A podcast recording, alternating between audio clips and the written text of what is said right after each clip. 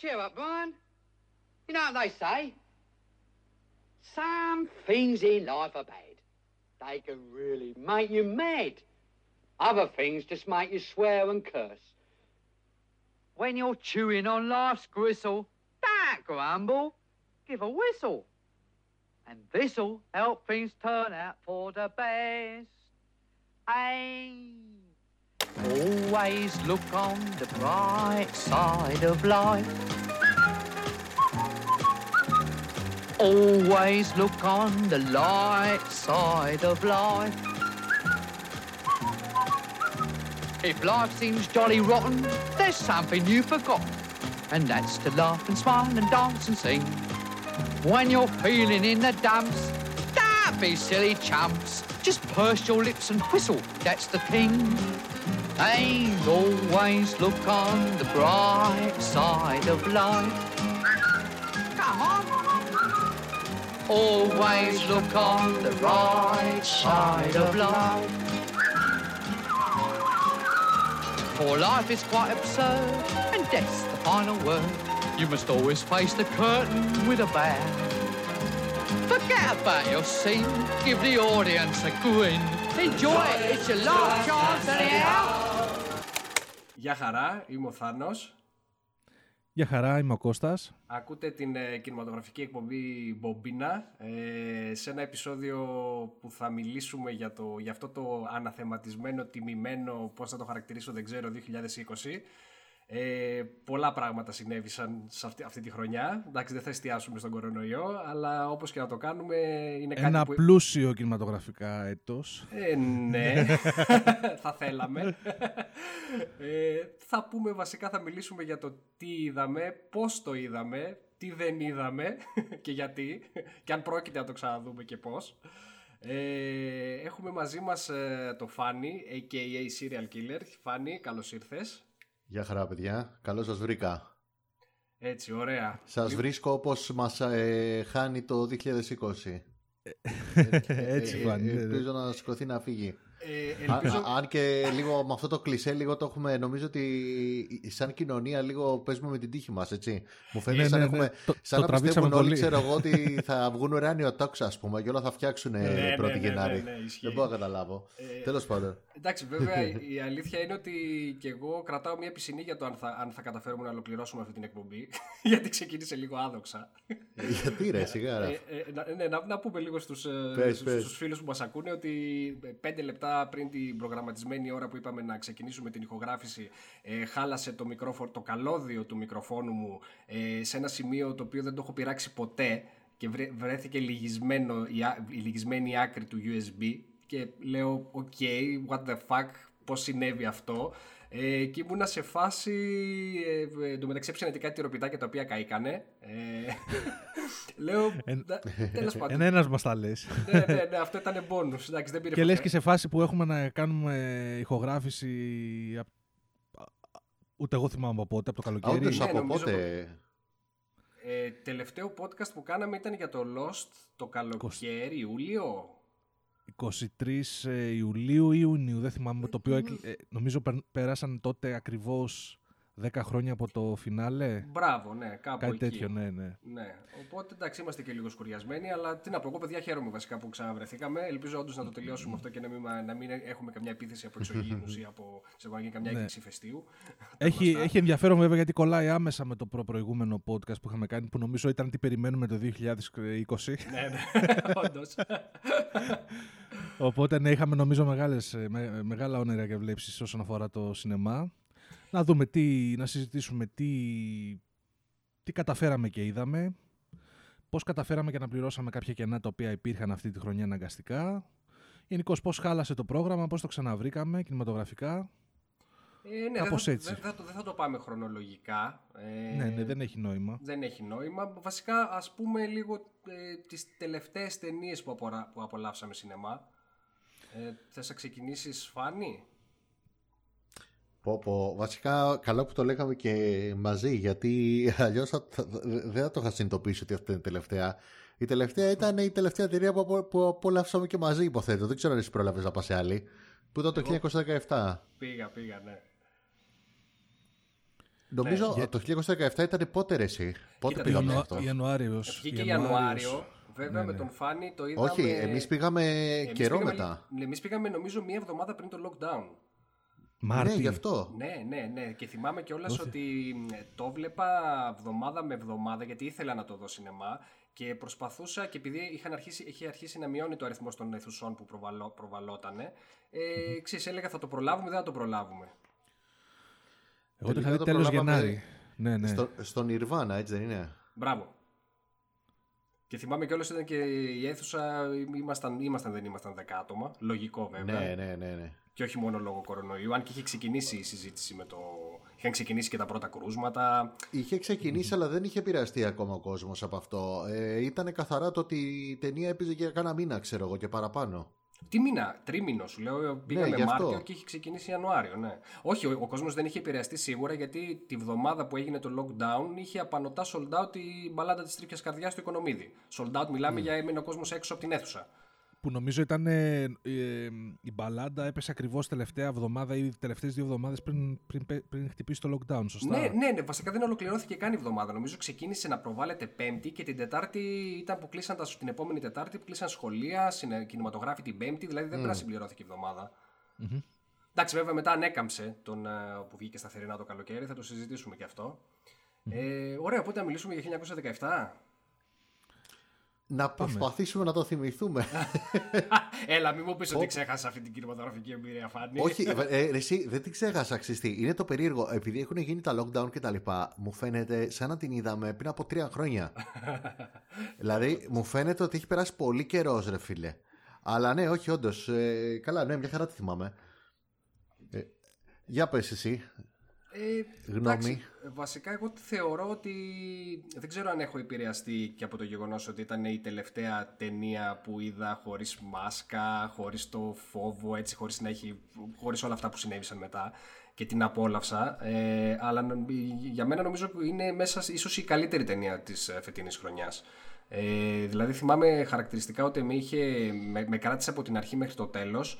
Ε, ήταν πρωτόγνωρη σκηνοθεσία και ο τρόπος που απέδωσε σαν μονόπλανο ε, την όλη ιστορία. Ε, φ- με φοβε- φοβ- με φοβερή φωτογραφία και από τον ε, Dickens που νομίζω τιμήθηκε και με Όσκαρ.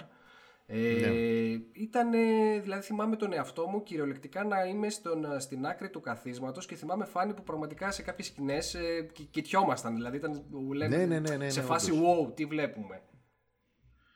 Όντως. Ε, κοίταξε, ε, να άμα θες να σου πω και εγώ λίγο την, αυτό που μου είχε μείνει. Ε, μ, κοίτα, ήταν, ήτανε, καταρχάς, ήταν ταινία για σινεμά. Είναι από αυτές τις ταινίες που λες ότι είναι ταινίες για σινεμά. Ναι, ξεκάθαρα. δηλαδή, το, για να σε μπάσει στο όλο, ας πούμε, ε, μ, κλίμα που ήθελε να αποδώσει, ο σκηνοθέτης και όλοι οι δημιουργοί ας πούμε, που είχαν και όλοι οι συντελεστές και τα λοιπά είχαν λάβει υπόψη ότι εσύ θα είσαι καθισμένο σε μια καρέκλα και θα έχεις μπροστά σου μια οθόνη δεκάδων μέτρων, ας πούμε, και θα τρίζουν τα τύμπανά σου, έτσι. Ε, μ, και τα πλάνα του δηλαδή και η σκηνοθεσία του, όχι μόνο σκηνέ δράση, νομίζω ότι ήταν φτιαγμένο με αυτή τη λογική, ας πούμε, το, του κινηματογράφου. Το να βλέπεις larger than life, ας πούμε, μπροστά σου αυτό το πράγμα. Ε, μ, κατά τα άλλα μου, ε, μου άρεσε πάρα πολύ το ότι έπιασε τη θεματολογία αυτή που έπιασε γιατί ο πρώτος παγκόσμιος πόλεμος γενικά δεν πολύ ακουμπιέται από το σινεμά για διάφορους λόγους και νομίζω χρειαζόταν μια ταινία τέτοια και έδειξε κιόλας ότι ο πρώτος παγκόσμιος έχει πράγμα το οποίο μπορεί να μεταφραστεί σε κινηματογραφική γλώσσα. Δηλαδή τα χαρακόμματα και η αγωνία ας πούμε, που έχει στο να μπαίνει στο No Man's Land και τα λοιπά μπορεί να αποδοθεί όντως και να δώσει μια ταινιάρα, έτσι. Γιατί ένας από τους λόγους που δεν το πιάνανε ήταν γιατί θεωρούσαν το πρώτο παγκόσμιο πόλεμο το θεωρούσαν από ό,τι έχω καταλάβει πολλοί σκηνοθέτε και τα λοιπά, το θεωρούσαν βαρετό. Δηλαδή σου λέει δεν έχουμε ξεκάθαρο καλό, δεν έχουμε ξεκάθαρο κακό, δεν έχουμε μάχες μεγαλεπίβολες κτλ. Καθόντουσαν όλοι εκεί πέρα στα χαρακόμματα και δεν κουνιόντουσαν. Μια χαρά μπορείς να κάνεις αντιπολεμική ταινιάρα. Ε, μου άρεσε ο ήχος πάρα πολύ. Είχε πάρα πολύ καλή αξιοποίηση του budget και τα λοιπά και το σύγχρονο εφέ χωρίς να κάνει τίποτα υπερβολές. ήθελε να αποδώσει μια αντιπολεμική ταινία, την, την απέδωσε ας πούμε ό,τι ήθελε να αποδώσει σε πόλεμο κτλ. Μου άρεσε πάρα πολύ, θύμισε μου Ρεθάνο και εσύ, ήταν σε μια φάση που είχε μπει σε μια πόλη η οποία ήταν όλη γκρεμισμένη και νομίζω ότι ήταν πίσω κάπου στο background, ενώ δηλαδή μπορεί να ήταν τετράγωνα μακριά του, κάτι και γόντουσαν, κτίρια κτλ. Και, και θυμάμαι ότι ναι. φαινόταν, μπράβο, και θυμάμαι ότι φαινόταν όλο το περιβάλλον στο οποίο περπάταγε ή έτρεχε για να σωθεί, ας πούμε, ήταν όλο φωτισμένο από αυτό τις ναι. φλόγες και ήταν σαν να βρίσκεται στην κόλαση, ξέρω εγώ. Δεν ξέρω, εμένα αυτή την αίσθηση μου δίνει. Δηλαδή ήταν ένα κολλασμένο πράγμα, σαν να βλέπεις ε, δύση ηλίου ναι. ναι. Πώς φωτίζονται όλα από τη δύση του ηλίου, ξέρω εγώ. Ήταν όλα τα ερήπια γύρω του, ας πούμε. Ε, αυτή είναι εννοώ την αξιοποίηση του budget. Δηλαδή δεν προσπάθησαν να κάνουν τίποτα υπερβολές και φανφάρες. Και όχι μόνο ε, αυτό, ναι. ε, σε εκείνη τη σκηνή, η οποία πιστεύω είναι από τις πιο μαγικές κινηματογραφικά σκηνές, mm, όσον αφορά και από την διεύθυνση φωτογραφίας που έχω δει ποτέ, είναι ότι πέρα από, τις, από το φλεγόμενο τοπίο και τα ερήπια, φεύγουν συνεχώς από τον εχθρό και φωτοβολίδες που αλλάζουν τελείως τις σκιές. Μπράβο, ναι, ναι, ναι. Και βλέπει τον, ε, τον πρωταγωνιστή να περπατάει και να χάνεται μέσα σε αυτό το σκηνικό και να χορεύει μέσα στο, στην αλλαγή των σκιών και ταυτόχρονα να μην. Να είναι τόσο τέλεια η μετακίνησή του που να μην τον χάνουμε από το πλάνο ε, το οποίο ε, με, μου, μου, μου πέσε το σαγόνι. Λέω πώς το καταφέρανε ρε παιδιά αυτό; Είναι, υπάρχουν τόσο καλά κρυμμένα CGI τεχνάσματα πίσω από αυτό; Σίγουρα ε, κάναν τεχνάσματα. Ή το πετύχανε όμως, ε, ξέρεις, με, ελέγχοντας με τόσο γαμάτο τρόπο το φως από τις φωτοβολίδες. Και μετά που είδα λίγο making of τους επόμενους μήνες, γιατί παρακολούθησα πάρα πολύ την ταινία, είναι ότι είχαν φτιάξει ακριβές διόραμα του σκηνικού στο τραπέζι και είχαν μικρά λεντάκια σε τροχές πάνω σε σύρματα που θα ήταν οι τροχές των φωτοβολίδων, πώς θα περάσουν από τα διάφορα σημεία. Wow. Και κάνανε συγκεκριμένη μελέτη πώς θα αλλάξουν οι σκηνές μέσα σε αυτό το πλάνο. Ρε φίλε, αυτό, αυτό, δηλαδή δεν το ήξερα αυτό, αλλά πραγματικά ακριβώς αυτό εννοώ όταν λέω αξιοποίηση του budget. Μπράβο, ρε, εσύ. Δηλαδή ήταν ότι δεν θέλαν να δείξουν κάτι πολύ φανφάρα, θέλαν να δείξουν μια, μια συγκλονιστική σκηνή που πέφτουν φωτοβολίδες. Δεν θέλαν να δείξουν διαστημόπλαια κτλ. Μπορεί να του κόστησε ένα εκατομμύριο, ξέρω εγώ, να το μελετήσουν. Για να κάνουν όμως μια σκηνή που είχε ε, απόλυτη αξιοποίηση και θέση, ας πούμε, σε μια αντιπολεμική ταινία. Εντάξει, πολύ καλή αξιοποίηση του budget. Ναι. Και εμένα, δεν ξέρω, ακούγοντά σε Κώστα, ε, μου ήρθε στο μυαλό η, η παλιά, εποχή, παλιά εποχή. Μιλάμε για πριν 20 χρόνια, ξέρω εγώ, το πώς ε, χρησιμοποιούσαν τις μακέτες ε, στο Ghostbusters ή ο Steven Spielberg ε, στο Jurassic Park. Ε, ε, σκηνοθέτηση με μεράκι. Δηλαδή όλο αυτό το πράγμα το να στήσουν κάτι ε, μόνο και μόνο για να το μελετήσουν και να δούνε όντως το φωτισμό και το πώς θα, θα βγει τελικά το, το αποτέλεσμα είναι εντάξει δείχνει, δείχνει δεξιοτεχνία απίστευτη Εντάξει, και καταφέρουν και φτιάχνουν. Και ε, εκεί δεν είναι και πάρα πολύ. Θυμάμαι και το συγκεκριμένο κομμάτι του soundtrack που έπαιζε και φτιάχνει μία, το δέσιμο εκείνης της μουσικής που απογειώνεται με, την, με αυτό το τοπίο που αλλάζουν τελείως οι σκιές από τις φωτοβολίδες και φαίνονται και οι φλόγες. Κάποια, κάποια στιγμή είναι αυτό που λέω φάνηζε, παιδί μου. Ένιωσα ότι ήμουν κάπου απόκοσμα. Στην πραγματική κόλαση. Σαν να έφυγα, ρε παιδί μου, από, από εκείνο το χωριό και με κάπου σε γοτθικό τοπίο, λες, λες σχεδόν, σχεδόν, σχεδόν ικανός να πιστέψω ότι βλέπω ταινία φαντασίας για ένα δευτερόλεπτο. Τόσο πολύ άλλαζαν τα χρώματα και οι σκιές που ήταν νομίζω με τεράστιο επίτευγμα αυτό που καταφέρανε. Ε, ε. Κοίτα, προσωπικά εγώ έχω μία, καλά θα την πω μετά άμα θέλετε να τελειώσετε, έχω μία, μία, μία κριτική ας πούμε μόνο για την ταινία, αλλά πείτε εσείς άμα θέλετε.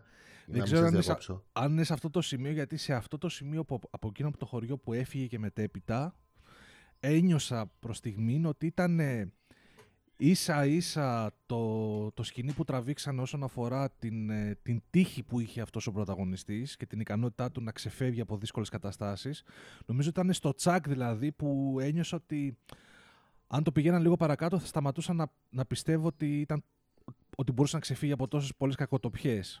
Α, ναι, ναι, ναι, κατάλαβα. Όταν δηλαδή, Στα όρια του μη ρεαλιστικού, ας πούμε. Μπράβο, ήταν πολύ... ακριβώς. Νομίζω ότι μετά, αμέσως μετά το χαμήλωσε. Δηλαδή, ήταν στο, στο σημείο που πήγα να πω, έτσι και το συνεχίζει αυτό για άλλα πέντε λεπτά θα βγαίνω από την ταινία. Δηλαδή ήταν Μμμ. παρα, παρα, παρατράβηξε πολλά σφαίρες, έπεσε στο ποτάμι, ε, ξέφυγε από τον ένα, ξέφυγε από τον άλλο, ξέφυγε από τον παραάλλο. Ξέρεις, είχε, είχε ήδη περάσει πάρα πολλά πράγματα. Και άρχισες να νιώθεις ότι σιγά σιγά ότι, ε, ο πρωταγωνιστής ε, αρχίζει και προστατεύεται από το σκηνοθέτη. Και λέω, ήμουνα στο τσακ. Στο τσακ να του πω, μην το κάνεις άλλο αυτό. Και, και όντως εκεί το σταμάτησε. Εντάξει, Λέω, είχε, είχε λίγο έναν υπερρεαλισμό έτσι που συνηθίζουμε σε action heroes τύπου Ναι. Rambo. Ε, δηλαδή το γεγονός ότι μπήκε μέσα στο ποτάμι ε, όλος ε, με το γράμμα Α, στο ναι, πέτο ναι, του ναι, ναι. Και, δεν, και βγήκε και ήταν μια χαρά ας πούμε δεν είχε πάθει τίποτα ε, είναι κάποιες, κάποια πράγματα τα οποία ξέρεις, τα βλέπεις συνήθως σε ταινίες action ε, αλλά ε, εντάξει νομίζω ότι είναι ε, πτέσματα μπροστά στο όλο οπτικό αποτέλεσμα Ναι, ή είχε κάποιες άλλες διευκολύνσεις, μάλλον έτσι για να βοηθήσουν την ποιητικότητα της ταινίας. Π.χ. πέφτει στο ποτάμι και βγαίνει αμέσως και βρίσκει το τάγμα που έπρεπε να βγει Μπράβο. μέσα στο δάσος, χωρίς να έχουν σκοπιές, χωρίς να φυλάνε τον ποταμό. Μπράβο. Δηλαδή τους βρίσκει όλους μαζεμένους εκεί πέρα που προσέφονταν. Ξέρω εγώ, Τρα- ήταν- νομίζω δεν- τραγουδούσανε. Δεν ήταν τραγου- εκείνη, δεν, ήταν... δεν Ναι. θυμάμαι τι κάνανε. Πάντως Μμμ. δεν είχαν αφήσει κανέναν σκοπό πίσω να φυλάει τα νότα τους, τίποτα ρε παιδί μου, ξέρεις. Απλά πήγε και αυτός εκεί και τους βρήκε.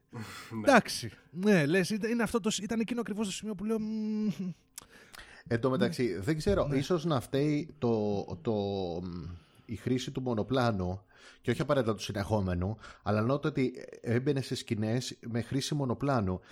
Υπάρχουν στιγμές στην ταινία οι οποίες εμένα με παρέπεμπαν, με παρέπεμπαν σαν να βλέπω πιο πολύ ευρωπαϊκό κινηματογράφο, δηλαδή κάτι ας πούμε ρώσικο ή κάτι πολωνικό ή κάτι άλλο είδους. Ας πούμε η σκηνή που λες εσύ που βγαίνει από το ποτάμι και συναντάει το, το τάγμα, το οποίο κιόλας νομίζω ότι κάποιος μιλάει, κάποιος τραγουδάει, κάτι κάνει και, και ουσιαστικά δεν μιλάει κανένας και κάθονται όλοι και κοιτάνε. Και απλά αυτός περπατάει από πίσω, ας πούμε, πρωταγωνιστής από το τάγμα. Το διασχίζει περιφερειακά, αν θυμάμαι καλά, έτσι δεν είναι; Περιμετρικά στην αρχή. Ναι, ναι. Ε, Εμένα αυτό μου έφερνε, δηλαδή, άμα μου δείχνε μόνο αυτή τη σκηνή και δεν είχα δει την ταινία και μου λέγες αυτό, αυτό είναι Αμερικάνικη ταινία ή είναι Ευρωπαϊκή; Εγώ θα σου έλεγα αυτό είναι Ευρωπαϊκή ταινία. Δεν ξέρω αν καταλαβαίνεις τι λέω. Δηλαδή αυτό το Ναι. σιωπηλό με το μονοπλάνο κτλ. Βέβαια το μονο, τα μονοπλάνα αυτού του είδους συνήθως. Δηλαδή μου φέρνε σε. Δεν θα πω Ταρκόφσκι ακριβώς, αλλά μου φέρνε και λίγο σε, Ναι. τε- τε- σε Ταρκόφσκι. Ναι, ναι. Δεν ξέρω. Δηλαδή, άμα το, ο Ταρκόφσκι γυρίσει τέτοιου είδους αντιπολεμική ταινία, ξέρω εγώ, και ήταν στη σημερινή εποχή, παίζει να έχει γυρίσει κάτι τέτοιο. Μου φέρνε ένα. Α- Αυτή η σιωπή με το ατελείωτο μονοπλάνο που όλοι κοιτάγανε ε, ακίνητα ας πούμε και η κίνηση ουσιαστικά ήταν μόνο πρωταγωνιστής. Ε, δεν ξέρω αν καταλαβαίνετε τι λέω, Ναι, δεν ναι, υπήρχε ναι, μουσική. Ε, είχε κάποιες τέτοιες επιρροές νομίζω και από μ, ευρωπαϊκό ή μου δημιουργείται εμένα αυτή η ψευδέστηση λόγω του μονοπλάνου, δεν ξέρω. Απλά έχει ήθελα να το ευαισθη- σχολιάσω εδώ. Όχι, όχι. Νομίζω ότι έχεις απόλυτο δίκιο και εντάξει, έχει ευαισθησίες. Είναι Βρετανός ο σκηνοθέτης ο Σαν Μέντε. Έχει κάνει άπειρο θέατρο πριν ασχοληθεί με κινηματογράφο. Ναι, ναι, ναι. Και γενικώ έχει και επιρροές από ευρωπαϊκό σινεμά, περισσότερο νομίζω από, ότι από αμερικάνικο, παρά που η κινηματογραφική του καριέρα απογειώθηκε στην Αμερική. Ε, εμένα επίσης το μονόπλανο, γιατί έχουμε δει τελευταία έχει γίνει, εντάξει, ε, συνήθειας σε αρκετές ταινίες. Ναι. Δεν, είναι κάτι, δεν είναι κάτι εύκολο να γίνει, αλλά το, ε, μας εντυπωσίασε στο Birdman, μας εντυπωσίασε στο Gravity. Ε, εδώ πέρα το συγκεκριμένο μονόπλανο, ο τρόπος που εστίαζε στην πορεία τους και στον πραγματικό χρόνο, ότι θα τους ακολουθήσουμε καθώς πηγαίνουν σε ρεαλιστικό χρόνο, αν και έχουμε μία παύση μέσα στην ταινία που χάνουμε λίγο το, την αίσθηση του χρόνου. Ναι. Ε, κατά κύριο λόγο όμως ακολουθούμε real time και η κάμερα είναι αστιασμένη πάνω τους και ακόμα και όταν απομακρύνεται η κάμερα για να δείξει κάτι άλλο ε, τριγυρνά γύρω από αυτούς. Ε, με βήθησε μέσα στην, ε, στο χώρο της ταινίας, δηλαδή ένιωσα ε, πώς το, η συγκεκριμένη ταινία με αυτή την τεχνική που γυρίστηκε με απορρόφησε πολύ περισσότερο από μια ταινία που θα γυριζόταν με κλασικούς τρόπους πλάνων ναι, ναι, ναι. και μου, και μου βγάλε και λίγο την, την απορρόφηση που έχω όταν παίζω ένα βιντεοπαιχνίδι. Δεν ξέρω αν το, σε κάποιες στιγμές δηλαδή έτσι όπως τους ακολουθούσε και μ, ξεπερνούσαν εμπόδια και η κάμερα ξέρεις ε, ε, έπαι- έπαιρνε και αυτή την ίδια κίνηση όταν ανεβαίναν σε φράχτες και κατεβαίνανε και τα λοιπά και η κάμερα έκανε ακριβώς οι ίδιες κινήσεις. Λίγο ψάρωσα, ένιωσα την απορρόφηση που νιώθω όταν ακολουθώ έναν βλέπω από πίσω το avatar ενός χαρακτήρα ενός βιντεοπαιχνιδιού. Χωρίς να Ναι. δεν το λέω με κακό τρόπο. Ναι, ναι, ναι, ναι. Ένιωθα δηλαδή ότι χώθηκα μέσα στο σκηνικό της ταινίας. Όπως χώνομαι σε μια πίστα ενός βιντεοπαιχνιδιού και πορο... ε, χάνομαι. Και μου, μου άρεσε, μου άρεσε αυτό. Δεν το, δεν το ένιωσα σαν αρνητικό. Όχι, δεν ξέρω αν είχε κριτικαριστεί αρνητικά η χρήση του μονοπλάνου σε αυτήν την ταινία. Εγώ δεν το θεώρησα πάντως αρνητικό. Κατάλαβα δηλαδή το μονοπλάνο για μένα πρέπει να έχει ένα σκοπό. Έτσι, μην το κάνεις μόνο για το style, ας πούμε. Εδώ είχε σαφέστατο σκοπό και ε, νομίζω ότι προκαλούσε αυτό που ήθελε να προκαλέσει. Δηλαδή, ε, εσύ απλά σαν θεατής ζούσες μονορούφι σε real time αυτή την αλληλουχία γεγονότων ας πούμε που έζησε αυτός ο φαντάρος και πιστεύω ότι ο σκοπός ήταν κάποια στιγμή να σκεφτείς ότι οκ, αν εγώ έχω εξαντληθεί ψυχολογικά ας πούμε και ψυχικά από την αγωνία και από αυτό που βλέπω ε, που ζει αυτός ο άνθρωπος φαντάσου τι ζει αυτός Εμένα Ναι. νομίζω δηλαδή αυτός ήταν ένας από τους σκοπούς δηλαδή, του μονοπλάνου του στυλ. Φίλε μου, εσύ θεατή, όλο αυτό που βλέπεις, αυτός ο τύπος το ζει μονορούφι. Δεν έχει χρόνο να, να, να ηρεμήσει το μυαλό του, το σώμα του, τίποτα. Αυτό είναι ο πρώτος παγκόσμιος πόλεμος. Για μένα πάρτο. Ναι, ναι. Ναι, και νομίζω ότι όντως τέριαξε απίστευτα και, και θεωρώ ότι και εγώ ότι αυτός ήταν ο λόγος που επέλεξε το μονοπλάνο. Δεν ήταν μόνο δηλαδή, το στυλιζάρισμα και ότι ναι, μπορώ να το κάνω. Ε, ήταν ε, καθαρά για να υπάρχει και μια συναισθηματική ταύτιση με, το, με όλο αυτό το, το άγχος που βιώνει, το, όλο αυτό το στρες που βιώνει ο Φαντάρος. Ναι. Γιατί πραγματικά ήταν λες και ήσουν, ε, λες και ήσουν δίπλα του, λες και ήσουν εσύ Ναι. η κάμερα και τον έβλεπες. Και ταιριάξε και με το ύφος της αποστολής, έτσι. Του στείλω ότι πρέπει να. Εδώ δίπλα είναι η. Πώς το λένε, το, το No Man's Land. Ε, πρέπει να πάτε πίσω από τις γραμμές του εχθρού. Τόσα χιλιόμετρα. Το οποίο Ξεκινάτε- εντωμεταξύ είναι, ακουγόταν και όλα αστείο. Άμα δεν ξέρεις από πρώτο παγκόσμιο πόλεμο και από Ναι. No Man's Land και από τέτοια. Νομίζω ήταν μια απόσταση 10 χιλιόμετρα μέσα, ξέρω. Δεν θυμάμαι τι ήταν. Ήτανε- δεν ήταν, ας πούμε, 300 χιλιόμετρα μέσα ή κάτι τέτοιο. Ναι, ναι, ναι. ναι. Ήταν μια μικρή απόσταση. Δηλαδή, τους στείλει δύο ώρες περπάτημα υπό κανονικές συνθήκες, έτσι. Ακριβώς. Και φαίνεται λες και του λέει το νου να πάει, ξέρω εγώ, να κατέβει στο, στο ένα το επίπεδο της κόλασης, ας πούμε. Δεν είναι. Τέλος πάντων, ναι, για πείτε, συγγνώμη. Ε, δεν ξέρω αν έχουμε να πούμε κάτι άλλο. Ε, Φάνη, κάτι ήθελες να πεις, ε, να προσθέσεις Ναι. μια κριτική; Κοίταξε. ε, Τώρα δεν ξέρω αν μπορώ να το πω ακριβώς κριτική. σω να, έχω, να είμαι λίγο καλομαθημένος. Τέλος πάντων, εγώ θέλοντας και μη, δεν ξέρω αν το κάνετε κι εσείς. Εγώ το κάνω θέλοντας και μη. Οποιαδήποτε αντιπολεμική ταινία βλέπω, έχω σαν πύχη το αποκάλυψη τώρα. Έτσι. Α, το πας πολύ Καλός ή μακριά. κακός. Καλός ή κακός είναι το αποκάλυψη τώρα. λοιπόν, και δεν εννοώ τώρα αν το φτάνει σκηνοθετικά ή κάτι τέτοιο. Ε, μπορεί να τη δω, μπορεί και την ώρα να τρομάξω, να ταραχτώ κτλ. Αλλά το τελικό μου, ας πούμε, μέτρο π.χ. σύγκρισης είναι ωραία όλα αυτά. Προσωπικά, έτσι. Στο τέλος της ταινίας ένιωσα αυτή την, πώς θα το πω, την υπαρξιακή ταραχή που ένιωσα με μια ταινία σαν το Αποκάλυψη τώρα. Δηλαδή, ξέρεις, με, με, με συγκλώνησε, ας πούμε, στη θέμελα αυτή η ταινία. Εντάξει, το 1917 δεν το έκανε. Ε, δεν έχω βρει και πολλές ταινίες που μπορείς να πεις ότι το κάνουν αυτό πέρα από το. Τουλάχιστον για μένα το Αποκάλυψη τώρα, δεν ξέρω για εσάς. Ε, μ, δηλαδή, ρε παιδί μου, και το 1917 είναι πάλι μια. αντι- Είναι πολύ δύσκολο να το πετύχεις αυτό. Είναι μια ταινία αντιπολεμική την οποία τη βλέπεις, εκείνη την ώρα ξέρεις, χαίρεσαι πάνω σου, έτσι. Συγκλονίζεσαι με αυτό που βλέπεις, νιώθεις την αγωνία σου κτλ.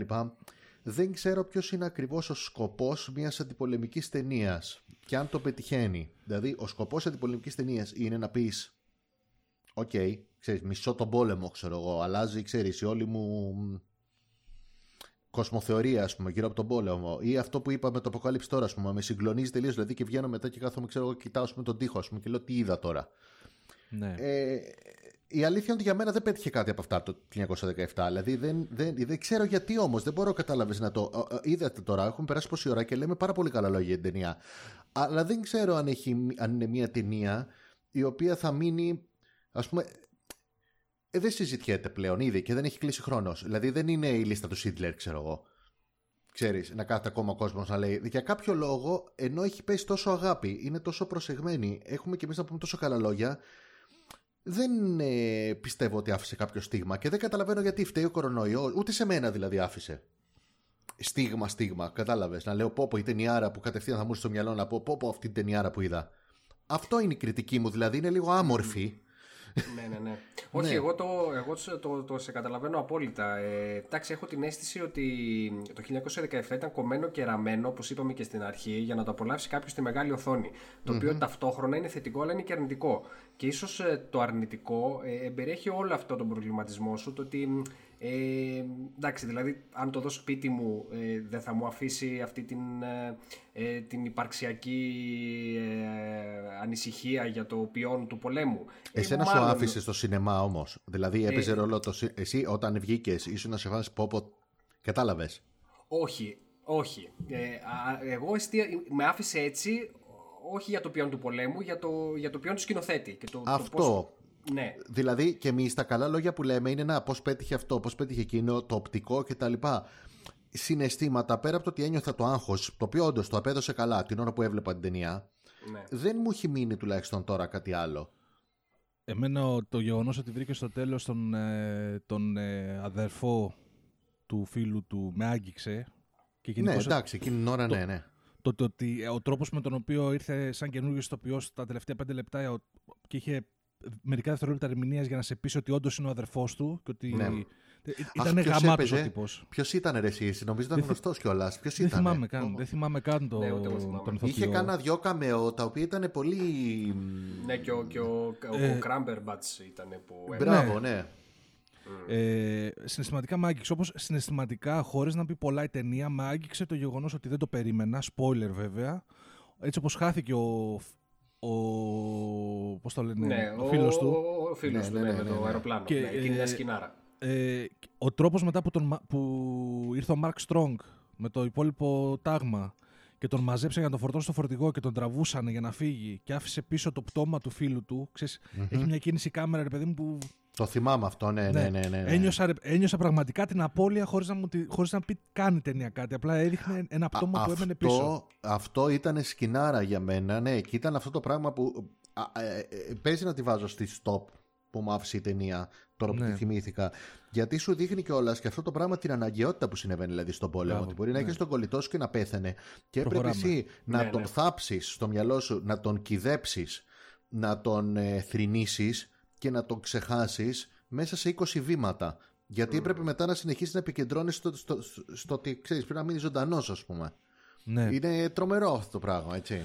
Εγώ γενικά πιστεύω ότι ε, το είδος των ε, ας, πολεμικών, ας πούμε, αντιπολεμικών ταινιών είναι ένα μεγάλο είδος κινηματογράφου στο οποίο μέσα μπορούμε να βρούμε πολλά υποείδη. Δηλαδή Ναι. πιστεύω ότι το, το, δε- δεν μπορώ να συγκρίνω π.χ. το Inglourious Basterds ούτε με το 1917 ούτε με, την, ε, με το Full Metal Jacket παρόλο που το θεωρώ Ναι. γαμάτη ταινία αλλά Ε, είναι σε καλά ένα, το- διαφορε- σε ένα διαφορετικό ναι. υποείδος.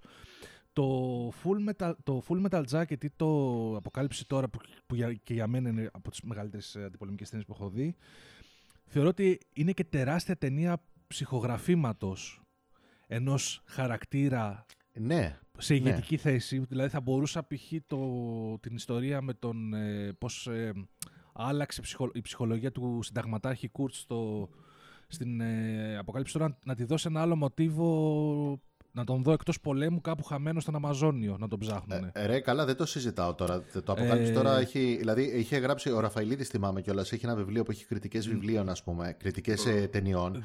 Και είχε Ναι. 30 σελίδες, ξέρω εγώ, ήταν στο αποκάλυψη τώρα. Δηλαδή, το έπιανε και έλεγε στο- σε πρώτο επίπεδο, σε δεύτερο επίπεδο, σε τρίτο επίπεδο, σε τέταρτο επίπεδο, σε πέμπτο. Και Ακριβώς. νομίζω 9 επίπεδα, ξέρω εγώ, του είχε βγάλει. δηλαδή δεν μπορώ να την πω απλώς αντιπολεμική ταινία ή στρατιωτική, αντιστρα, αντιμιλιταριζέ ταινία. Είναι κάτι πα- πολύ παραπέζει σε πολλά επίπεδα το αποκάλυψη τώρα. Σε πολλά Ναι. επίπεδα. Ε, θέλει ξεχωριστή εκπομπή το αποκάλυψη τώρα μόνο του για Μπράβο. μένα. Αλλά το, το, το 1917 μπορώ να το, να το συγκρίνω με μια άλλη ταινία που θεωρείται milestone και είναι και πιο ελαφριά, στο που, σε εισαγωγικά πάντα έτσι, με το στρατιώτη Ράιαν. Ναι. Α, εγώ νόμιζα, για θα πο- έλεγε στη, εγώ νόμιζα θα έλεγε στη Δουνκέρκη. Όχι, ή και με την Δουκέρκη. Που και, και, αλλά ειδικά με το στρατιώτη Ράιαν που θεωρείται για κάποιους milestone ε, αντι, ε, πολεμικής αντιπολεμικής ταινίας που σου έχει και θέαμα, σου έχει ρε παιδί μου και το τέτοιο, δεν φτάνει σε, σε επίπεδα ούτε Sidler's List ούτε αποκαλυψης τώρα. Νομίζω ότι για μένα το, το 1917 μου βγάλε περισσότερο.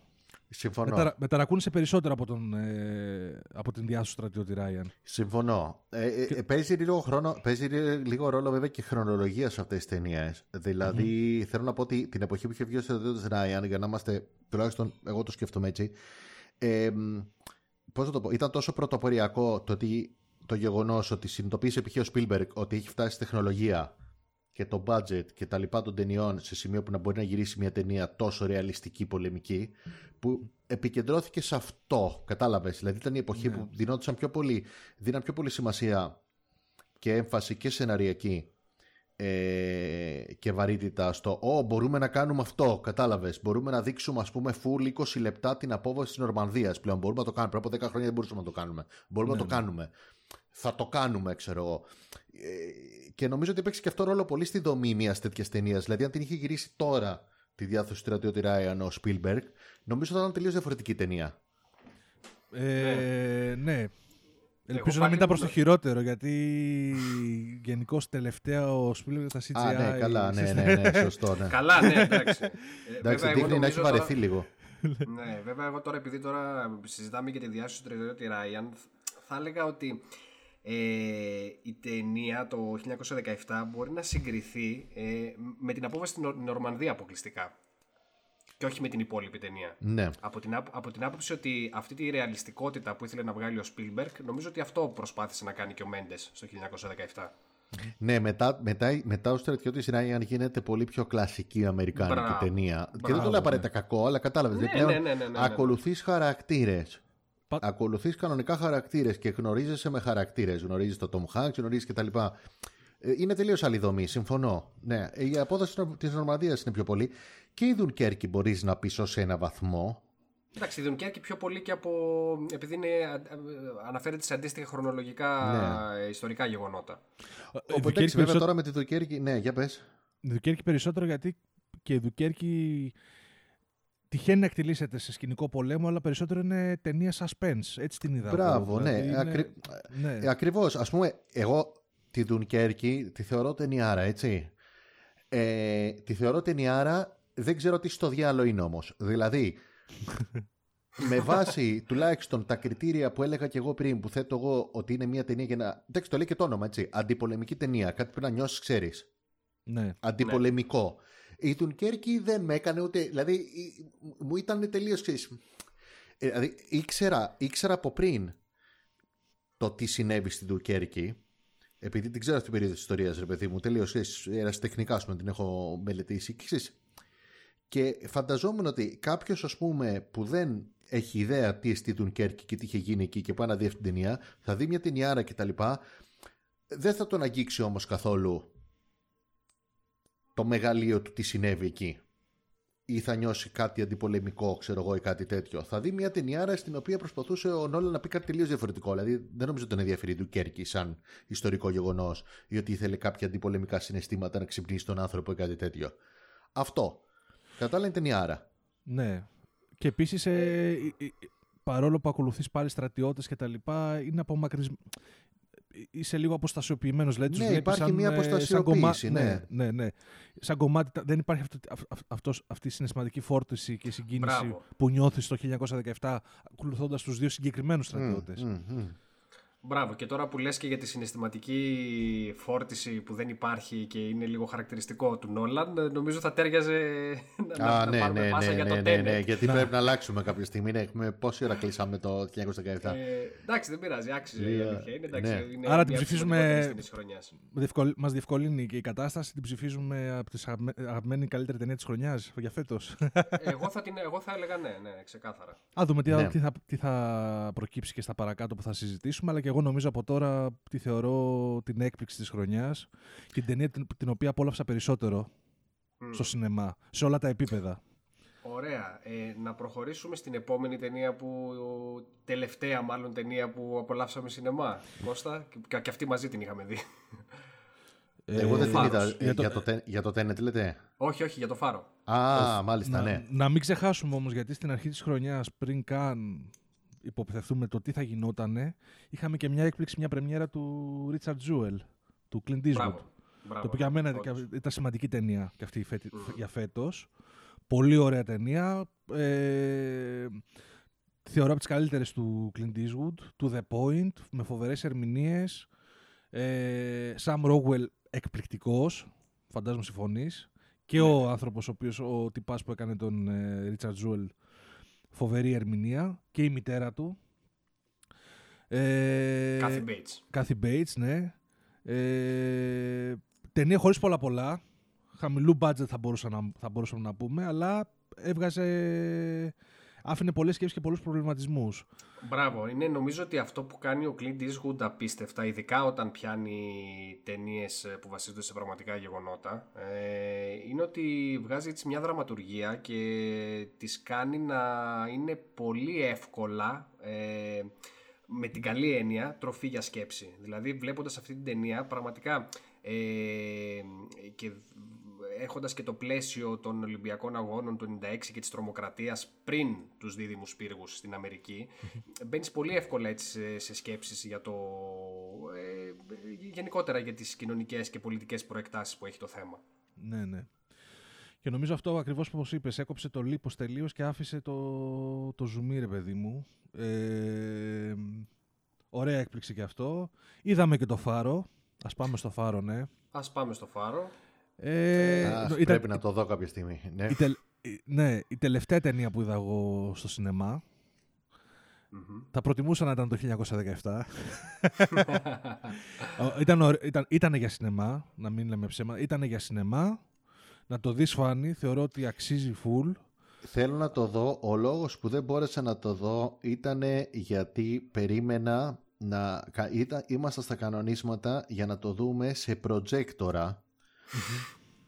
Εσύ ξέρεις για ποιο προτζέκτορα μιλάω, Θανό. ναι, ναι, ναι, ναι, Ναι, και μετά έγινε όλη η φάση με τους κορονοϊούς και τα λοιπά. Και έχω καταλάβει ότι αυτή η ταινία, έχοντας δει μόνο τρέιλερ δηλαδή και λίγες σκηνές, ξέρεις, βλέπω μ, ε, περίεργες γωνίες και επιβλητικούς φάρους και καταιγίδες και ασπρόμαυρα και τρελαμένο William Dafoe, ξέρω εγώ, να γεμίζει μούρι όλη την οθόνη και λέω αυτό θέλει προτζέκτορα, φίλε. Ναι. Δεν ξέρω, θέλει προτζέκτορα Ναι. και χιάρες, ας πούμε. Ε, δε- δε- Ναι, ναι. Κοίτα, η αλήθεια είναι ότι έχει μια art house έτσι αισθητική, είναι ασπρόμαυρη, είναι ε, γυρισμένη σε 4-3. Ναι, το Δηλαδή, ξέρω, ναι. Ναι. Ε, το οποίο από μόνο του προσδίδει μια, μια διαφορετικότητα ε, στην ταινία. Να ρωτήσω Η οποία- κάτι. Σχε- Σχετικά με το 4-3, έχει υπάρξει κάποια ανάλυση ή εξήγηση ή εξυπηρετεί κάποιο σκοπό; Τώρα το ξέρω ότι μπορεί και να εξυπηρετεί και να μην το βλέπουμε εμείς. Χαίστηκε ο δημιουργός, αλλά απλά μου έχει κάνει εντύπωση. Κοίταξε το CinemaScope και τα, το aspect ratio που έχουμε συνηθίσει ε, κυρίως ήταν και επιβεβλημένα σε ταινίες θεάματα του Hollywood. Δηλαδή, αν δεις παλιές ταινίες του Bergman ε, και τα λοιπά, ήταν σε, σε 4-3. Και εκεί πέρα, επειδή, ήταν- επειδή βρωμάει και full Bergman η ταινία μέσα, Μμμ. σε άποψη αισθητικής, ε, πήρε το aspect ratio αυτών των ταινιών, παλιών Μπράβο, ευρωπαϊκών ναι. ταινιών, καταλαβες. Ε, ε, προφανώς όμως ενισχύει, νομίζω ενισχύει και την, και την ε, κλειστοφοβία. Α, Το μπράβο, κάδρο, ναι, το για- ναι, κάδρο ναι, αυτό. ναι, ναι, ναι, γι' αυτό, ναι, σωστό. σωστό. Ε, είναι μια φοβερή άσκηση στο στυλ και στην αισθητική και στην ατμόσφαιρα. Απλά ήθελα, το κάτι, ήθελα και λίγο, άλλο, λίγο τσιτσί πάνω στο κόκαλο, ρε παιδί μου. Ήθελα λίγο ουσία και, στο, και στην ιστορία και στο σενάριο. Από ό,τι έχω καταλάβει, βέβαια, οι πρωταγωνιστές το γλεντάνε και οι δύο, έτσι. Ναι, Έτσι το έχω γλεντώ. καταλάβει. Ναι, όχι. Ε, Δηλαδή, ο υποκριτικά, Νταφόε, ναι. ναι. Όχι, όχι και, και, ειδικά, και ειδικά και ο Πάτισον, ο οποίος πραγματικά και από αυτή την ταινία αποδεικνύεται πλέον ότι είναι ηθοποιάρα Ο μεγατόνου. Πάτισον είναι ηθοποιάρα και θέλω να δω πότε θα το πάρει χαμπάρι επιτέλους ο κόσμος γιατί έχει αρχίσει να κουράζει τη φάση με το Twilight και Twilight. Ναι, εντάξει, εντάξει, έλεος. Δηλαδή έχει κάνει ό,τι είναι ανθρωπίνος δυνατό για να πει ότι ξέρεις, δεν έχω καμία σχέση με αυτό το πράγμα. Δηλαδή με το Ξέ- καλημέρα. Ξέρεις, μ, ξέρεις γιατί νομίζω τον ακολουθεί αυτή η ρετσινιά. Γιατί ε, αντίστοιχη ρετσινιά θα μπορούσαμε να πούμε ότι είχε και ο Λεωνάρντο Ντικάπριο με τον Τιτανικό. ναι, ναι, ναι, ναι. Ε, αλλά ο Τιτανικός ήταν μια ταινία 3,5 ώρων, ξέρω εγώ. Ενώ τα Twilight ήταν και πόσα, 5, 6. Δηλαδή πότισε ο, ο, ο εφηβικός εγκέφαλος στον Πάτισον. Δεν είναι και μόνο του αυτό. Twilight. Νομίζω ότι είναι και το ότι όπως και ο Ντικάπριο στην αρχή, ο- έτσι και ο Πάτισον έπαιζε και παίζει σε ταινίες που ο κόσμος που τον έχει συνδέσει με το Twilight κατά πάσα πιθανότητα δεν- δεν θα τις δει. Μπράβο. Ακριβώς. Δηλαδή Ναι, για σωστό. πολλούς ο Πάτισον εξακολουθεί να είναι το Twilight η τελευταία ταινία στην οποία τον Μπράβο, είδανε. μπράβο. Α πούμε στον Δικάπριο, εγώ την πρώτη καρπαζιά την έφαγα πολύ νωρίς. Δηλαδή μόλις είδα το The Beach, Ναι, ναι. το η παραλία, ήμουνα σε μια φάση. Ναι, τι γίνεται εδώ με αυτό να είναι, τι, τι, τι συμβαίνει Ναι. εδώ; Ναι, Ε, ενώ, ε, ενώ φαντάσου αντίστοιχα ο, ο Πάτισον ε, ε, έκανε μετά το. Πώς λεγόταν. Πώς το λέγανε, το- Cosmopolitan, το Cosmopolis. Cosmopolitan, το Cosmopolis, Μπράβο, ναι. με το, το Cronenberg. Αλλά προφανώς ήταν μια ταινία που εντάξει, δεν προοριζόταν για το κοινό του Twilight. Ναι. ενώ η παραλία. μ, Ο Ντικάπριο είχε όμως και, πώς το λένε, πλουραλισμός στις διαφορετικές επιλογές. Δηλαδή, αμέσως έκανε στροφή μετά το Τιτανικό και πάει η Danny Boyle, χτυπάει παραλία, σε αφήνει μαλάκα. ναι, κανονικά. Πάει, πάει Σκορτσέζε, χτυπάει τέτοιο. Ε, πώς το λένε, συμμορίες Νέας Gangs Υόρκης. of New York, ναι. Πάει Ναι. ε, Spielberg, χτυπάει Catch Me If You Can. Δηλαδή έκανε τρε, τρε- εγώ, όταν, εγώ εκεί που, που πλέον, ε, δηλαδή τις είχα δει όλες τις ταινίες και ήμουν σε μια φάση τα σπάει. Ε, Δεν ξέρω, δηλαδή η, ταφο, η ταφόπλακα, με την καλή έννοια η ταφόπλακα, ας πούμε, ξέρεις, του στυλ, οκ, αυτός ο τύπος πλέον δεν είναι, εκεί πεθάνει ο Τιτανικός σαν α, ε, αναγνωριστικό για αυτόν ηθοποιό. Ήταν το τέτοιο όταν έπαιξε, πώς το λέγανε ρε εσύ, Blood το Diamond. Aviator. Α, το Το Aviator. Aviator. Α, και το Aviator. Μπράβο, ρε, εσύ. Ναι, Howard Hughes. Ναι, ναι, ναι. Δεν λέω ότι είναι η καλύτερη του ταινία, καμία σχέση. Αλλά όταν είδα και αυτό, λέω: Οκ, πλέον έχει παίξει 500 διαφορετικούς ρόλους, ρε φιλε Δηλαδή έχει πιάσει 9 διαφορετικά είδη, ξέρω εγώ, ταινιών από μεγάλους σκηνοθέτες και κάνει ότι γουστάρει. Εντάξει, δεν έχει καμία σχέση με Τιτανικό κτλ. Είναι από τους μεγάλους ηθοποιούς γενιάς του. Έχει ακόμα, Αυτό. ε, έχει ακόμα, πώς το λένε, έχει ακόμα χρόνο ο Πάτινσον και το Συμφωνώ. πάει πολύ καλά. Πολύ καλά. Συμφωνώ. Θα, θα είναι μεγάλο στοίχημα και τον Batman. Θα είναι μεγάλο Συμφωνώ. στοίχημα. Εμένα το Ε, τρέλερ μου άρεσε παρεπιπτόντως. Δεν και με- ξέρω. Υπάρχει πολλοί κόσμος που δεν του άρεσε, που το έχω καταλάβει. Ναι, ελπίζω να, ελπίζω να διαψεύσει τον κόσμο που νιώθει ότι μα δεν κάνει και δεν κάνει και δεν ράνει, γιατί και για τον Άφλεκ φωνάζανε. Για Εμένα μου γαμάτος άρεσε μου ο είχε Affleck φανεί για το- ο ναι, Affleck. ναι. Α, Μπορεί να ήταν άθλιες ταινίες. Ο, ο Affleck του πήγαινε πάρα πολύ. Του πήγαινε Sorry. Καλά και για, και για το Heath Ledger. Είχαν, Μπράβο. ε, για τον Joker είχαν Μπράβο, πει, ήταν, μπράβο. ήταν αντίστοιχη, ε, πώς να το πω, αντίστοιχη μ, αντιμετώπιση. Νομίζω ναι, είχε, ήταν η πρώτη φωτογραφία που είχε βγει με τον ε, Heath Ledger, το συγχωρεμένο σαν Τζόκερ. Άλλους τους είχε πορώσει, τους μισούς τους είχε ξε, ξενερώσει και είχαν, ε, ξέρεις, σαν καντήλι ρε παιδί μου τον Τζακ Νίκολσον και τώρα κανείς δεν θυμάται τον Τζακ Νίκολσον, θυμάται τον μπράβο. Heath Ledger. Ακριβώς. Εμένα η ανησυχία μου, sorry τώρα που κολλάω με το τέτοιο με τον Batman, να πω αυτό αν είναι και τελειώνω προσωπικά τη συζήτηση για τον Batman.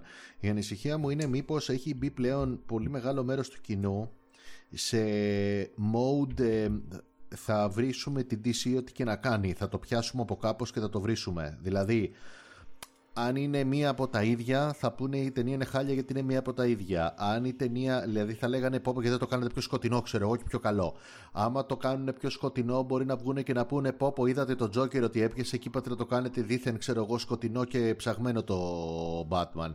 Αν είναι πιο αστείο, ξέρω εγώ, θα βρούνε. Κατάλαβες τι λέω, ότι τουλάχιστον αυτή την, αυτό, το, αυτό το πράγμα το βλέπω λίγο στο YouTube δηλαδή που είναι γεμάτο με τα μεγάλα κανάλια με εκατομμύρια views ας πούμε είναι γεμάτο με βίντεο ανάλυσης που είναι του στυλ γιατί το DC Universe είναι σκατά γιατί τα, Bat- τα Batman vs Superman και τα Batman τάδε και τα Batman τάδε είναι οι χειρότερες ε, super hero movies ας πούμε.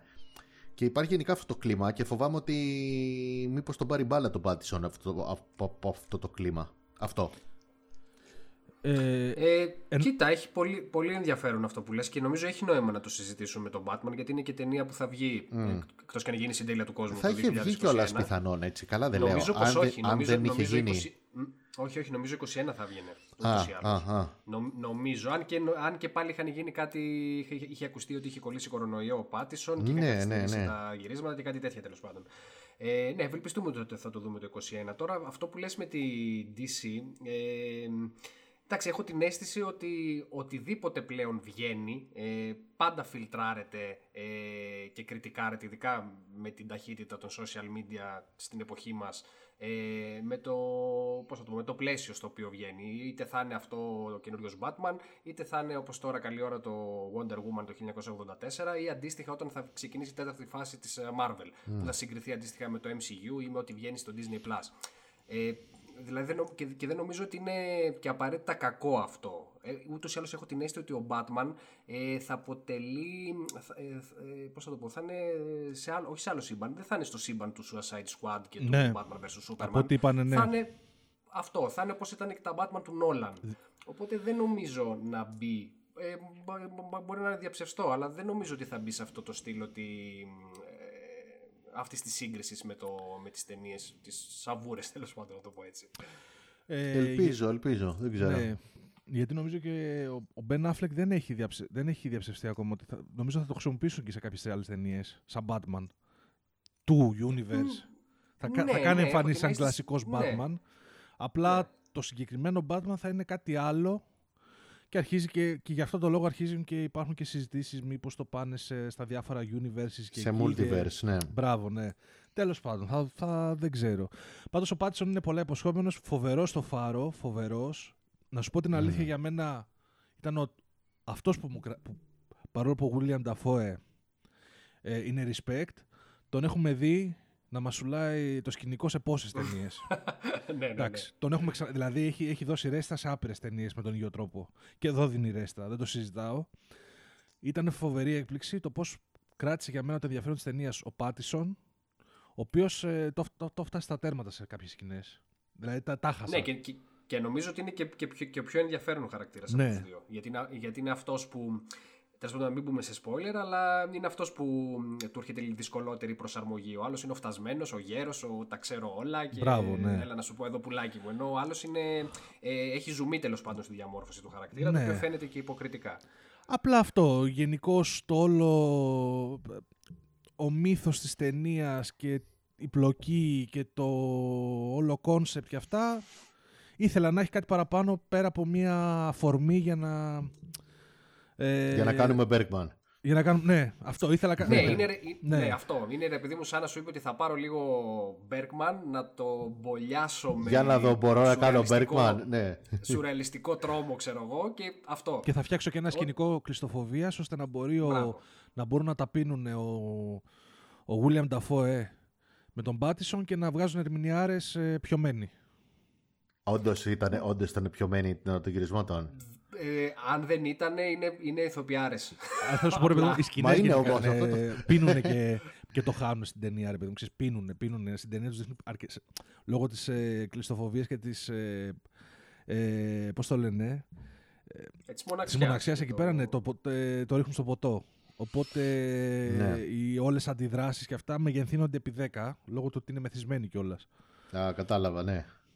Ε, γαμάει, ναι. Δηλαδή, άμα, σαν αφορμή για να τους βάλεις σε ένα δωμάτιο να τα σκίσουν όλα, ναι. Ναι, ήταν γαμάτη αφορμή. Απλά ήθελα ξέρεις, να έχει και λίγο αυτό το.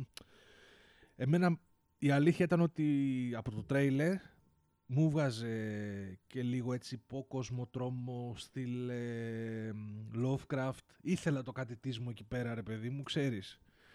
Από το τρέιλεράκι λίγο βγάζει κάτι τέτοιο. Κάτι, ένα Εντάξει, τέτοιο. έχει, έχει, έχει πινελιές. Γενικά να σου πω Πινελιές. κάτι. Νομίζω μου κάνει εντύπωση που δεν έχει βγει μια τέτοια ταινία. Δηλαδή Ναι, ρε Σιφάνη. έχουν ναι, ρε, Σιφάνη. πιάσει από όλες τις Ε, τι απόψεις να στο βγει ο Lovecraft. Κφούλου, ας πούμε, να βγει, ρε, να Ρε βγει, φίλε, να καπάκωνε το ρε φίλε, φάρο. κάτι ψαράνθρωποι, δεν ξέρω. Δηλαδή, όχι να σου πω κάτι, να σου πω κάτι. Δεν εννοούνται και καλά να βγει κτούλου.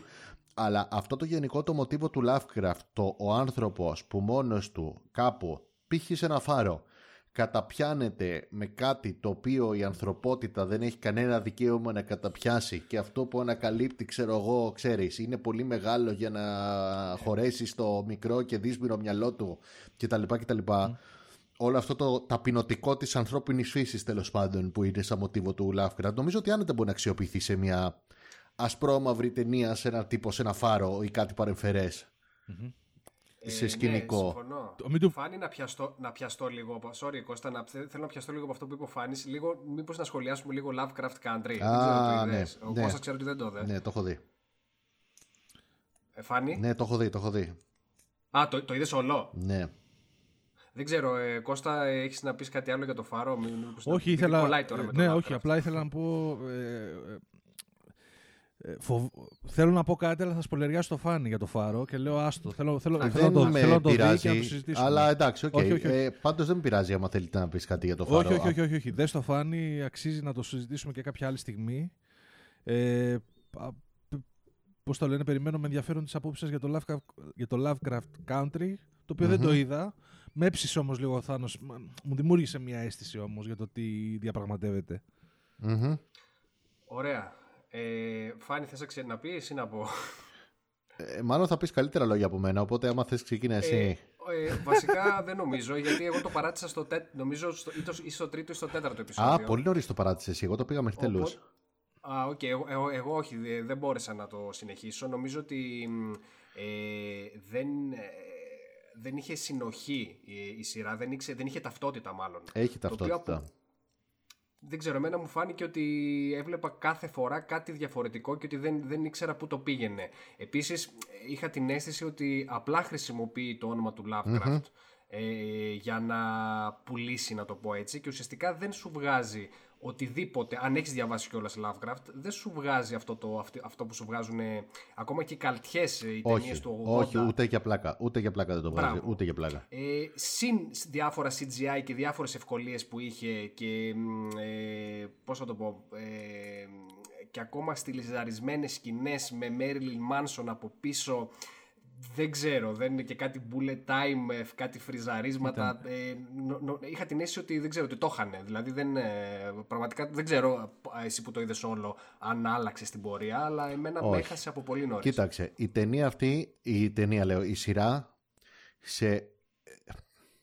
η σειρά καταρχάς είναι γραμμένη και φτιαγμένη από δημιουργούς οι οποίοι σου δίνουν την εντύπωση ότι πέραν του ότι δεν εκτιμούσαν το Lovecraft σαν άνθρωπο, που μπορείς να πεις πάρα πολύ άνετα ότι καλά έκαναν, διότι εντάξει, είχε πάρα πολλά θέματα ο Lovecraft- ο Lovecraft σαν άνθρωπος, δεν τον εκτιμούσαν και σαν συγγραφέα, ούτε εκτιμούσαν το σύμπαν του, ούτε τίποτα από όλα αυτά, ούτε αυτά που αρέσουν στο Lovecraftικό στυλ γραφής. Αυτό που λέγαμε πριν, ας πούμε τώρα, ότι μπορεί να γίνει, ξέρω εγώ, μια ταινία Lovecraft, ας πούμε, σε ύφος Lovecraft, π.χ. στο τύπου Lighthouse. Δεν το εκτιμούσαν αυτό. Πήρανε κάνα δύο. Ονομαστικά απλά θα πω πράγματα από το μύθο του Lovecraft. Τα πετάξανε μέσα σε ένα ε, σενάριο ε, το οποίο όμως έχει σχέση απλά με παραφυσικό του στυλ supernatural. Μπράβο. απλά πα- πα- πασπαλίσανε εκεί ονομασίες από το Lovecraft και ε, ο- η χρήση του Lovecraft γίνεται κυριολεκτικά σχεδόν αποκλειστικά για μένα μόνο στο πρώτο επεισόδιο ουσιαστικά όπου ουσιαστικά σου λέει ότι εγώ χρησιμοποιώ το Lovecraft στον τίτλο και στην περιοχή και τα λοιπά μόνο και μόνο σαν ε, για να θέσω τις βάσεις της σειράς οι οποίες ποιες είναι. Ο λόγος που σου λέω ο Lovecraft είναι γιατί ο Lovecraft έμενε εκεί. Ο Lovecraft ήταν ρατσιστής του κερατά εγώ θα πιάσω τώρα και θα κάνω μια σειρά η οποία διαδραματίζεται στην περιοχή που έμενε πριν από 80 χρόνια ο Lovecraft η οποία σειρά αυτή έχει υπερφυσικό στοιχείο οκ και έχει να κάνει με αντιρατσισμό και γι' αυτό σου βάζω το όνομα Lovecraft μέσα δηλαδή αν π.χ. Και για να πιάσω, και για να πιάσω μεγάλο κομμάτι του κοινού, γιατί αλλιώς δεν θα πιανα. Ναι, ναι, ναι. Δεν Γιατί έχει θα- καμία σχέση σε ύφος, δεν έχει τέτοιο. Έχει να κάνει, έχει να κάνει με μάγισσες. Έχει μάγισσε. Ναι. Θα μπορούσαν έχει... να την πούνε αλλιώς όμως. Θα μπορούσαν να την πούνε αλλιώς και να Ναι, περάσουν. α, το ναι ίδιο αλλά μήνυμα. ποιον θα πούνε που είναι ρατσιστής. Κατάλαβες, σου λέω. Δηλαδή αυτό το θέμα. Ε, το λένε Lovecraft Country γιατί σου λέει είναι η χώρα του Lovecraft. Είναι το- η, η χώρα του Lovecraft. Η χώρα του ρατσιστή. Ναι. Γι' αυτό το λένε Lovecraft Country ουσιαστικά. Γιατί ο Lovecraft ήταν ρατσιστής. Και το λένε Lovecraft Country Ναι. γιατί είναι ρατσιστής και, Ο- έπρεπε ο- να, και ο επειδή Lovecraft είναι ήταν πολλά- υπερφυσικό. Ναι, ναι, ναι. Ο Lovecraft ήταν πολλά πράγματα. Επίσης Ναι. είσαι σε μια συγκεκριμένη περιο- εποχή που αρκετοί ομοίοι του θεωρούνταν normal και είχαν τις ίδιες πεπιθήσεις. Ναι, ναι, ναι. ε, ε, Κατάλαβα δεν τι λέει. πιάνω, δε- δεν πιάνω, εγώ να πω, τώρα για- δεν σ- πιάνω σ- καν το σηκω- αν έχουν δίκιο ή όχι ή αν, είναι, ή αν Ναι, υπάρχει ναι. δικαιολόγηση για το Lovecraft. Εγώ προσπαθώ να σου εξηγήσω τώρα το τι Ναι. συνέβαινε στο μυαλό των δημιουργών αυτών. Αλλά Η θέλω να σου πω ότι σειρά- βγαίνει, βγαίνει ο Lovecraft σαν Lovecraft εκεί πέρα, ξέρω εγώ, σαν, σαν φιγούρα. Ή απλά τα- Όχι, όχι, όχι, όχι, όχι, όχι, όχι, τίποτα. Ο πρωταγωνιστής διάβαζε Lovecraft και Αχα. γούσταρε και σε κάποια φάση ουσιαστικά είναι σαν να βλέπεις πρώτο επεισόδιο Supernatural και να λένε πρέπει να πάμε εκεί γιατί συμβαίνει το τάδε και Αχα. απλά λέει ο ένας από αυτούς «Α, εκεί είχε γεννηθεί ο Lovecraft». Και εκεί πρέπει να προσέχουμε γιατί είμαστε μαύροι, ξέρω εγώ. Γιατί εκεί Α, θυμάσαι πώς ήταν ο κατάλαβα. Lovecraft. Εκεί είναι Lovecraft Country. Ναι. Και εκεί είναι Lovecraft Country. Και απλά μετά σου έχει ας πούμε κάτι άσχετα τέρατα τα οποία θα μπορούσαν να είχαν βγει ξέρω εγώ από οποιοδήποτε supernatural πράγμα θα μπορούσαν να δουν τα τέρατα που σκοτώνουν ξέρω εγώ ας πούμε στη Wakanda οι τέτοιοι στο, Α, κατάλαβα, στο κατάλαβα. Endgame δηλαδή είναι Ανέβνευστα. κάτι Α, generic, ανέβνευστα. generic ε, σκυλιά με πολλά στόματα ξέρω εγώ και θα το δει αυτό και θα πει αυτό α είναι ένα χλοχλοχ ξέρω εγώ που είναι τα, τα τάδε πράγματα που μπορεί να είναι μέσα στο τάδε βιβλίο του Lovecraft να ονομάζονται δεν έχει ούτε αυτό το άμορφο τρόμο του Lovecraft ούτε τίποτα από όλα αυτά είναι μια ιστορία που θα μπορούσε να αλλάξει τα ονόματα Ναι. των τεράτων και οι όποιες αναφορές γίνονται στη μυθολογία του Lovecraft, θα μπορούσες κάλλιστα να τα αλλάξεις και να είναι ακριβώς η ίδια ιστορία. Ούτε στο ύφος προσπαθούν να μιμηθούν το Lovecraft, ούτε σε τίποτα. Είναι μια υπερφυσική ιστορία η οποία ασχολείται πάρα πολύ έντονα, καλός ή κακός, με το θέμα του ρατσισμού, γιατί έχει να κάνει με δεκαετία 50 Ναι. και τα λοιπά και τα λοιπά. Μα- μα- Και, και με ρατσισμό και τα λοιπά. Θέλω να πω, ρε παιδί μου, θα μπορούσαν να το διαχειριστούν. Έχουμε δει και Get Out, θα μπορούσαν, έχουμε δει και πιο παλιά Red State με cults στο νότο της Αμερικής ε, που έχουν ρατσιστικές διαθέσεις. Θα μπορούσαν δηλαδή να, να πλάσουν όποιο μύθο θέλανε. Αλλά Συμφωνώ. θελήσαν να, θελήσαν να μπει αυτό, φαντάζομαι καθαρά για λόγους φετερισμού, στον τίτλο, γιατί σου λέει θα είναι event. Άμα ακούσει ο άλλος, όπως και εσείς φαντάζομαι ακούσατε Ναι, και εγώ άκουσα στην αρχή, μου λέει ο Θάνος ε, Lovecraft, Lovecraft Country και λέω, όπα ρε μεγάλες, σώπα. Και Απλά ψάρωσα. ρε, εσύ δεν ξέρω. Τώρα το ξέρω ότι εγώ μιλάω όπως και να είναι, ξέρεις. Όταν είσαι Καυκάσιος, Λευκός και τα λοιπά, ξέρεις, μιλάς έξω από το χορό, ρε παιδί μου. Ε, Τι σχέση έχει αυτό με, τη, με, την, ε, με το storytelling; Κατάλαβες τι εννοώ, ρε παιδί μου. Τι σχέση αυτό έχει θέλω αυτό να με το πω. storytelling. Αυτό θέλω να πω. Για δεν, είναι, μένα, δεν είναι παγκόσμιο αυτό το πράγμα. Δηλαδή θέλω να πω. Και δεν έχει να κάνει μόνο με αυτό. Ε, Σκέψου και το. Μου, μου τις πάει γεγον- που δανείζονται ε, στοιχεία από άλλα έργα, όπως αυτό το, η πρόσφατη σειρά με την νοσοκόμα που έχει να κάνει με την φωλιά Μπράβο, του Google. ναι. Το, το Ratchet. Το Ratchet, το οποίο τελικά δεν έχει να κάνει με τη φωλιά του Δεν Google. το έχω δει εντωμεταξύ. Ουσιο- ναι, το Ratchet, ουσιαστικά- απλά έχω Το καταλάβει, είδα. ναι. Το είδα εγώ και συμφωνώ, είναι αυτό ακριβώς που λες. Δηλαδή θα μπορούσε Ναι, είναι μια άλλη ε, ιστορία. να λέγεται... Μπράβο. Με μια νοσοκόμα. Και, ό- και όχι μόνο αυτό, είναι και τόσο. ε, αυτά που δείχνει είναι τόσο extreme, να το πω έτσι, που ειλικρινά ε, βλέποντας τη φωλιά του Κούκου και το χαρακτήρα της ε, νοσοκόμας, ε, δεν θα μπορούσε να έχει τέτοιο, τέτοιο background.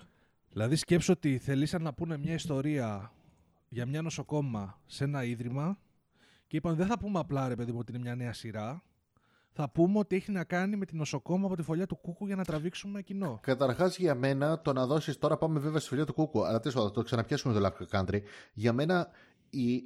δεν πρέπει να έχει background η νοσοκόμα στη Έτσι. φωλιά του Κούκου. Η, φω- η νοσοκόμα στη φωλιά του Κούκου είναι συμβολισμός. Δηλαδή όπως είναι όλη η Ναι, ταινία. μπράβο.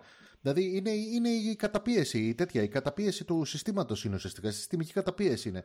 Θα δώσεις background. Τι θα πεις, ξέρω εγώ, τη, τη- τη- την έδραινε ο πατέρας της. Μου το χαλάς όλο αυτό το πράγμα. Ναι, Πρέπει να αλλά- είναι. Ναι, αλλά εσύ φάνε όταν βλέπεις κάποια σειρά πώς θα την ξεδιαλέξεις από τον όγκο των 500.000 Ε, ναι, ναι, ναι, ναι, σειρών ναι, που ακριβώς. φτιάχνονται. Κοίτα, Α, δεν το είναι, κάνανε. νοσοκόμα, ναι, είναι, είναι νοσοκόμα Έλενα. Α, όχι, Συμφωνώ. είναι νοσοκόμα από τη φωλιά του Κούκου. Λες, όπα, μήπως δούμε Κοίτα. μετά και κάποιον Τζακ Νίκολσον να σκάει μύτη. Που δεν πρόκειται να Κοίτα, γίνει. στο, στο Lovecraft Country, για να επιστρέψω σε αυτό, δεν το κάνανε, δεν νομίζω ότι ήταν κοινική απόφαση για να βγάλουν λεφτά, ξέρεις, για κράχτης. Απλά νομίζω ότι έγινε από ανθρώπους οι οποίοι διαβάζοντας Lovecraft πιστεύω ότι ήταν και ως ένα βαθμό γουστάροντας τη φάση του τρόμου ήταν περισσότερο κατέληξαν να είναι περισσότερο ενοχλημένοι με το γεγονός ότι ο Lovecraft είναι ρατσιστής παρά ε, μαγεμένοι ή ξέρεις ε, πώς να το πω θετικά επηρεασμένοι από το όλο ύφος της λαφκραφτικής μυθολογίας. Και θέλαν να κάνουν μια σειρά η οποία να δείχνει το τι είναι ξέρεις το ότι γουστάρουν ας πούμε υπερφυσικό.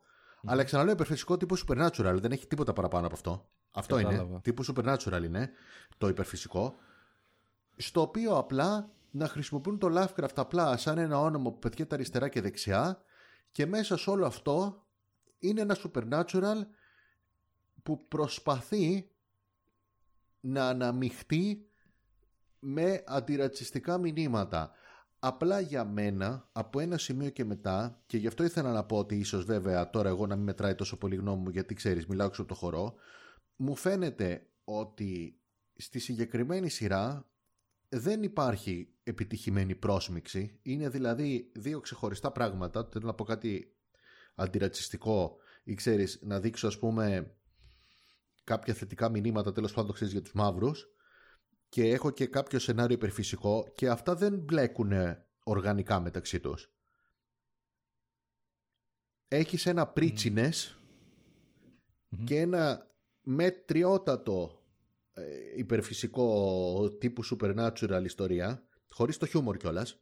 Ουσιαστικά. Απλά όταν λέω τύπου supernatural, ενώ κατάλαβες ουσιαστικά απλά πετάνε τέρατα, ξέρω εγώ, χωρίς εξήγηση. Ναι. Λοιπόν, και δεν αναμειγνύονται ουσιαστικά. Είναι λίγο. Δεν μπορώ να το εξηγήσω ρε, εσύ. Πρέπει να το δεις για να καταλάβεις. Δηλαδή είναι πολύ περίεργο πράγμα αυτό. Το, το, το φαντάζομαι γιατί, κοίταξε, μπορεί να, μπορεί να δουλέψει και αντίστροφα αυτό. Δηλαδή να μου πεις εσύ, Φάνη, ξέρω εγώ, ότι έχεις μια μέτρια ιστορία που δεν μπορούσες να την πλασάρεις. Την πολιάζει με, ένα, με κάποιο ΑΒ μήνυμα, ξέρω εγώ, σχολική βία, ε, οτιδήποτε. Δεν χρειάζεται να. να οποιοδήποτε. Bullying κτλ. Αλλά η ιστορία σου γενικά σαν ιστορία και σαν διήγηση π.χ.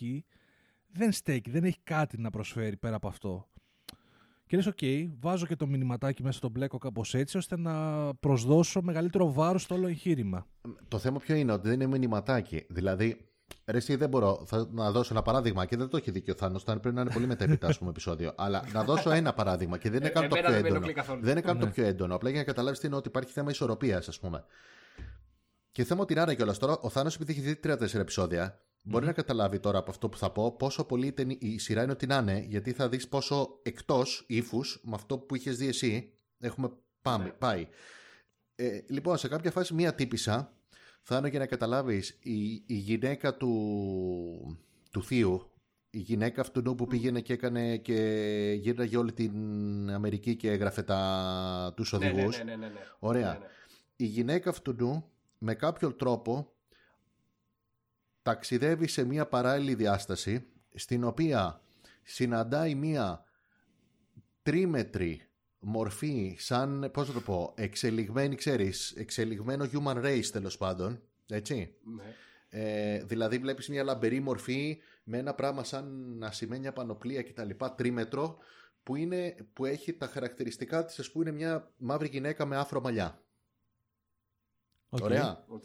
Και κάτι αρχίζει να της λέει του στυλ, ξέρεις, τι θέλεις, τι θέλω, εσύ τι θέλει. Ξέρεις, αρχίζει να της λέει κάποια, ξέρεις, λίγο του στυλ. Ε, ποια είσαι, ξέρω εγώ. Πρέπει να μάθεις εσύ ποια είσαι πρώτα, ξέρεις, κάπως έτσι, κάτι τέτοια φάση. Ξέρεις, πού, πού πηγαίνε Ναι, με το ναι. σπίτι μου, ποιο είναι το σπίτι σου, εσύ πρέπει να ρωτήσεις για το σπίτι σου πρώτα. Ξέρεις, κάτι τέτοια λίγο περίεργα. Τέλος πάντων, αυτή σε κάποια φάση προσπαθώντας, ξέρεις, να γυρίσει σπίτι της ή οτιδήποτε, ε, λέει σε αυτή την μορφή την ε, τέτοια. Κάτι της λέει και ουσιαστικά τη γυρνάει. Σε, τη, τη- α, έχει τη δυνατότητα αυτή η μορφή, την, ε, προ- την τύπισσα αυτή τη θεία, θα τη λέω θεία, να την ταξιδεύει σε διάφορες ιστορικές, σε διάφορα σημεία της ιστορίας. Οκ. Και την ταξιδεύει και την παρατάει εκεί και ζει πράγματα. Μμμ. Λοιπόν, στην αρχή την πηγαίνει και ζει σε ένα ε, καμπαρέ το, στις αρχές του 20ου αιώνα και μετά την πηγαίνει πιο πίσω και πιο πίσω και στο τέλος καταλήγει, αρκετά σύντομα μάλλον, καταλήγει να πάει πίσω στο, σε, υποθέτω ότι είναι 18ος αιώνας και βρίσκεται, υποθέτω ότι είναι στο Κογκό, είναι μέλος κάποιων πολεμιστριών του Κογκό, οι οποίες είναι κάτι σαν Αμαζόνες, οι οποίες κάνουν training γιατί ετοιμάζονται να αμυνθούν ε, κάποιου πολέμου που έρχεται. Αυτή πάει και ξέρεις, είναι ουσιαστικά ακόμα η γιαγιά, ρε παιδί μου, και απλά στο, στο, στο, σαν να είναι στο σώμα κάποια πολεμίστριας. Και είναι και καλά η στρατηγός. Τώρα, συγγνώμη που το λέω με πολλά λόγια, πρέπει να καταλάβετε λίγο το πρίτσινες που σας λέω. Λοιπόν, είναι στρατηγός και κάτι, τι- τι- είναι, ξέρεις, που την έχει φωνάξει ρε παιδί μου, αλλά στο κέντρο που, να, να πολεμήσεις μαζί μου γιατί κάνουμε practice. Είναι αυτό που κάθονται όλοι οι υπόλοιποι μαθητές, ας πούμε, γύρω-γύρω και δύο Ναι, ναι. πλακώνονται. Τη κόβει τον κόλλο, ρε παιδί μου. Αυτή πέφτει κάτω. Αρχίζει η στρατηγός να λέει: Όχι, πρέπει να μάθεις να στέκεσαι, ξέρεις, στο ύψος σου κτλ. Ξανασηκώνεται, ξανατρώει ξύλο. Κάποια στιγμή το παίρνει στο κρανίο η στρατηγός και αρχίζει να βγάζει ένα λογίδριο, ρε παιδί μου, το οποίο του στείλει. Σε όλη μας τη ζωή μας λέγανε ότι επειδή το χρώμα μας και το ότι είμαστε γυναίκες πρέπει να καθόμαστε και να υποτασσόμαστε για αυτό που μας λένε εκείνοι. Όχι, εμείς θα τους δείξουμε ότι ξέρεις. Δεν. ε, ε, δεν ε, έχει αυτό το αυτό το ύφος. Τώρα κατάλαβες τι λέω, το, το, το, το, Ναι, το ναι. είδος τέτοιο. Καταλήγει στο τέλος και αυτή να αρχίζει, ξέρεις, πλέον να πολεμάει, ας πούμε, και γίνεται πολεμίστρια και αρχίζει πλέον και αυτή να βγάζει έναν. πα- πα- ε, σαν να συνεχίζει το λόγο που έβγαζε στρατηγός πλέον, το βγάζει αυτή. Και καλά, έχει γίνει και αυτή πλέον μεγάλη στο τέτοιο. Και σου δείχνει στο τέλος ότι υπάρχει μία μάχη εκεί που προετοιμαζόντουσαν, ήταν μάχη που αυτή οδηγεί μια ομάδα από γυναίκες σαν Αμαζόνες του Κογκό. Συγγνώμη που το λέω έτσι, απλά δεν το ψάξα μετά να δω ιστορικά που τι ακριβώς αναπαριστά. Σε ντου που κάνουν λευκοί υποθέτω Βρετανοί με όπλα για να τους φάξουν. Ωραία. Πού είναι το και κακό; μετά, Ναι, και πού- μετά ε, κάποια στιγμή ξέρεις, αυτή ξυπνάει, ας πούμε, Α, πηγαίνει πάλι πίσω στο μέλλον, ας πούμε, και ουσιαστικά ξέρεις, της λέει η, η τύπησα η άλλη, τώρα ξέρεις ποια είσαι, ναι, τώρα ξέρω ποια είμαι, ξέρω εγώ. Και ξαναγυρνάει στην εποχή της, τη δικιά της, ας πούμε, στην πραγματικότητά της τέλος πάντων και έχει αλλάξει σαν γυναίκα και σαν χαρακτήρας. Ωραία, αυτό δεν είναι Ωραία. κακό να είναι υπόθεση μιας σειράς. Κα- Για ποιο λόγο, ακριβώς. για, για ποιο λόγο, να- Όχι. για ποιο λόγο όμως να μπλέκεται με όλα τα υπόλοιπα του φαινομενικά; Αυτό θέλω να πω. Αυτό. Αυτό θέλω να πω. Δηλαδή, α, είναι μια σειρά η οποία ουσιαστικά, ας πούμε, σε αυτό το επεισόδιο που σου λέω εγώ τώρα, ε, χρησιμοποιείται πολύ επιδερμικά το supernatural στοιχείο ώστε να, α, α, ώστε να μιλήσουμε για 40 λεπτά για την καταπιεσμένη γυναίκα και φιλετικά και ε, σαν γένος με έναν τρόπο ο οποίος για μένα δεν είναι αποτελεσματικός. Δηλαδή το να το κάνεις έτσι μέσω λαμίας, το να μου δείξεις ένα ημιεξωγήινο, υπερεξελιγμένο ας πούμε πράγμα του ανθρώπινου είδους, το οποίο σαν τζίνι θα σε στείλει πίσω στο Κογκό και θα αρχίσεις χέρι να πολεμάς σαν Κογκολέζα, ώστε να καταλάβεις ότι σαν γυναίκα και σαν μαύρη, ξέρω εγώ, δεν είχες συνειδητοποιήσει το ότι μπορείς να αντιταχθείς. Κατάλαβες. Και τελικά να επιστρέψεις πίσω. Δεν ξέρω, ρε φιλέ. Άμα θες να πεις μια τέτοια ιστορία, δεν είναι μια πολύ χαρά τε- πες τε- την. Ναι, δεν είναι πολύ τεμπέλικο storytelling αυτό. Πολύ Ναι. τεμπέλικο όμως. Ναι, ναι. Δηλαδή δεν θέλω να δω, ρε παιδί μου. Πώς να, σου το πω, να, το, να το τραβήξω ακόμα παραπέρα. Δεν θέλω, ρε παιδί μου, να βλέπω Transformers και ξαφνικά ο Σία Λεμπούφ να, να διακτηνιστεί και να πάει Ναι. σε ένα στρατόπεδο συγκέντρωσης και να μάθω για το ολοκαύτωμα. Δεν, δεν θέλω να μου το πας έτσι. Κάνε κάτι άλλο, ρε παιδί Ή- μου. ή- να σου πω Κατάλαβες. κάτι. Θε, θες να μου μιλήσει για το ολοκαύτωμα και Κάνε θες κάτι να μου άλλο. μιλήσουμε για, λοκα- με- για το ολοκαύτωμα με τους Transformers. Ωραία. Πάρα πολύ ωραία. Μη μου πεις ότι θα μπω στο αμάξι, θα μπει ο Σίριελ Λεμπούφ στο αμάξι, θα αρχίσει να οδηγάει, θα ανοίξει το ραδιόφωνο, θα ανοίξει το ραδιόφωνο, ξαφνικά το αμάξι θα μείνει από λάστιχο και θα περάσει μία ώρα να ακούσει το ραδιόφωνο ένα μήνυμα για το ολοκαύτωμα. Ναι. Ναι, ναι, ναι. ναι. Δηλαδή Κατάλαβα. αυτό πλέον δεν έχεις κάνει μία μίξη. ναι, ναι. Πάντως ε, ακούγοντας ε, Φάνη εκεί που λες ότι πάει η τύπησα παλιά, παλιά, παλιά ε, φοβήθηκα ότι θα την βρίσκαμε στη ράχη ικανό στη Ρεξ. Όχι, αλλά θα Οπότε μπορούσε. εντάξει, τουλάχιστον αφού σταμάτησε τον κογκό πάλι καλά. Δεν ξέρω, ρε φίλε. Δηλαδή, μου φαινόταν αστείο το όλο πράγμα. Και είναι κρίμα γιατί ε, είναι σοβαρά αυτά που προσπαθεί να πει. Και έχουν όντως βάση όλα αυτά που, έχει- που, που, που προσπαθεί να πει. Απλά για μένα υπάρχει λίγο ένα θέμα. Δεν χρειάζεται να ευλογούμε κάθε σειρά που βγαίνει επειδή έχει αγνές προθέσεις ή έχει καλό μήνυμα να πει. Για μένα αυτή η ταινία, ναι, φυσικά είναι καλό μήνυμα το να μιλήσεις ξέρεις, για το ρατσισμό που υπάρχει ακόμα και είναι πολύ έντονο στην Αμερική. Φυσικό είναι να, Φυσικά είναι καλό ξέρω, να μιλήσεις, ας πούμε, π.χ. και για καταπίεση γυναίκα ή οτιδήποτε. Δεν θα πιάσω και θα εκθιάσω μια τέτοια σειρά επειδή μιλάει για αυτά τα πράγματα. Η σειρά ήταν σκατά. Σκατά, κανονικά. Sorry που το λέω, ήταν σκατά. ναι. Απλά, Τι να ε, κάνουμε; Εμένα μα- μου αρέσει που το βλέπεις και μακάρι να είναι έτσι, το βλέπεις λίγο και με πιο έτσι αισιόδοξο τρόπο. Εγώ το θεωρώ πλέον ότι γενικώ, επειδή το παρατηρώ σε αρκετές σειρές που δανείζονται κάτι από κάποια άλλη σειρά και θε, θε, έχουν μια πρόθεση, οκ, έχουν, αλλά μια πρόθεση δεν φτάνει. Πρέπει να πεις και μια ιστορία. Ε, Ναι. Ο Τόλκιν δεν δημιουργούσε κόσμους για να, να σου κάνει κήρυγμα. Και μάλιστα τη σιχαινόταν την αλληγορία. Το, έχει, το, έχει, το είχε δηλώσει. Το, στον πρόλογο του Άρχοντα Δαχτυλιδιών το λέει. Αυτό που σιχαίνομαι είναι η αλληγορία. Ναι. Φτιάχνουν έναν κόσμο ο οποίος είναι τόσο ρεαλιστικός που μπορείς να, τον, να αντιληφθείς μια ιστορικότητα σε αυτά που γίνονται και από εκεί και πέρα έχεις στο μυαλό σου εσύ, ανάλογα από πού έρχεσαι και πού πας, να πάρεις κάποια πράγματα και να τα, να τα υιοθετήσεις και να τα ερμηνεύσεις με δικό σου τρόπο. Σαν να παρατηρείς μια ιστορία. Λοιπόν, ε, θεωρείται πα- ότι έχει αρχίσει και γίνεται επι- επικίνδυνο ότι, ωραία, αν στο, στο επόμενο Transformers π.χ. ε, υπάρξει, ακου- δούμε το Σία Λεμπούφ να ακούει ραδιόφωνο, αυτό που σπ- ωραία το, το έθεσες, ε, ε, πώς το λένε, ε, για το ολοκαύτωμα, ε, να αποτελεί ευκαιρία να πούνε ότι α, ξέρεις τι, αυτό το Transformers τελικά δεν είναι, δεν είναι σκάτα όπως τα υπόλοιπα, που παρόλο που είναι σκάτα γενικά σαν ιστορία, γιατί είχε και ένα καλό μήνυμα να περάσει. Το οποίο το θεωρώ λίγο. Ε, επι- όχι Ναι. επικίνδυνο. Κατάλαβες. Δούριο ύπο ώστε να μπορούν να σμπρώχνονται τεμπέλικες ιστορίες χωρίς να, χωρίς να μπαίνει λίγο προσπάθεια ρε παιδιά στο τέτοιο. Δηλαδή και το Terminator Dark Fate είχε κάποια καλά μηνύματα να περάσει, αλλά η ιστορία του ήταν σκατά. Πω, αυτό ήταν του 2020 η βγία. 2019. Όχι, όχι του Απλώς 2019. μου έρχεται στο μυαλό το το γεγονός ότι ναι, είχε κάποια καλά μηνύματα να περάσει, αλλά δεν φτάνει μόνο αυτό. Ε, ναι, ρε φίλε, εντάξει. Και αρχίζω και πιστεύω ότι επειδή το βλέπω ξανά και ξανά ότι το Hollywood το χρησιμοποιεί και σαν δικαιολογία του στυλ. Δεν θα επενδύσω, δεν θα στύψω πολύ μυαλό για την ιστορία. Αλλά επειδή θα βάλω, θα πασπαλίσω μερικά μηνυματάκια με τον τρόπο που τα είδες και εσύ στο Lovecraft Country, είμαι καλυμμένος. Και αν έρθει ο Φάνης και μου πει είναι σκατά, θα του πω γιατί ρε φίλε, δεν σου άρεσε το μήνυμα; Όχι, θα σου πει ο Φάνης, δεν μου αρέσει το. Δεν σου άρεσε το μήνυμα. δηλαδή το, το βλέπω και λίγο σαν. ναι, ναι. Ε, Πώς να σου το πω, εκπεφ- εκφυγή.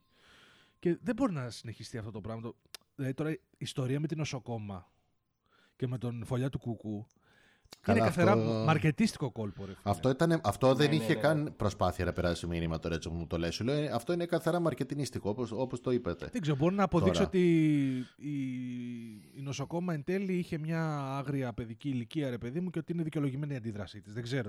Ε, ούτε, ούτε, κα- όχι ούτε καν, μέσα πέφτεις και εσύ και, ο- και ο Φάνης πριν που είπε για το κακοποιητικό παρελθόν, επειδή το είδα το Ratchet. Ε, αλλά ε, who cares; Ναι. Δηλαδή είναι, είναι αυτό που είπε και ο Φάνης. Ε, δεν πιάνεις τέτοιους χαρακτήρες που είναι σύμβολα για Ναι, να ρε, δείξεις φίλε. πώς περάσανε στα παιδικά τους χρόνια. Ε, γιατί; Ναι. Δεν δε, δεν θέλω. Ε, Κάτσε ρε φίλε, δηλαδή δεν θα γούσταρες πολύ. Παιδιά, άμα γίνει πραγματικά δηλαδή να με κλείσετε μέσα, να βγει καμία ταινία που να, που να δείχνει την ιστορία του μεγάλου αδερφού πριν γίνει μεγάλος αδερφός. Πώς σου φάνηκε αυτό; Τα Όχι. παιδικά του χρόνια. Όχι. Όχι. Να μου καταστρέψει το χέρι. Όχι, τους έδωσε. Έτσι. Τα παιδικά Πάνε του λίγο χρόνια. μόνο σου, μην, τους, μην δίνεις ιδέες. Ελπίζω να μην μας ακούνε τίποτα ξένοι. Ευτυχώς μιλάμε ελληνικά. Θα λέει 1964 θα ονομάζεται και θα ξεκινάει. θα λέει τι, τι, ότι τι, τι, τι τράβαγε, ξέρω εγώ, στο σπίτι του και αποφάσισε να γίνει απολυταρχικό το λο- τέτοιο. Ε, αυτό κάνουνε. Από ό,τι κατάλαβα και στο Ratchet, έτσι. ναι. Ωραία. Ε, Ε, ένα τελευταίο να- για το Lovecraft Country, συγγνώμη. Απλά και ένα, ένα τελευταίο είναι. Ρε Θάνο, πες μου αν συμφωνείς ή όχι. Εγώ δεν κατάλαβα ποτέ με αυτή, αυτή η σειρά σε ποιον απευθύνεται. Δηλαδή, όταν βάζεις την, το όνομα Lovecraft, νομίζω ότι υποθέτεις ότι θα τραβήξεις κοινό το οποίο θέλει να δει κάτι που έχει σχέση με το Lovecraft. Σας τράβηξε. Ναι, ναι, το, μας... το έκανε. Ε, Εγώ δεν θα την έβλεπα αν δεν είχε το Lovecraft στον τίτλο. ναι. Ε, και δεν την είδες τελικά. Εγώ την είδα από Α, την περιέργεια. είδα και την... Ε, ναι, φαντάζομαι. Ναι, εγώ δεν άντεξα. Ε, Ακριβώς για αυτά που είπαμε. Γιατί θεωρώ ότι δεν είχε ταυτότητα. Ε, αυτό. Δηλαδή δεν, ε, ε, δεν, δεν υπήρχε κάτι που να με κρατάει για να δω το επόμενο. Σου λέω, δηλαδή θα μπορούσα να την αφήσω και από το πρώτο επεισόδιο. Λέω, κάτσε να δω ένα ακόμα. Κάτσε να δω ένα ακόμα. Από εκεί που είδα όλο αυτό τον αχταρμά και όλο αυτό που λες με τα supernatural στοιχεία και τις μάγισσες και τον Merlin Manson, ε, ε, λέω όχι, εντάξει. Δεν, δεν, με αυτό ακριβώς δεν ξέρω πού απευθύνεται εν τέλει. Ε, αν και έχω την αίσθηση ότι πήγε καλά γενικά. Ναι, πήγε καλά. Ε, ναι. Εντάξει. Αυτό είναι, δημιούργησε το σούσουρο. Πολλές φορές ακόμα πριν, ξεκινά, πριν να ξεκινήσει να προβάλλεται μία σειρά στις πλατφόρμες α, α, α, από το buzz που δημιουργεί ε, κλειδώνει ο δεύτερος και ο τρίτος κύκλος. Ναι. Δηλαδή πλέον έχουμε φτάσει σε τέτοιο σημείο. Δηλαδή από το hype που θα δημιουργήσει μια σειρά πριν καν ακόμα προ, προ- προσγειωθεί η πρώτη σεζόν έχουνε, είναι σαν τις μετοχές ρε παιδί μου, το ζυγίζουν και κλει- κλειδώνουν δεύτερο και τρίτο κύκλο. ναι. Ε, και γι' αυτό και ακούμε και. Ναι. Όπως, το οποίο επίσης οδηγεί αντίστοιχα μετά και σε, σε πολλές σειρές πλέον που βλέπουμε ότι ακυρώνονται στον τρίτο, στον τέταρτο. ναι. Έχουμε πολλά παραδείγματα ακυρώσεων μένεις σειρών. κιόλας και... Ή Εγώ με- δεν ξέρω τώρα αν θα δούμε κι μεταπίδηση, άλλη... ναι, η μεταπίδηση σειρών από το ένα streaming platform στο άλλο γιατί ψάχνουμε άλλο ε, δεν καλύπτουμε πλέον το Netflix θα μας αγοράσει το Amazon ε, θα δώσουμε κάποια υπόσχεση στο Amazon γιατί το Amazon ε, π.χ. δεν έχει πολλές σειρές φέτος και γίνεται ένα τέτοιο παιχνίδι Απλά ρε, εσύ, για μένα έχει αρχίσει λίγο αυτό το. Έχει αρχίσει να βγαίνει ένα καινούριο στυλ ε, γυρίσματος το οποίο εγώ το είχα δει πρώτη φορά ως ένα βαθμό στο Preacher. Μετά το είδα στο American Gods και το βλέπω και εδώ που είναι ένα ύφος το γυρ- ο νέος τρόπος να γυρνάμε πράγματα που έχουν να κάνουν με supernatural ή whatever που ανακατεύουμε Guy Ritchie με δεν ξέρω κι εγώ τι και κάνω ένα περίεργο στα ηλιά. Αχα. Ε, δεν ξέρω αν ε, καταλαβαίνετε τι λέω τώρα βάζοντας τα παράδειγμα το American Gods και το, Όχι, εγώ, και το εγώ σε Preacher. καταλαβαίνω και, και, και μάλιστα το Preacher είναι η άλλη σειρά που παράτησα επίσης, Ναι. έχοντας διαβάσει Ε, το ναι, γραφικό. ε, ναι, πραγματικά όμως. Το οποίο είναι λίγο στυλ, style over substance ας πούμε που λένε. Μπράβο. Και πολύ στα ηλιά, χωρίς να έχεις να πεις κάτι ρε παιδί μου. Και έχει αρχίσει λίγο να γίνεται ψιλομανιέρα αυτό. Ε, και δεν ξέρω πού θα πάει. Ελπίζω να σταματήσει κάποια στιγμή και να γυρίσουν κάτι πιο παραδοσιακό. Τέλος πάντων. Αυτά, συγγνώμη, πολύ το κρατήσαμε με το American Gods, έτσι, Ναι. νομίζω. Αλλά γε- με το American Gods λέω, με το Με το, Lovecraft ναι, Country. το Lovecraft Γενικώς Country. πάντως επειδή είδα και τα... έτυχε να δω το, τους τελευταίου, το, τις τελευταίες εβδομάδες ε, τις ανακοινώσεις των, ε, από τις μεγάλες πλατφόρμες και ειδικά είχε, η Disney είχε ολόκληρο Investor Day Μμ. το οποίο είχαν στριμάρει και απευθυνόντουσαν στους επενδυτές, έτσι. Ε, ναι, ναι. Μιλούσαν με γλώσσα ξεκάθαρη για αυτούς που ρίχνουν το χρήμα Μμμ. και απο... Ναι. επειδή δεν απευθυνόντουσαν στο κοινό, αποκαλύψανε, αποκαλύψανε και, το, και τους τρόπους με τους οποίους ε, γίνονται οι μετρήσεις και το feedback στις πλατφόρμες αυτές Ναι. και από το οποίο προ- γίνονται όλα, περνάνε μέσα από, μανιέ, από κόσκινο ανα, analytics, Εννοείται. τα Ναι. data και σου λένε ότι πλέον, ρε παιδί μου, δεν χρησιμοποιούμε τους κλασικούς, ξέρω εγώ, τα κλασικά, κομ- ε, τις κλασικές επιτροπές που είχαμε στα παραδοσιακά στούντιο και τα focus groups. Πλέον παίρνουμε μαθηματικά, μαθηματικά δεδομένα από το τι γουστάρει ο πιτσιρικάς από τα 13 χρονών μέχρι τον παππού. Τα περνάμε μέσα από κόσκινο και με βάση αυτά τα δεδομένα δίνουμε feedback στους ε, κεντρικούς δημιουργούς μας για το τι Μμμ. στοιχεία θα πρέπει να βάλουν στις, ε, στο storytelling τους. Μμ.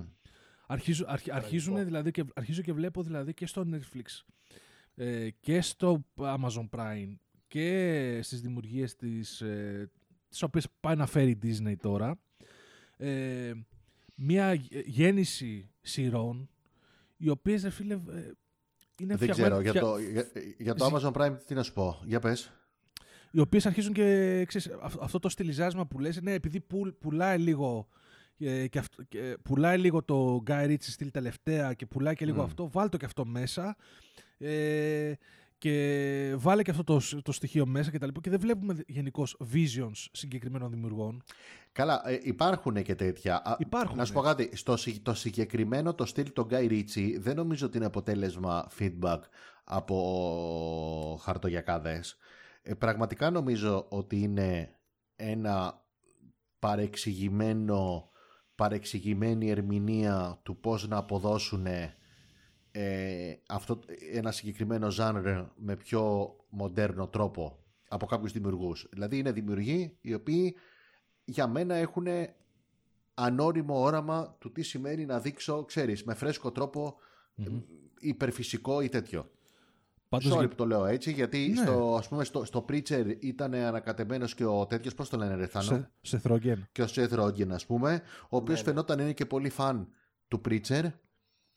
Εγώ δεν πιστεύω ότι ο Seth Rogen τώρα πήρε ας πούμε, ξέρεις, feedback για το πώς να κάνει το Preacher από, από στούντιο για να κάνει αυτό που έκανε. Νομίζω ότι ο Seth Rogen ήταν καμπλωμένος με πέντε διαφορετικά πράγματα από όταν ήταν μικρός. Το Preacher μπορεί να γούσταρε ξέρω εγώ το Sherlock Holmes ας πούμε του τέτοιου του Guy Ritchie ας πούμε και όλα αυτά έκανε ένα χταρμά στο μυαλό του για το πώς μπορεί να δείξει cool στην τηλεόραση κάποια πράγματα και έβγαλε αυτό που έβγαλε. Ε, Sorry δηλαδή νομίζω ότι έτσι είναι τώρα ότι γίνεται η φάση. Δεν ξέρω αν κάνω λάθος.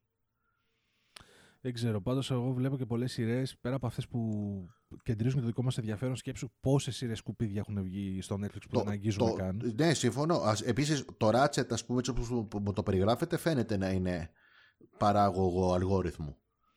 Από την άλλη. το, το Ratchet όμως είναι εντυπωσιακό γιατί φαίνεται ότι είναι καλή παραγωγή. Δηλαδή έχει πολύ ωραία σκηνικά, κοστούμια, ερμηνείες. Δηλαδή ε, είναι σαν να βάζεις πολύ καλά επιμέρους υλικά, τα οποία όμως όταν τα συνθέτεις ε, δεν ε, Να σου πω κάτι, μαντεύω ακριβώς πώς είναι. Είναι από αυτές τις ταινίες, από αυτές τις σειρές. Είναι του Ryan Είναι Murphy. από αυτές τις σειρές που, που, που, θα τις δεις και θα πεις ότι αυτή η σειρά μιμείται χαμελεοντικά, τέλεια, μια καλή σειρά. Μπράβο. Έχω... Δηλαδή έχει όλα τα στοιχεία, αλλά φαίνεται σαν να μην έχει ψυχή, ρε παιδί μου. Ότι είναι φτιαγμένη σαν κάποιον που μιμείται Έχω... όλα τα στοιχεία μιας καλής σειράς. Το έχει μελετήσει όλος σκηνοθετικά. Να φαίνεται ότι έχει μήνυμα, να φαίνεται ότι έχει ερμηνείες, να φαίνεται ότι mm-hmm. κάτι πάει να πει, mm-hmm. αλλά μην έχει ψυχή.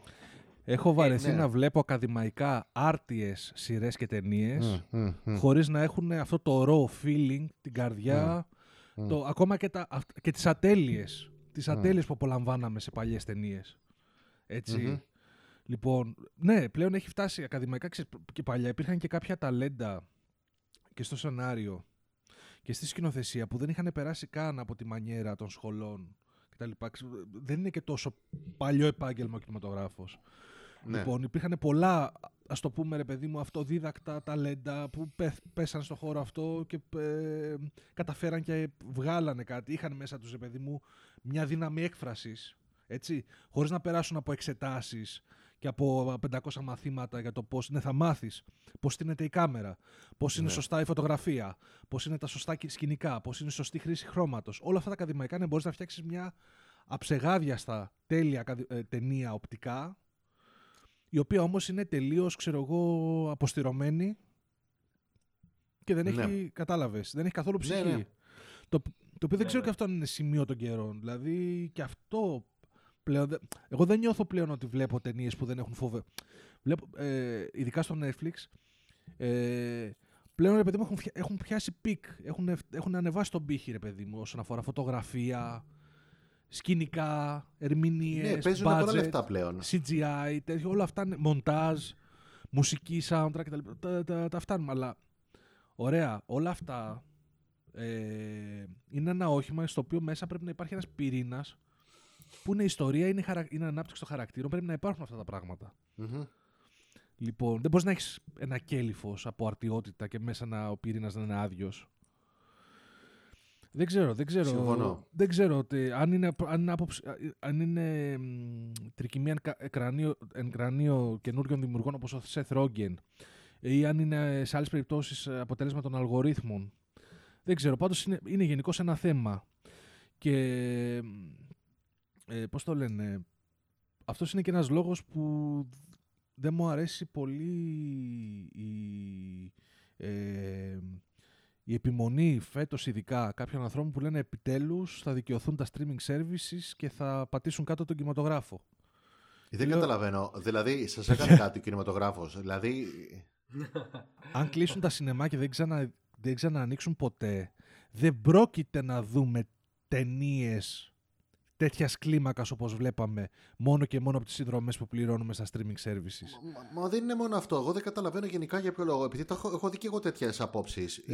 Από πότε έγινε ο εχθρός ο κινηματογράφος. Ναι. Δηλαδή, δεν καταλαβαίνω. Ε, πραγματικά δεν το ρωτάω δηλαδή ρητορικά. Κυριολεκτικά το ρωτάω. Πριν γίνει η φάση με τον κορονοϊό, δεν είχα ακούσει ποτέ κανέναν να επιχειρηματολογεί κατά του κινηματογράφου. Δεν ξέρω πότε έγινε αυτό. Ναι, ξαφνικά κάποιοι ξεσπαθώσανε. Και λένε, ναι, επιτέλους θα δικαιωθούν. Αυτό που λες εσύ θα δικαιωθούν. Λέω, δεν ήξερα ότι θεωρούνται αδικημένα τα streaming services. δηλαδή δεν υπήρχε ποτέ κόντρα. Ήταν δύο διαφορετικά πράγματα. Α πούμε. Υπήρχε μόνο κάποια συζήτηση που εντάξει, αυτό είναι άλλο πράγμα. Το αν έπρεπε, ξέρω εγώ, π.χ. ταινίες που γυρνάνε σε streaming services να μπορούν να πάνε σε Oscar και σε τέτοια. Άλλο αυτό. Άλλο, άλλη συζήτηση. Αυτή δεν την πιάσω καν. Εντάξει. Για την άλλη συζήτηση. Ε, ναι, εντάξει, προφανώς τώρα ανέκυψε αυτή η συζήτηση και αυτή η διαμάχη λόγω του κορονοϊού, επειδή, επειδή εφόσον οι αίθουσες ήταν κλειστές, ε, αυτόματα οι πλατφόρμες streaming ε, άρχισε μάλλον ναι. να, ε, να ελέγχεται και να βλέπει ο κόσμος ε, το πόσο περισσότεροι συνδρομητές ήταν, τι βλέπουν, πόσο περισσότερο το βλέπουν και ίσως κάποιοι οικονομικά σου λένε ότι ναι, OK, okay, ε, μια χαρά στέκονται τα streaming από μόνα τους, τους, τους θέλουμε τους κινηματογράφους.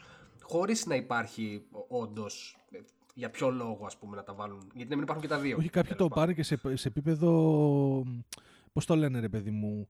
Ε, σαν ο κινηματογράφος είναι ξεπερασμένη τεχνολογία. Δηλαδή, το, το, Αυτό παιδιά, είναι το πρόβλημα, αλλάξαμε, ναι. αλλάξαμε εποχή. Μην, μην, ναι, μην είστε. Πού ζείτε. Πού ζείτε Βασικά, αυτό είναι ένα θέμα, παιδιά. Δεν έχω καταλάβει αν η Generation Z ποια είναι τώρα, τέλος πάντων. Ναι. Ε, αν πραγματικά ε, έχει καμία χρησιμότητα σε αυτήν τη γενιά, στο μυαλό τους έχει καμία χρησιμότητα ο κινηματογράφος. Δηλαδή, ο, η γενιά που κατά πάσα πιθανότητα να μπορεί άνετα να κάνει, ξέρεις, πολύ μεγάλο μέρος κοινωνικοποίησης τους, ας πούμε, μέσω social media. Ωραία. Ε, που έχει 4K 70 inches τηλεοράση σπίτι της, με home cinema που δεν έχει ζήσει γενικά, ξέρεις, αυτό που λέμε εμείς το να, για να απορροφηθείς από μια ταινία να πρέπει να πας και καλά στο σινεμά. Ναι. Που μπορεί απλά να έχουν συνδέσει το σινεμά με μια εμπειρία άσχετη με το τι ταινία βλέπουν. Το οποίο εγώ το βλέπα γενικά σε πολλά χρόνια, σε, κατά, κατά καιρούς, ας πούμε, καθώ περνάγα τα χρόνια από τότε που ήμουν μικρός. Δηλαδή βλέπω πολύ μεγάλο μέρος, ας πούμε, του πληθυσμού τέλος πάντων, το οποίο ουσιαστικά είναι μια έξοδο σινεμά και μην νοιάζει τα δούνε. Δεν ξέρω αν έχετε πετύχει εσείς ναι, να είσαι στην ουρά ναι, στα village ναι, ναι, και ο άλλος στην ουρά με την παρέα του να έχει έρθει στα village και να είναι στην ουρά του ταμείου και εκείνη την ώρα να κοιτάει τι ταινίες παίζουν ναι, ναι. για να αποφασίσει να πάει. Δηλαδή ουσιαστικά αυτός ήρθε για τα popcorn. Έτσι. Ναι. Ε, αυτός ο άνθρωπος, ναι, δεν ξέρω τι θα του λείψει από το σινεμά πέρα από τα popcorn. Κατάλαβες. Δηλαδή αυτό το θέμα. Γιατί δυστυχώς υπάρχει ναι, αυτό το κοινό δηλαδή που δεν του λείπει κάτι. Ναι, και γενικότερα τώρα με όλο αυτό που έχει γίνει, ε, εγώ προβληματίζομαι μήπως τελικά μετά από κάποια χρόνια καταλήξει ο κινηματογράφος και η 7η τέχνη να είναι κάτι καθαρά ελιτίστικο που θα υπάρχουν, δεν θα υπάρχουν multiplex, θα υπάρχουν απλά λέσχες συνεφίλ ε, ομάδων που θα πληρώνουν ξέρω, 50 ευρώ εισιτήριο ε, για να δουν κάτι το οποίο θα είναι wow, ξέρω εγώ. Καταλαβαίνετε Εγώ νομίζω ότι για τόσο μικρό κοινό, πώς το λένε, εξειδικευμένο, δεν πρόκειται να γυριστεί κάτι wow. Δεν πρόκειται να γυριστεί τουλάχιστον κάτι σε επίπεδα blockbuster όπως είχαμε συνηθίσει τα προηγούμενα χρόνια. Δεν πρόκειται να δούμε, ρε παιδί μου, Infinity War στην εποχή των streaming services. Σε καμία περίπτωση. Αν δεν βγουν. Ναι, είχε, είχε Hateful Eight, ναι. πούμε, που το γύρισε. Δεν πρόκειται να δεις. Ναι, δεν πρόκειται Αυτό να είναι το πρόβλημα, ναι. Δεν πρόκειται δηλαδή... να δεις Τιτανικό ή Avatar ή οτιδήποτε αντίστοιχο. ή Άρχοντα των Δαχτυλιδιών την τριλογία σε, χωρίς να υπάρχει ρε παιδί μου ε, το τυράκι ότι κεφάλια ανθρώπων θα γεμίσουν τις αίθουσες και θα μας παράγουν εκατομμύρια πριν καν βγούμε γιατί η, τα κέρδη μετά από τα DVD και από την ε, τηλεοπτική προβολή είναι πολύ λιγότερα. Ναι. Κοίταξε, το πρόβλημα για μένα, κοίτα, αλλάζουν πολλά πράγματα. Ε, το βασικό όμως για μένα που αλλάζει είναι το να καταλήξεις ουσιαστικά ο Μπαξές να περνάει μόνο από δύο-τρία κεφάλια. Αυτό είναι για μένα το πιο μεγάλο πρόβλημα. Δηλαδή, ε, το αν θα πάνε κεφάλια να δουν την ταινία σου, πάντα έπαιζε και στο σινεμά, έτσι. Απλά υπήρχαν τότε 150 διαφορετικές ε, ε εταιρείες παραγωγής Υπήρχε η Fox, υπήρχε, υπάρχει η Warner, υπάρχει το ένα, υπάρχει το άλλο. Αν καταλήξεις τώρα ό,τι πας να γυρίσεις, η μόνη σου επιλογή και ουσιαστικά το OK ή το μη OK για το αν θα πάρεις καν λεφτά να το γυρίσεις ή αν θα φανεί να περνάει από τους χαρτογιακάτες του Netflix ή του Disney Plus, αυτό είναι που θα μειώσει πολύ τη δυνατότητα. Δηλαδή, οι independent artists, ας πούμε, δεν ξέρω τι θα κάνουν πλέον. Πρακτικά. Σίγουρα και γενικά όμως με το εισιτήριό σου, ρε παιδί μου, κατά κάποιο τρόπο ψήφιζε συγκεκριμένα και την συγκεκριμένη ναι. ταινία. Ότι ναι, ναι, ναι. το Infinity War το γουστάρω και, παίρνω και, δεν, πηγαίνω και δεν πηγαίνω καν στα, στο ανεξάρτητο σινεμά που όντως είχε ήδη θέματα την προηγούμενη δεκαετία. ακόμα και τα blockbuster τα οποία τα γουστάραμε προσωπικά. Ε, ψήφιζες με το, με το εισιτήριό σου, ναι, τη γουστάρω τη συγκεκριμένη ταινία. Όταν είσαι ήδη κατοχυρωμένος στο Netflix σαν ένα 13 ευρώ το μήνα, το Netflix γιατί να καθίσει να σκάσει, να, να σου βγάλει ένα, πώς να σου το πω, μια τόσο δύσκολη ταινία ρε, παιδί, και να, να ρισκάρει τόσα πολλά λεφτά όταν ήδη σε έχει την πλατφόρμα.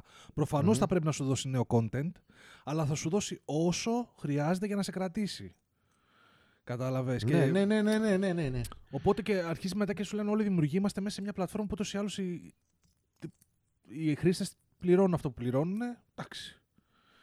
Θα προσπαθήσουμε να, να, να κάνουμε κάτι διαφορετικό να φανεί λίγο το Netflix, να κάνουμε κάτι διαφορετικό να φανεί λίγο το Amazon Prime, αλλά δεν θα δούμε, ρε παιδί μου. Δεν, πολύ φοβάμαι και, και λόγω ότι άλλο 13 ευρώ ένα σπίτι το μήνα και άλλο 7-8 ευρώ το κεφάλι ανατενία που μαζευόντουσαν πάρα πολλά ε, τε- μα- είχαμε αυτές τις εποχές που πλέον το, το 1-1,5 δις, ξέρω εγώ, στα μεγάλα blockbuster έβγαινε άνετα. Δεν ξέρω, παιδιά, Ναι. δεν ξέρω. Εγώ φοβάμαι, φο- πολύ φοβάμαι μη, το, μη, μη- μικρύνει το scope των ταινιών και πάμε πάθουμε καμιά φωσκολίαση. Δηλαδή, Κοίτα, δεν νομίζω θα πάθουμε φωσχολίαση. Η αλήθεια είναι ότι για μένα θα ήταν σε ένα ιδανικό, δηλαδή αν είχα μια χρονομηχανή και μπορούσα να εξετάσω ξέρεις, παράλληλα σύμπαντα, ας πούμε, έτσι. Θα ήθελα να δω ένα timeline, ξέρεις, το οποίο να έβλεπα πώς θα εξελισσόταν τώρα ο κινηματογράφος αν λίγο επιτέλους ξεφεύγαμε από το πρέπει minimum budget για μια ταινία να είναι 150 εκατομμύρια δολάρια. Να δω δηλαδή αν κάποιος για να φτιάξει μια καλή ταινία π.χ. ας πούμε δράσης ή φαντασίας ή κτλ θα μπορούσε να κάνει κάτι δημιουργικό, μάλλον να, να, να, να, μ, να εξερευνούσε πιο δημιουργικά μονοπάτια από τη στιγμή που δεν έχει τα 200 εκατομμύρια για να μ, το πνίξει ξέρω εγώ στα CGI. Γιατί η αλήθεια είναι ότι και αυτό το πράγμα έχει αρχίσει πλέον να φτάνει λίγο σε επίπεδο κορεσμού, έτσι. Γιατί ε, με τα CGI, ειδικά οι ταινίες οι blockbuster αυτές οι μεγάλου scope ας πούμε, πρέπει συνέχεια να ανεβάζουν τον πύχη. Γιατί αυτό έχουν σαν πρώτο τους ε, πράγμα να πουλήσουν, έτσι, το, το, το θέαμα. το θέαμα. Ε, πού θα φτάσει αυτό όμως, δηλαδή ήδη κατάλαβες, δηλαδή τι θα γίνει στο τέλος, θα βλέπεις πλανήτες να φυτρώνουν γροθιές και να πλακώνονται με άλλους πλανήτες, δηλαδή δεν ξέρεις πού θα φτάσει αυτό το πράγμα. Κάποια στιγμή δηλαδή πρέπει λίγο να... να... ε, Θα ήθελα να δω δηλαδή Είχαμε και τις εκπλήξεις ρεγαμότο του ανεξάρτητου σινεμά π.χ. της δεκαετίας του 90. Αλλά Pulp- ναι, ναι, Pulp ναι. Fiction με, με ελάχιστα εκατομμύρια που έκανε 600 εκατομμύρια, ξέρω εγώ. Το είχαν δει πάντες. ναι. Ναι, γιατί το Blair Witch Η Blair Project, Witch, ας πούμε. 600 εκατομμύρια, ξέρω εγώ. Αυτά ας πούμε τώρα με Netflix και τέτοια όντως. Πες ότι έκλειναν τελείως τα σινεμά έτσι. Δεν θα υπήρχαν, έχετε δίκιο. Μάλλον δεν, δεν θα υπήρχαν. Το Pulp Fiction θα, γυρι- θα, θα γυριζότανε. Θα μπορούσε να γυριστεί στο Netflix. Δεν θα μάθαινες ποτέ ότι έγινε επιτυχία. Ναι. Γιατί δεν ναι, έχεις αυτό το metric που λέμε εμείς τώρα. Το, το Box office. 600 εκατομμύρια ας πούμε box office, ναι. Συν ότι Ε, δεν, ε, ναι, Ναι, συν- ναι, ναι. συν ότι δεν, πι- δεν, δεν μπορείς να εμπιστευτείς κιόλας στους αριθμούς που σου δίνουν. Ε, αντικειμενικά δηλαδή. Δεν τους συμφέρει να δώσουν πραγματικούς αριθμούς. Ε, ναι. Εγώ θεωρώ ακόμα και το top 10 του Netflix, όπου δείχνει έντεχνα πάνω για να σου τραβήξει το μάτι, ότι ίσως είναι και φτια... τοποθετημένο ώστε όντως να προωθήσει και κάποιες ταινίες. Είναι εργαλείο που μπορείς να προωθήσει ταινίες. Άμα βάλεις κάποια στο top, top, στο top 10 που έχει πρόβλημα και δεν την έχουν δει πολύ και θες να την προωθήσεις, άνετα τη βάζεις στο 2 και λες: Φυσικά.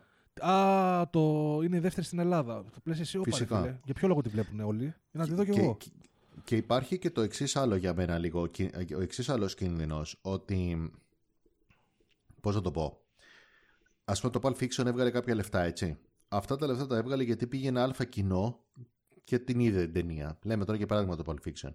Αυτό το κοινό, καλός ή κακός, ε, στα γούστα του και δει το 1994 ας πούμε, ε, ήταν μειοψηφία σε σχέση με το υπόλοιπο κοινό του πληθυσμού της Αμερικής ή γενικά του δυτικού κόσμου, έτσι. Ναι. Όταν πλέον μια πλατφόρμα σαν το Netflix ουσιαστικά έχει σαν σκοπό να αντικαταστήσει την τηλεόραση, αυτό σημαίνει ότι το μέσο κοινό που έβλεπε τηλεόραση θα μεταφερθεί στο Netflix. Αυτό το κοινό είναι ένας τέτοιος ωκεανός από views που να το πούμε έτσι χέστηκε το Netflix να κάτσει να παράξει ένα Pulp Fiction ή ένα οτιδήποτε γιατί μπορεί να παράγει το πώς θα το πω τη, μέ- τη μέση παπαριά που βλέπανε αυτό το κοινό στην τηλεόρασή του να την παράγει ας πούμε για το Netflix και θα έχει όλα αυτά τα 13 ευρώ που λέγατε κι εσείς να μπαίνουν. Δηλαδή δεν έχει πλέον λόγο όπως γινόταν πριν ο ανταγωνισμός, ας πούμε, που γινόταν στα, στα κινηματογραφικά στούντιο, ήταν ότι θα γυρίσουμε μια καλή ταινία thriller για να μας κάσει λεφτά το κοινό που γουστάρει thriller. Ακριβώς. Θα γυρίσουμε μια καλή ταινία για, να, για το κοινό που γουστάρει κομμωδίες. Ωραία. Άμα έχεις όμως πλέον τα δίσου να έρχονται από όλο αυτό το κοινό που έβλεπε τηλεόραση, έτσι και έτσι να σας κάνε, χαίστηκες να γυρίσεις μια παραγωγή, ξέρω εγώ, για, τους, για τα 50 άτομα που γουστάρουν thriller ή τα 50 άτομα που γουστάρουν κομμωδι... την τάδε κομμωδία κτλ. Καταλαβαίνετε τώρα που το πάω Ναι, ναι, έτσι. όχι, καταλαβαίνω. Ναι, ε, ναι. εκτός κι αν με κάποιο τρόπο αρχίσουν ε, και εφόσον υπάρχουν πολλές ε, πλατφόρμες ε, μήπως αρχίσουν σιγά οι συνδρομητές και ίσως αν αυξηθούν και τα, και τα πώς λέγεται, και η- το κόμιστρο ε, να αρχίζουν να αλλάζουν πλατφόρμες. Δηλαδή να σου, σου λέω εγώ ας πούμε ότι με τόση σαπίλα ας πούμε, θα βγω από το Netflix, θα μπω στο Disney Plus ή, και ίσως γιατί οικονομικά δεν αντέχω να είμαι συνδρομητής σε πέντε streaming services. Μήπως εκεί υπάρχει μια κινητικότητα και Ναι, αλλά- κινητοποιηθεί κάποιος στούντ- κάποια εταιρεία να βγάλει κάτι καλύτερο Ναι, είναι, ποιοτικά, αλλά ε, και- δεν και είναι όμως πάλι. πολύ περιορισμένος πλέον ο ανταγωνισμός. Ναι. Πρώτον, Ναι, το βέβαια, δεύτερο που, που είμαι περίεργος να δω είναι ότι άμα όντως υπάρξει αυτή η στροφή από το σινεμά προς το streaming, δεν ξέρω και δεν νομίζω ότι έχουμε δει ακόμα αν θα αλλάξει η ίδια η γλώσσα του κινηματογράφου. Α γεια σου. Δηλαδή Ακριβώς. δεν νομίζω ότι βλέπουμε, ακόμα και τώρα στις ταινίες του Netflix, δεν νομίζω ότι βλέπουμε, βλέπουμε μετριότητες και χάλια ταινίες. Οκ, άλλο αυτό. Δεν ξέρω αν βλέπουμε ταινίες τις οποίες οι σκηνοθέτες και οι δημιουργοί σκέφτονται ότι αυτά τα πράγματα, ότι αυτά το φτιάχνουν για να προβληθούν σε μια οθόνη 50 ιντσών. Δηλαδή είμαι περίεργος να δω αν θα αλλάξει αυτό το πράγμα. Αν θα αλλάξει κυριολεκτικά η γλώσσα του κινηματογράφου. Αν είναι φτιαγμένο για 50 ίντσες, αν είναι φτιαγμένο για απλά ηχεία, Κυριολεκτικά δηλαδή, μιλάω για τέτοια πρακτικά πράγματα, έτσι. Ναι. Ε, α, α- ας πούμε, άμα, γυρνο- άμα γυριζόταν, ας πούμε, δεν θα, μπορούσε, δεν θα γύριζε το Dunkirk όπως το γύριξε ο Νόλαν, ρε παιδί μου, άμα ήξερα θα προβληθεί μόνος σε τηλεοράσεις. Καταλαβες; Ναι, σίγουρα. Σου λέω ένα παράδειγμα ακραίο. Δεν Μπορεί λέω να- ότι θα γύριζε κάτι χειρότερο, ναι. άμα ήξερα θα προβληθεί σε τηλεόραση, αλλά θα γύριζε κάτι άλλο. Το Dunkirk στην τηλεόραση θα ήταν μια μαλακή και μισή. Συγγνώμη που το λέω έτσι. Κατάλαβες την ώρα, φτιαγμένο για μεγάλη τέτοια. Ε, Δηλαδή, εγώ πιστεύω ότι στα, στα χρόνια που θα ακολουθήσουν θα αλλάξει η γλώσσα του κινηματογράφου. Η ίδια. Ναι, σίγουρα. Και άμα δούμε και όλα επειδή στη streaming πλατφόρμα προσπαθούν να παίξουν μπάλα πλέον και Apple και Google με YouTube, Ναι, ναι, ναι. μήπως δούμε και μια μετάβαση του στυλ, ξέρω εγώ, ε, αλλαγή γλώσσας ξεκάθαρα με content που θυμίζει παραγωγές πρα- ανθρώπων από YouTube. Δεν το λέω με κακία αυτό το πράγμα. Μήπως αρχίσεις και βλέπεις, ξέρω εγώ, Ε. δυο σκετσα... ε, πώς να σου το πω, σειρές που είναι γυρισμένες, ξέρω εγώ, από YouTubers οι οποίοι κάθονται μπροστά στην κάμερα και μιλάνε. Σε διάφορα Άλλο, σκηνικά. α, α, κοίταξε, αυτό έχει. α, Κοίταξε, στο YouTube γενικά η παραγωγή, ε, τουλάχιστον από ό,τι έχω δει εγώ, η παραγωγή ε, περιεχομένου το οποίο προσπαθεί να μιμηθεί ε, τηλεόραση, κινηματογράφο, δηλαδή το να έχεις ξέρεις, ιστορία, αφήγηση ιστοριών, το να προσπαθεί να φτιάξει σειρές, ας πούμε, έχει, έχει ουσιαστικά εξαφανιστεί. Σαν ήτανε, δεν μπορούσαν να ανταγωνιστούν τον κινηματογράφο και την τηλεόραση επαγγελματικά και ούτε είχε νόημα για αυτούς οικονομικά. Το, το YouTube πλέον έχει, έχει μεταβεί νομίζω όσον αφορά τους δημιουργούς πιο πολύ προς αυτό που λες εσύ συζήτηση Μμμ. μεταξύ YouTubers, σχολιασμός, ψευτοδοκιμαντέρ ας πούμε, να γυρνάνε και τέτοια πράγματα. Θα μπορούσαν κάλλιστα να μιμηθούν τον τρόπο που γίνονται στο YouTube τα ντοκιμαντέρ ή η κριτική ταινιών ή όλα αυτά να το, να το μιμηθούν στο Netflix. Σε, στο Netflix, λέω, στο, στα streaming ή στον τρόπο που γυρνάνε σε- ή στο, τέτοιο, τέτοια είδη. Αλλά δεν έχει να φοβηθεί νομίζω η αφηγηματικότητα, Μμμ. η μυθισ... όχι μυθιστορηματική, κατάλαβες τι εννοώ. Ναι, ναι, ναι. Το η να διήγηση. φτιάχνει, ας πούμε, τη διήγηση, ας πούμε, το να φτιάχνεις κάτι από το τίποτα τέλος πάντων, το να φτιάχνεις μια σειρά με original σενάριο ή το να φτιάχνεις μια ταινία με original σενάριο, ούτε έχει να φοβηθεί ούτε έχει να πάρει κάτι από το YouTube. Το YouTube έχει φύγει τελείως από αυτό το μονοπάτι. Δεν γυρνάνε τέτοια πράγματα. Γιατί σου λέει όλος, από τη στιγμή που μπορώ απλά να κάτσω σε μια καρέκλα να μιλάω για κάτι και να πάρω 5 εκατομμύρια views, γιατί να κάτσω να προσπαθήσω να φτιάξω ολόκληρη, ξέρεις, ολόκληρη παραγωγή με σενάριο; Ναι, Δηλαδή απλά δεν- φοβάμαι δεν- μήπως επειδή πλέον αρχίζονται και αναμειγνύονται όλα αυτά, το κοινό που θα έρθει, γιατί πλέον σκέψτε ότι η καινούργια γενιά παρακολουθεί περισσότερο YouTube παρά. Αλλά είναι γεγονός. Α, ναι, ναι, ναι. Μην μιμηθούν αυτό το πράγμα. Μη σου πει ότι για να τσιμπήσουμε την νεολαία από το YouTube π.χ. ότι πρέπει και εμείς να αρχίσουμε να κάνουμε ή να, να προσκαλέσουμε σιγά σιγά να έχουν εκπομπή YouTubers σε εμάς. Όπως Ε, είδαμε προς π.χ. το- τον ε, Joe Rogan που έκανε podcast στο YouTube που τον Μμμ. τσίμπησε το Spotify για 100 εκατομμύρια. Μήπως δούμε, ξέρω εγώ, προ- ασ- αστέρες εισαγωγικά του YouTube να έρχονται στο Netflix και να έχουν τις εκπομπές τους εκεί. Ε, Γίνεται μια περίεργη μίξη. Ξέρω ότι αυτό δεν έχει να κάνει το content με ταινίες, αλλά αρχίζει και σιγά σιγά σιγά σιγά θολώνουν τα νερά Ναι, ναι, ναι. ναι. του τι βλέπω στο Netflix. Ε, είναι περίεργο, αλλά αυτό το σφυρί, ρε παιδί μου, ναι, ναι, να πεθάνει ο κινηματογράφος που άκουσα φέτος. Και δεν το λέω με υπερβολή.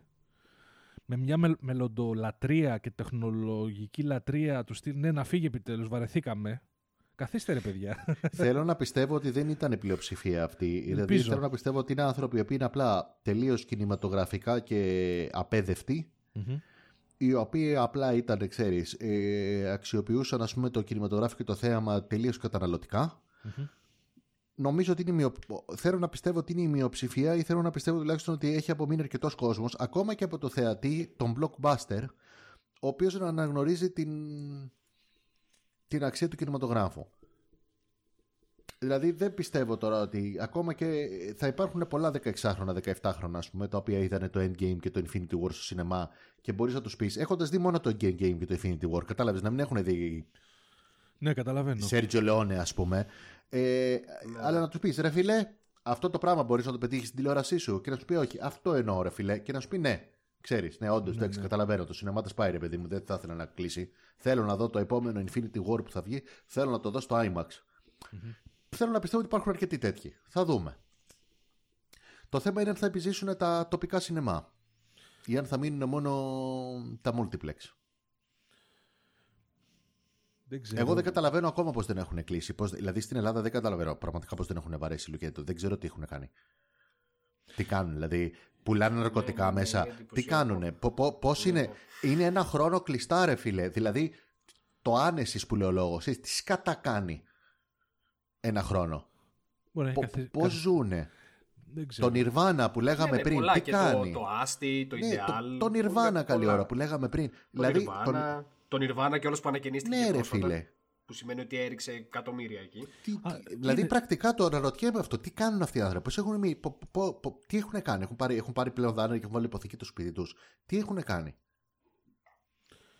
Κοίταξε, γενικά είναι σε μια κατάσταση αναμονής. Φαντάζομαι όπως και τα εστιατόρια, αρκε... ε, ξενοδοχειακές μονάδες. Γενικά είναι μια περίεργη κατάσταση. Ξέρεις, είναι...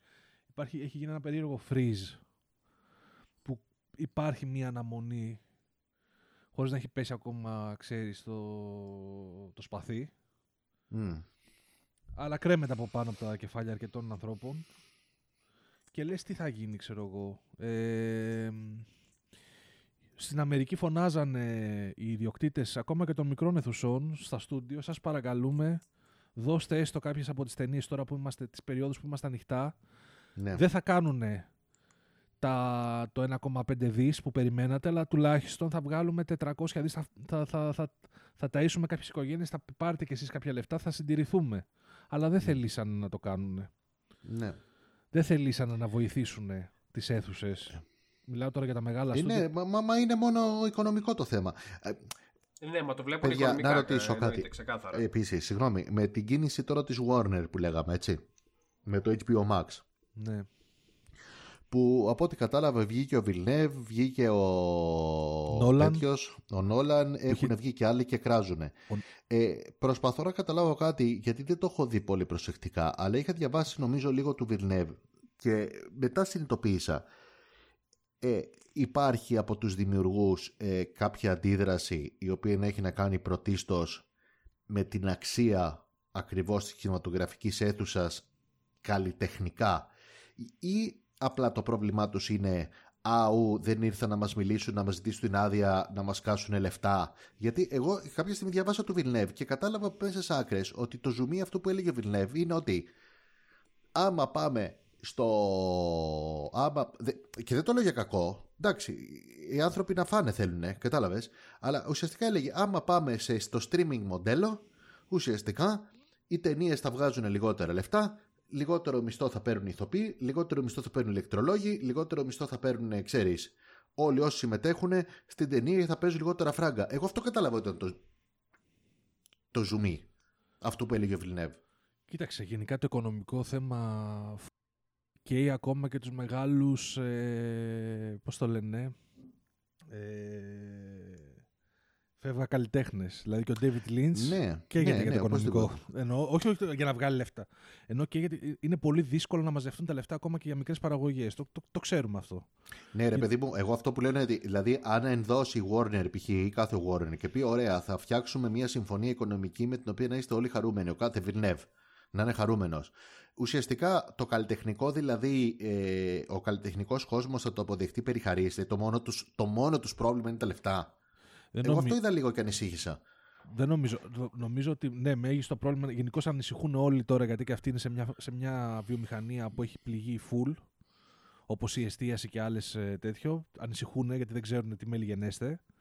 Μμμ. Ε, Προφανώς επειδή τα στούντιο πήραν αποφάσεις χωρίς καν να τους συμβουλευτούν αυτές τις δύσκολες στιγμές, σου λέει είμαστε όλοι μέσα στο ίδιο πηγάδι, ρε Ναι, παιδιά. ναι, ναι, συμφωνώ. Ναι, οπωσδήποτε. ναι, τι κάνετε, ξέρω εγώ. Δηλαδή, ξυπνάμε τη, μία- αυτό είπε και ο Νόλαν. Κοιμηθήκαμε τη μία μέρα, ξυπνήσαμε την άλλη και τα μάθαμε τα νέα. ναι, ναι. Και σκέψω ο Νόλαν που έχει ε, ιδιαίτερα ε, σφιχτή σχέση με τους Warner Brothers από το 2003 από το Insomnia. Είναι το αγαπημένο τους παιδί. Μμμ. Λοιπόν, που πάρα του δίναν ό,τι λεφτά ήθελε και ό,τι οι ταινίες γούσταρε να γυρίσει, γύριζε. Του, Ναι, και χωρίς να διαβάσουμε εντάξει, το του είχαν σενάριο. εμπιστοσύνη γιατί είχε πεπραγμένο ο άνθρωπος, προφανώς. Αλλά δεν είναι... ο Spielberg λεφτά για, για, για μια Ντουκέρκη δεν έπαιρνε. Φαντάσου, ο Spielberg αυτή την εποχή. ε, ε, όχι τώρα με κορονοϊό. Όπως, όπως, Ναι, όπως και ο όπως πέρυσι Δεν Σκορσέζε. έχει γυρίσει, ρε παιδιά, ούτε ο Σπύργο ούτε ο Σκορτσέζε κάτι που να έχει βγάλει τα λεφτά. Ακριβώς. Μεγάλο ονόματα όπως ο Spielberg και ο Σκορτσέζε, λεφτά που πήρε ο Νόλαν για Ντουκέρκη δεν παίρνανε εκείνη την εποχή.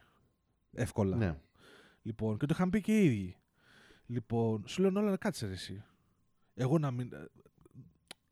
Εμείς δεν έχουμε άποψη. Δηλαδή, δεν- να, μην μας, να, να μην το προσπαθήσουμε με συζήτηση. Γιατί αφορά όλους μας αυτή η επιβίωση. Ε, κοίταξε, ο Νόλαν είναι υπερασπιστής του σινεμά. Γιατί φ- και μόνο που, που πιέζει τόσα χρόνια είναι από τους λίγους που πιέζουν να γυρίσουν σε αναλογικό φιλμ.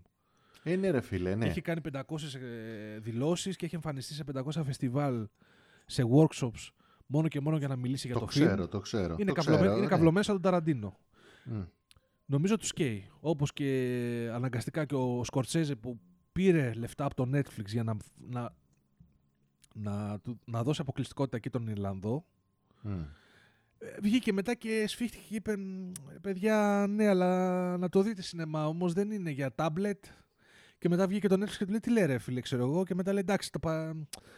ε, α, ε, θυμάμαι που είχε κάνει Και πήγε να το, πήγε να τον μπαλώσει μετά και έλεγε εντάξει, άμα, αν είναι μεγάλη Ναι, η οθόνη. του κάτι, tablet, γι- δηλαδή και ο γίνεται. άνθρωπος βλέπει ότι έχει μέσα το. ε, ε, ε, φαντάζομαι σαν καλυτε... γιατί Έχουν μια καλλιτεχνική ρε παιδί μου υπόσταση. Δεν νομίζω ότι είναι όλοι ας το πούμε εντελώς πουλημένοι. Καλά, Ε, εννοείται. Εννο... Μα, ναι. μα, ούτε εγώ το είπα πριν ε, ναι, ότι ναι. είναι πουλημένοι. Κατάλαβες. Έτσι. Και- Ναι, εγώ- αλλά, ε, αλλά εγώ μπροστά σε ξέρω όλο τι αυτό το πιστεύω, συνοθήλευμα ότι- της ε, αβεβαιότητας, ναι, το οικονομικό τους ανησυχεί. Σίγουρα. Μμ. Εγώ πιστεύω ότι ο Βιλνεύ παρουσίασε όλα αυτά τα δεδομένα διότι είναι αυτά που τους, που τους καίνε και μπορεί να, να πώς θα το πω, είναι κριτήρια ε, και που τεκμηριώνοντάς τα μπορεί κάποιος να αλλαξοπιστήσει ε, τα οικονομικά. Ενώ του να, πει, του να, του να παρουσιάσει το καλλιτεχνικό αποτέλεσμα, ε, την, ε, πώς θα το πω, ε, το αν κάτι είναι καλλιτεχνικά καλό ή όχι, ε, ίσως σου λέει στα αρχίδια μου εμένα. Εγώ θέλω να, να ταΐσω περισσότερο κόσμο. Ο, Βιλ, ο Βιλνέβ εντωμεταξύ, ναι, σου λέει, μπορεί να σου πει ναι, άνετα. Εγώ Dune έτσι όπως το γύρισα δεν μπορώ να το ξαναγυρίσω για Netflix, ρε παιδί μου, με τέτοια budget. Μμμ. Ε, και επειδή ίσως και προφανώς τα, μα- τα, τα στούντιο πάντα μαστίγωναν τους καλλιτέχνες με βάση το οικονομικό και τους σκηνοθέτες και αυτά, πάντα με βάση το budget. Έτσι, έτσι συνεννοούνται μεταξύ τους. σω γι' αυτό και κάνανε και μια αντίδραση προς τα πίσω και μιλάνε και αυτοί με οικονομικούς όρους. Ότι ρε μάγκα, ξέρω εγώ, ναι, με, τέ- με, με, με τέτοια στενά budget πλέον δεν μπορούμε να κάνουμε τη μαγεία που κάναμε πριν. Δεν βγαίνει, όσο Ναι, και να ναι. το στύψουμε το πράγμα.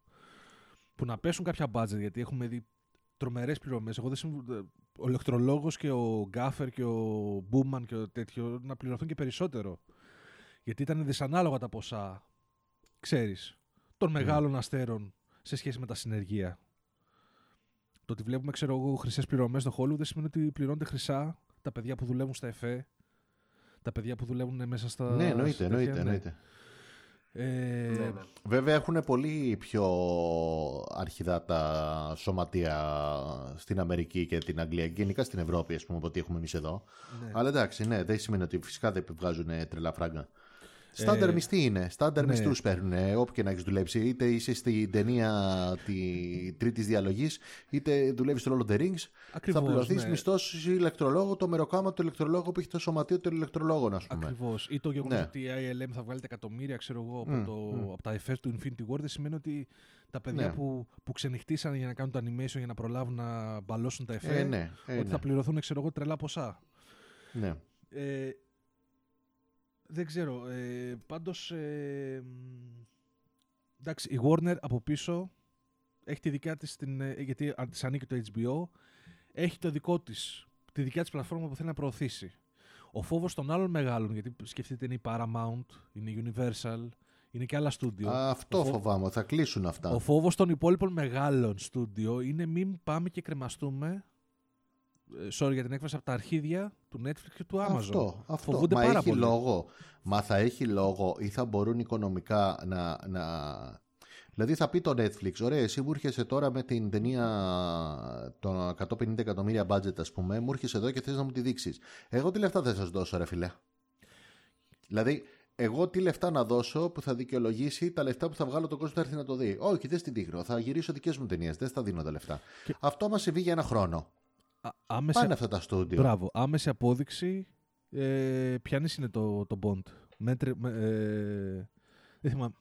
MGM. Ναι, MGM νομίζω. Metro Goldwyn Mayer. λοιπόν, νομίζω, που ναι. πήγε στο Netflix και ζήτησε το, το, το, λιγο- λέει θέλω τουλάχιστον 600, 600, 600 εκατομμύρια. Δεν γίνεται παρακάτω. Ναι, και Μπήκαν- θα πει το Netflix γιατί Ναι, να ναι. σου δώσω Και σου λέει, 600 πάρ- εκατομμύρια. Και, και της είπε το Netflix πάρ τα τέτοια μου. Ναι, ναι. Δηλαδή, εγώ, Ναι, ναι, εγώ προφανώς. δηλαδή θα, θα είπε το Netflix λογικά, εγώ το viewership ή δεν ξέρω και εγώ τι metrics παίρνω του, των χρημάτων που θα, που, που, που θα έβγαζε από την ταινία σου, την έβγαλα από το Queen's Gambit. Μπράβο. Μπράβο. Χαίστηκα για την, την ταινία σου. Το Queen's Gambit δεν μου κόστησε 600 εκατομμύρια. Ναι. Μου κόστησε 30, ξέρω εγώ, και νομίζω ότι και πολλά λέω κιόλας. Ναι. Δηλαδή, αυτό θα, θα, θα, θα γίνει ανύπαρκτος πλέον ο ανταγωνισμός. Δεν υπάρχει ανταγωνισμός. Δηλαδή, θα βασιζόμαστε μόνο στο Netflix. Και υπάρχουν και άλλες ανησυχίες που δεν τις έχω διαβάσει, μερικέ, δεν το έχω ψάξει πολύ, αλλά μου έρχονται εμένα τώρα. Ποιος σου λέει μετά ότι σε 10 χρόνια, ξέρω εγώ, δεν θα πει το Netflix. Να σας πω κάτι, λοιπόν, από εδώ και πέρα, όλε οι δημιουργοί που από μένα στηρίζεστε. Εγώ τώρα γιατί να πληρώνω το τι θα του τη βαρέσει να- του Villeneuve να πάρει για μοντέρ, για κινηματογραφιστή κτλ. Λοιπόν, εγώ έχω υπαλλήλους Ακριβώς. πέρα από το σκηνοθέτη, Ναι, έχω ναι, ναι, ναι. το στάνταρ μου τον υπάλληλο που είναι ο κινηματογραφιστής, που είναι ο sound, ma- ο sound manager, έχω το μοντέρ μου κτλ. Λοιπόν, με αυτούς θα δουλεύετε όλοι. Και, ναι. Συν της άλλης, για να παίξω και το λίγο το δικηγόρο του διαβόλου, σκέψω ότι οι τολμηρές κινήσεις του Netflix να φλερτάρει και να δώσει αυτά ακριβώς που θέλουν άνετα ε, μεγάλοι κινηματογραφιστές όπως ο Φίντσερ με το Mank και τα, λοιπά, τα, τα κάνει τώρα που ανταγωνίζεται τον κινηματογράφο. Ακριβώς, ακριβώς, ακριβώς, ακριβώς. Ναι, ναι, Κατάλαβες, ναι, ναι. γιατί ήθελε να χωθεί, Ή- ναι, ή να με το χωθείς στα Cuarón. Όσκαρ, να δείξει ότι έχει ποιότητα, ότι δεν είμαστε απλά μια ηλεκτρονική πλατφόρμα της πλάκας. Μμμ. Εγώ πιστεύω ότι τα μεγάλα στοιχήματα του Netflix ήταν για να πείσει τον κόσμο ότι μπορούμε να ανταγωνιστούμε το, πώς το λένε, το prestige του σινεμά. Δεν είμαστε απλά Ναι. μία... Δεν είμαστε YouTube εμείς. Δεν είμαστε, ξέρω εγώ, κάτι απλό. Δεν είμαστε τηλεόραση απλά. Ε, τώρα τα κάνει. Όταν θα είναι στην κορυφή και δεν θα έχει κανείς άλλος να τον σμπρώξει, να τον ανταγωνι... να το σμπρώξει από τη θέση του. Για ποιο λόγο να τα κάνει τότε; Συμφωνώ. Ξέρεις ποια πιστεύω το μεταξύ θα ήταν η κίνηση Ματάλη.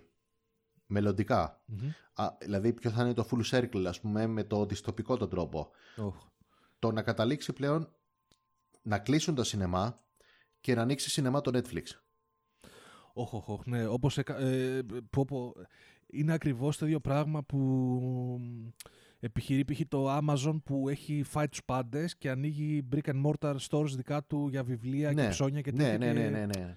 ναι. Και που Θες λέγεται κάτι κινηματογραφική εμπειρία, καμάρι μου, και εγώ θέλω να βγάλω τα φρέσκα τα 600 εκατομμύρια, ξέρω εγώ, από μία μόνο ταινία; Πάρτα, έχω δικά μου σινεμά πλέον. Ναι, έχω δικές μου, ναι. Ναι. Και βουλώνω και όλα τα στόματα όσων λένε ότι εγώ είμαι ο κακός, ξέρω εγώ, που εξαφάνισε την κινηματογραφική εμπειρία. Πάρτε την κινηματογραφική εμπειρία, ορίστε, έχουμε τα δικά μου σινεμά. απόλαυσε τάδε ταινία, ξέρω εγώ, η οποία είναι πιο τέτοιο στο σινεμά. Ναι, Δεν ναι, ξέρω, το θεωρώ αρκετά πιθανό. Ναι, ναι, μπο- και όχι, θα εγώ- μπορούσαν να το πουλήσουν πάρα πολύ Ναι, μαρκετινιστικά. αυτό ναι, ακούγεται ναι, πολύ να σου βγάλει ένα ρεαλιστικό. Netflix ε, large screen Ναι. και να σου λέει είδες με στο σπίτι ή με την... Ξέρεις τι, με την υπάρχουσα συνδρομή έχεις τόσες φορές επίσκεψη το μήνα στα στους Δεν κινηματογράφους ξέρω τι μας. θα κάνανε. Δεν Δεν, ξέρω. ξέρω τι θα κάνανε. Ναι. Ε, πάντως γενικά επίσης έφαγε μια κρυολουσία άσχετα τι έχουν δηλώσει. Ε, γιατί ε, γενικώς αυτή την περίοδο που είναι challenging όλα αυτά τα πράγματα και ε, προσπαθούμε να δούμε πού θα καταλήξουν υπήρχε ρε παιδί μου μια προσπάθεια έστω και μικρή να αντιστραφεί το αρνητικό κλίμα με ταινίες, ξέρω εγώ, να καλή ώρα όπως το Tenet που θα έσωζε την κατάσταση. Ποντάραν πολλά πράγματα πάνω εκεί. Μμ. Ε, μετά οι streaming πλατφόρμες, η, η Disney που και αυτή προωθεί τη δικιά της με τα, με τα χίλια με- με- φουρ, φου- full. Και μάλιστα Mm. θα σας πω μετά και στο investment call τι εκφράσεις χρησιμοποιούσαν. Ε. Ω, ναι, ναι, ναι, ναι, είναι ενδιαφέρον αυτό. Ε, το, επι- το πείραμα με τη Μουλάν δεν τους πέτυχε γιατί ήταν και μούφα η ταινία. Μμ. Παρόλο που θέλησαν να το προωθήσουν ότι πω, πω ξέρω εγώ, ναι, το να... Δηλαδή και αυτό το 30 ευρώ ε, πόσο ζητήσανε πάνω από τη συνδρομή για να δεις τη Μουλάν για λίγο, για μια προβολή. Ναι. Και να πεις ότι ήταν και η ταινιάρα του, του, της χρονιάς, να πεις πάει στο διάλογο ρε παιδί μου. Την πλήρωσα, την είδα, την ευχαριστήθηκα. Όχι, ρε, και αυτό δεν πρόκειται να το κάνει. Δηλαδή, το μέσο κοινό, αυτό είναι το θέμα. Το μέσο κοινό ε, ουσιαστικά αντιμετωπίζει το Netflix σαν τηλεόραση. Οπότε σου λέει ναι, το, λέει και η το- Disney τι- Ναι, κομμένα. Ναι. Γι, γι' αυτό και οι Warner Brothers αδειάσανε και λένε παιδιά, οι μεγάλες μας ταινίες που αναμένονται στο σινεμά θα βγουν την ίδια μέρα και στο HBO Max Μμ. χωρίς έξτρα χρέωση. Μμ. Ε, Το- ναι. Το οποίο τα χάσανε. Σου λέω, ε, ναι, σου λέω Νόλαν, από πού θα πάρουμε εμείς τα, τα 7 ευρώ, τα έξτρα και τα 30 ευρώ; Μμ, μμ. Πώς θα, βγει- πώς, θα, πώς θα καλυφθεί αυτό το budget; Εσύ, ναι, θες να μας βήσεις γιατί προωθείς την πλατφόρμα σου. Μπορεί το, η Warner Bros. να, να- το HBO Max χέστηκε αν θα υπάρχει το franchise του Nolan, το branding του Nolan. Γιατί ο Nolan έχει ένα branding, ρε παιδί μου, στο όνομά του. Φτιάχνω τέτοιου είδους ταινίες. Μμ. Μπορεί να μην τους νοιάζει αν ο Nolan υπάρχει μετά από 5-6 χρόνια, σαν brand, σαν κινηματογραφιστής. Ναι, ρε, δεν τους νοιάζει. Δεν τους νοιάζει. Ναι, ναι, πάντως ε, θέλω να προσθέσω λίγο πάνω σε αυτό που είπες Φάνη για το ότι ο κόσμος το βλέπει σαν τηλεόραση το Netflix. Ε, το γεγονός ότι δεν ξέρω αν το παρατηρήσατε, που έχουν προσθέσει μια επιλογή για random Όχι. viewing. Σοβαρά Ε, μιλάς. Ναι, Ναι, ρε. έχουν προ- ναι, το έχουν προσθέσει σχετικά πρόσφατα, δηλαδή σε φάση ότι να δω Zapping. κάτι τυχαία. Ε, ναι, δηλαδή δεν, δεν με νοιάζει. Προφανώς μπορεί να το φιλτράρει με βάση τι έχεις δει εσύ πριν, αλλά θα σου πετάξει κάτι Μα που δεν παιδιά, το συγγνώμη, επιλέγεις. μόνο και μόνο το γεγονός ότι δεν έχεις κανένα τρόπο ε, θέασης, αξιολόγησης αυτού που βλέπεις στη λίστα Ναι.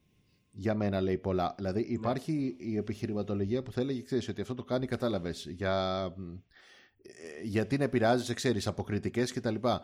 Για μένα όμως είναι το ανάποδο ο λόγος που το κάνει. Δεν το κάνει, ξέρω εγώ, για κάποιο λόγο αξιοκρατίας, ας πούμε, ή οτιδήποτε το Netflix, το να μην σου δείχνει αστεράκια ή οποιοδήποτε τέτοιο, ή να σου δείχνει, ξέρω εγώ, κάποια link σε κριτικές, ας πούμε, Ναι. ή οτιδήποτε. Νομίζω ότι αυτό το πράγμα περνάει το μήνυμα του χεστήκαμε και θέλουμε και εσύ να χέστηκες, αν είναι καλό ή κακό. ναι. Μπράβο. Αυτό που θέλεις είναι να τα δεις με βάση τα tags που σου δίνουμε. Τι θες, θες relaxing; Δες αυτό. Δηλαδή θέλουμε απλά η, η, η σειρά ή η ταινία να μετουσιώνεται στις τρεις λεξούλες που σου λέμε από κάτω, που σου λέει mysterious, ε, relaxing, ξέρω εγώ, Ναι. κατάλαβες τέτοιες αυτές τις παπαριές. Φάτος στη μάμπα Ναι, μ- ναι, την ναι. ώρα που μαγειρεύεις, ξέρω εγώ. Μπράβο. Μα, μα, μα ακόμα και το, το match, ένα ποσοστό που έχει κάτω κάθε ταινία και σειρά που λέει ξέρω εγώ, 78% match, Ναι. 95% είναι ανάλογα με το πόσο ταιριάζει Ναι, με αυτά ναι, που έχει δει. Αν εγώ έχω δει δηλαδή ξέρω εγώ Ναι. Blade Runner, έχω δει 5 ταινίες, τους 12 πίθηκους, ε, θα μου βγάζει το Ναι. Annihilation Ναι, ναι, ναι, 98%. ναι, ναι. Δεν σημαίνει το Annihilation Εντάξει είναι μας, καλή ταινία. παιδιά, οι super duper ε, αλγόριθμοι του Netflix που βραβεύονται, βραβεύουν, ε, ε, πώς το λένε, ιδρύματα πληροφορικής με ένα εκατομμύριο ευρώ κάθε χρόνο για να αναπτύσσονται και να γίνονται όλο και πιο εξυπνότεροι. Τουλάχιστον σαν αποτέλεσμα για Εμένα τους, χάλια υποψια... είναι για τα τους αποτελέσματα. υποψιασμένους συνεφίλ ε, δεν είναι και τίποτα σπουδαίο οι προτάσεις που κάνει για υποψιασμένους συνεφίλ. Ναι. Δηλαδή Μα βλέπει. δεν τους νοιάζει ο Ναι. υποψιασμένος είναι φίλο, νομίζω πλέον. Δηλαδή, Εγώ ας πούμε πλέον το Netflix, μόνο άμα δω στο ίντερνετ ε, κάτι ότι θεωρείται, ξέρεις, καλή σειρά, Και από έμπιστα Εκεί άτομα, ουσιαστικά- ξέρω, ναι.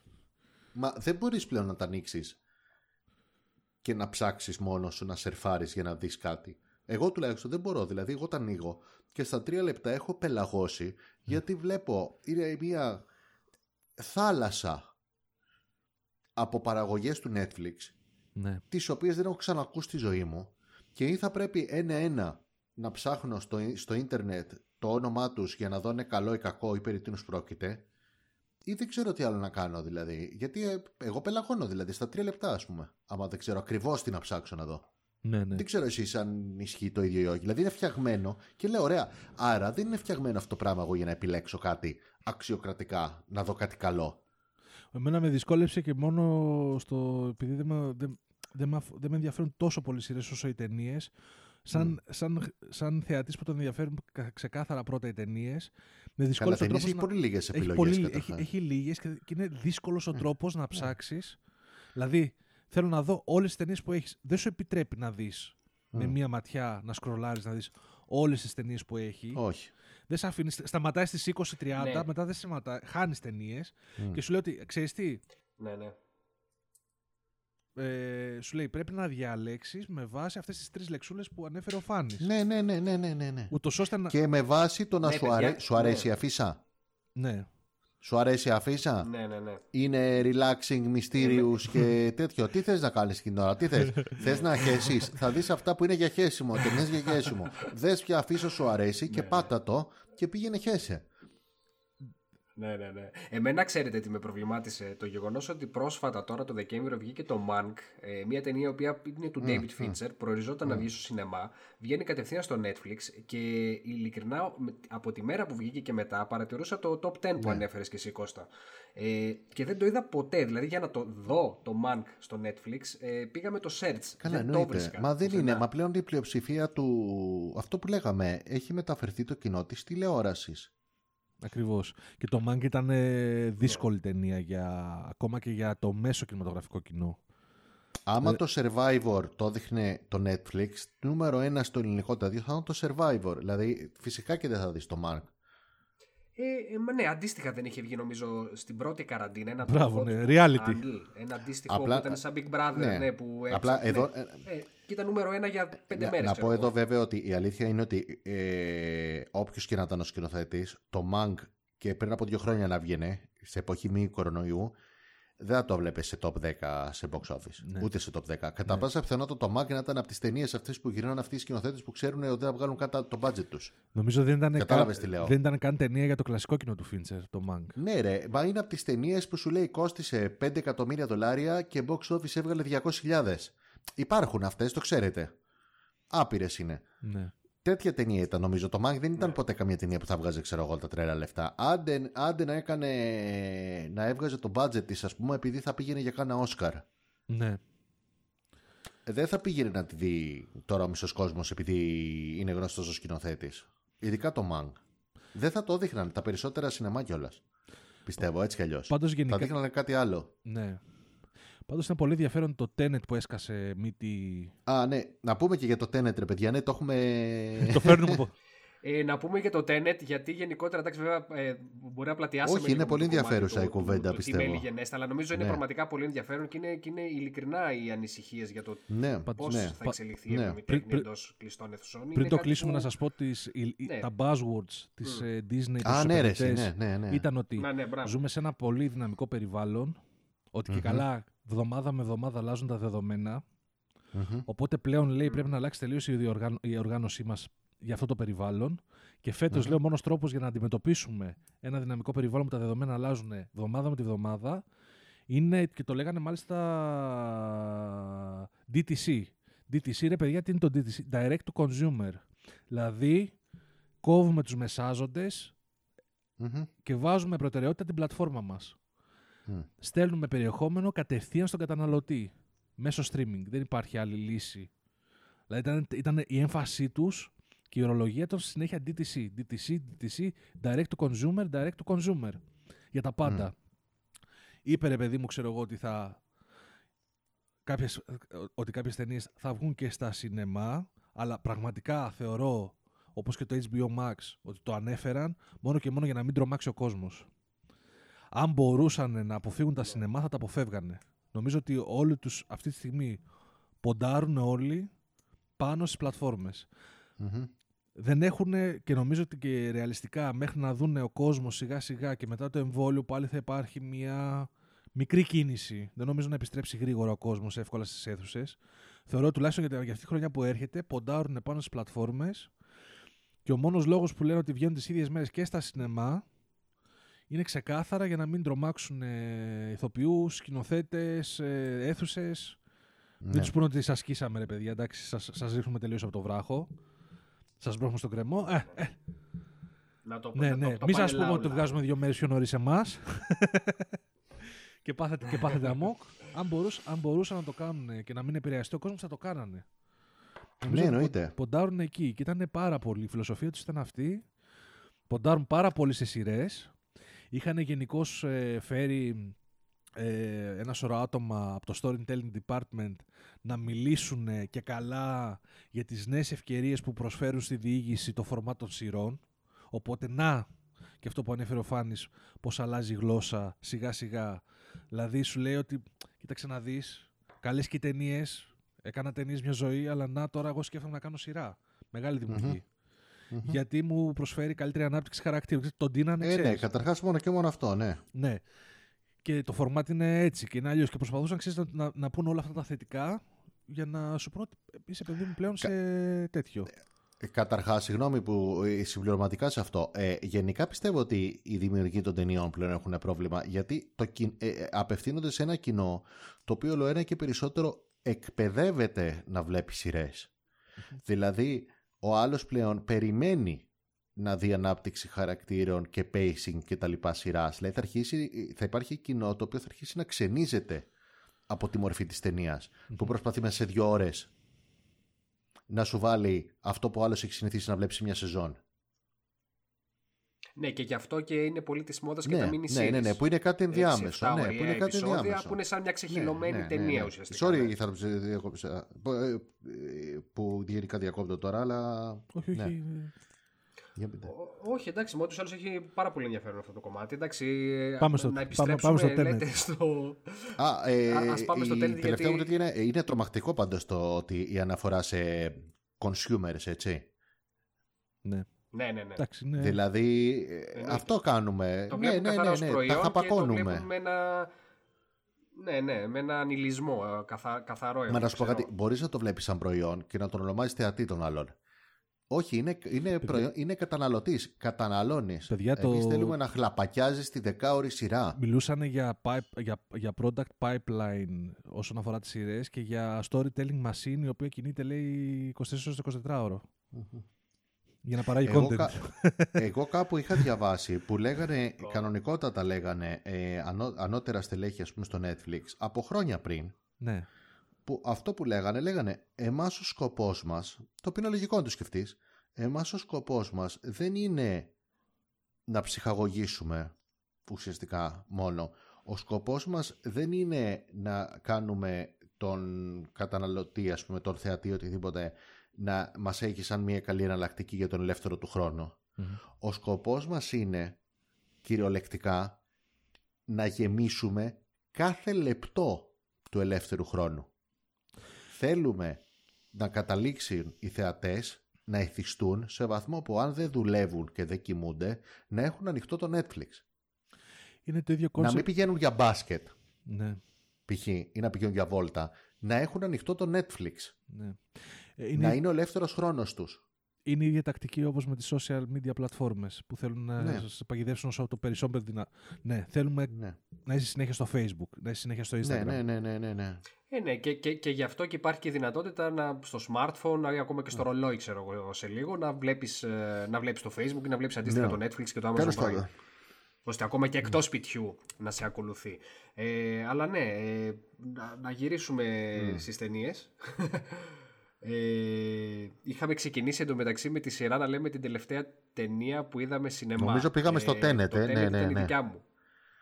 Μπράβο, το Tenet ήταν η δικιά μου τελευταία ταινία που είδα σινεμά πριν το δεύτερο lockdown. Την είδα τον Αύγουστο. Ε, εννοείται πολύ φοβισμένος. Είχα πάει με τον Γιώργο του Spoiler Alert. Ε, πήγαμε σε Village τη δεύτερη μέρα προβολής της ταινίας. Ε, όπου η αίθουσα ήταν μισοάδια. Δηλαδή φαινόταν ότι ο κόσμος, ε, τώρα το Tenet, ε, ε, έλεος δεύτερη μέρα προβολής, υποθέτω ότι υπό άλλες συνθήκες θα ήταν, δεν μπορεί να βρίσκαμε και εισιτήριο. Ναι. Οπότε φαινόταν αυτό το κομμάτι ε, και σίγουρα ε, θεωρώ ότι ε, το αποτύπωμα της ταινίας, ε, αυτό που μου άφησε τέλος πάντων, ε, επηρεάζεται από το γεγονός ότι την είδα υπό αυτές τις συνθήκες. Δηλαδή, ε, έχοντας τρεις-τέσσερις μήνες να δω ταινία σινεμά, πόσο μάλλον τρει-τέσσερι μήνες να δω blockbuster, ε, γνωρίζοντας ότι πιθανότατα δεν ξέρω μετά από πόσους μήνες θα δω κάτι, κάποια αντίστοιχη ταινία. Ήμουνα πάρα πολύ θετικά προειδεασμένος ε, και ως προς αυτό το κομμάτι με αντάμυψε. Δηλαδή τι θέλω να πω, αν τη συγκεκριμένη ταινία την έβλεπα σε ένα παράλληλο timeline, όπως είπες Φάνη, χωρίς κορονοϊό και έχοντας δίπλα στην παραδίπλα αίθουσα να παίζεται το Dune, ε, να παίζεται ξέρω εγώ το Wonder Woman, ε, να, παίζεται, να παίζονται άλλα 10 blockbuster, ε, προφανώς ε, θα την, ε, τα, τα, κριτήρια θα, θα είχε πέσει πολύ ο πύχης και θα, θα έλεγα πολύ διαφορετικά ναι. πράγματα. Ε, Βλέποντάς την λοιπόν σινεμά, εμένα μου άρεσε πάρα πολύ, διότι ε, ένιωσα το, το έδαφος να τρίζει από τα Dolby, από το ειλικρινά. Εντάξει, νομίζω ούτως ή άλλως και ο Νόλαν χρησιμοποίησε τέτοιο βαθμό τα sound effects και το sound mixing στις ταινίες που ίσως και καπελώνει τους διαλόγους. Ε, αλλά στο, στη συγκεκριμένη ταινία εμένα αυτό με ανατρίχιασε, ε, πέρασα καλά, ε, δεν, ε, δεν μπήκα στο κομμάτι του να αναλύσω τι μου δείχνει διότι ε, νομίζω είναι και μια τάκα που λέει αρχικά, στην αρχή σχεδόν της ταινίας που λέει ότι δεν έχει νόημα να το καταλάβεις αλλά να το νιώσεις. Ε, οπότε από ένα σημείο και μετά όταν ε, υπήρχαν αυτά τα exposition που κάνει ο Νόλαν και μέσα σε δύο-τρεις ατάκες σου έλεγε το τι είναι η εντροπία και τι είναι όλα αυτά που συμβαίνουν. Εγώ γελούσα, γιατί απλά ε, λέω προφανώς μπουρδες είναι, δεν έχει νόημα όλο αυτό που λέει. Ε, άρα απλά, ε, ε, πώς σας το πω, ήταν μια ταινία που, που τη χόρτασα και συνόδευσε τέλεια ας πούμε τα popcorn μου. Θεωρώ όπως και το 1917 ότι δεν είναι ταινία ε, για σπιτική εμπειρία, να το πω έτσι. Και ειλικρινά θα ήθελα να ακούσω και εσάς που το είδατε σπίτι, mm. πώς σας φάνηκε.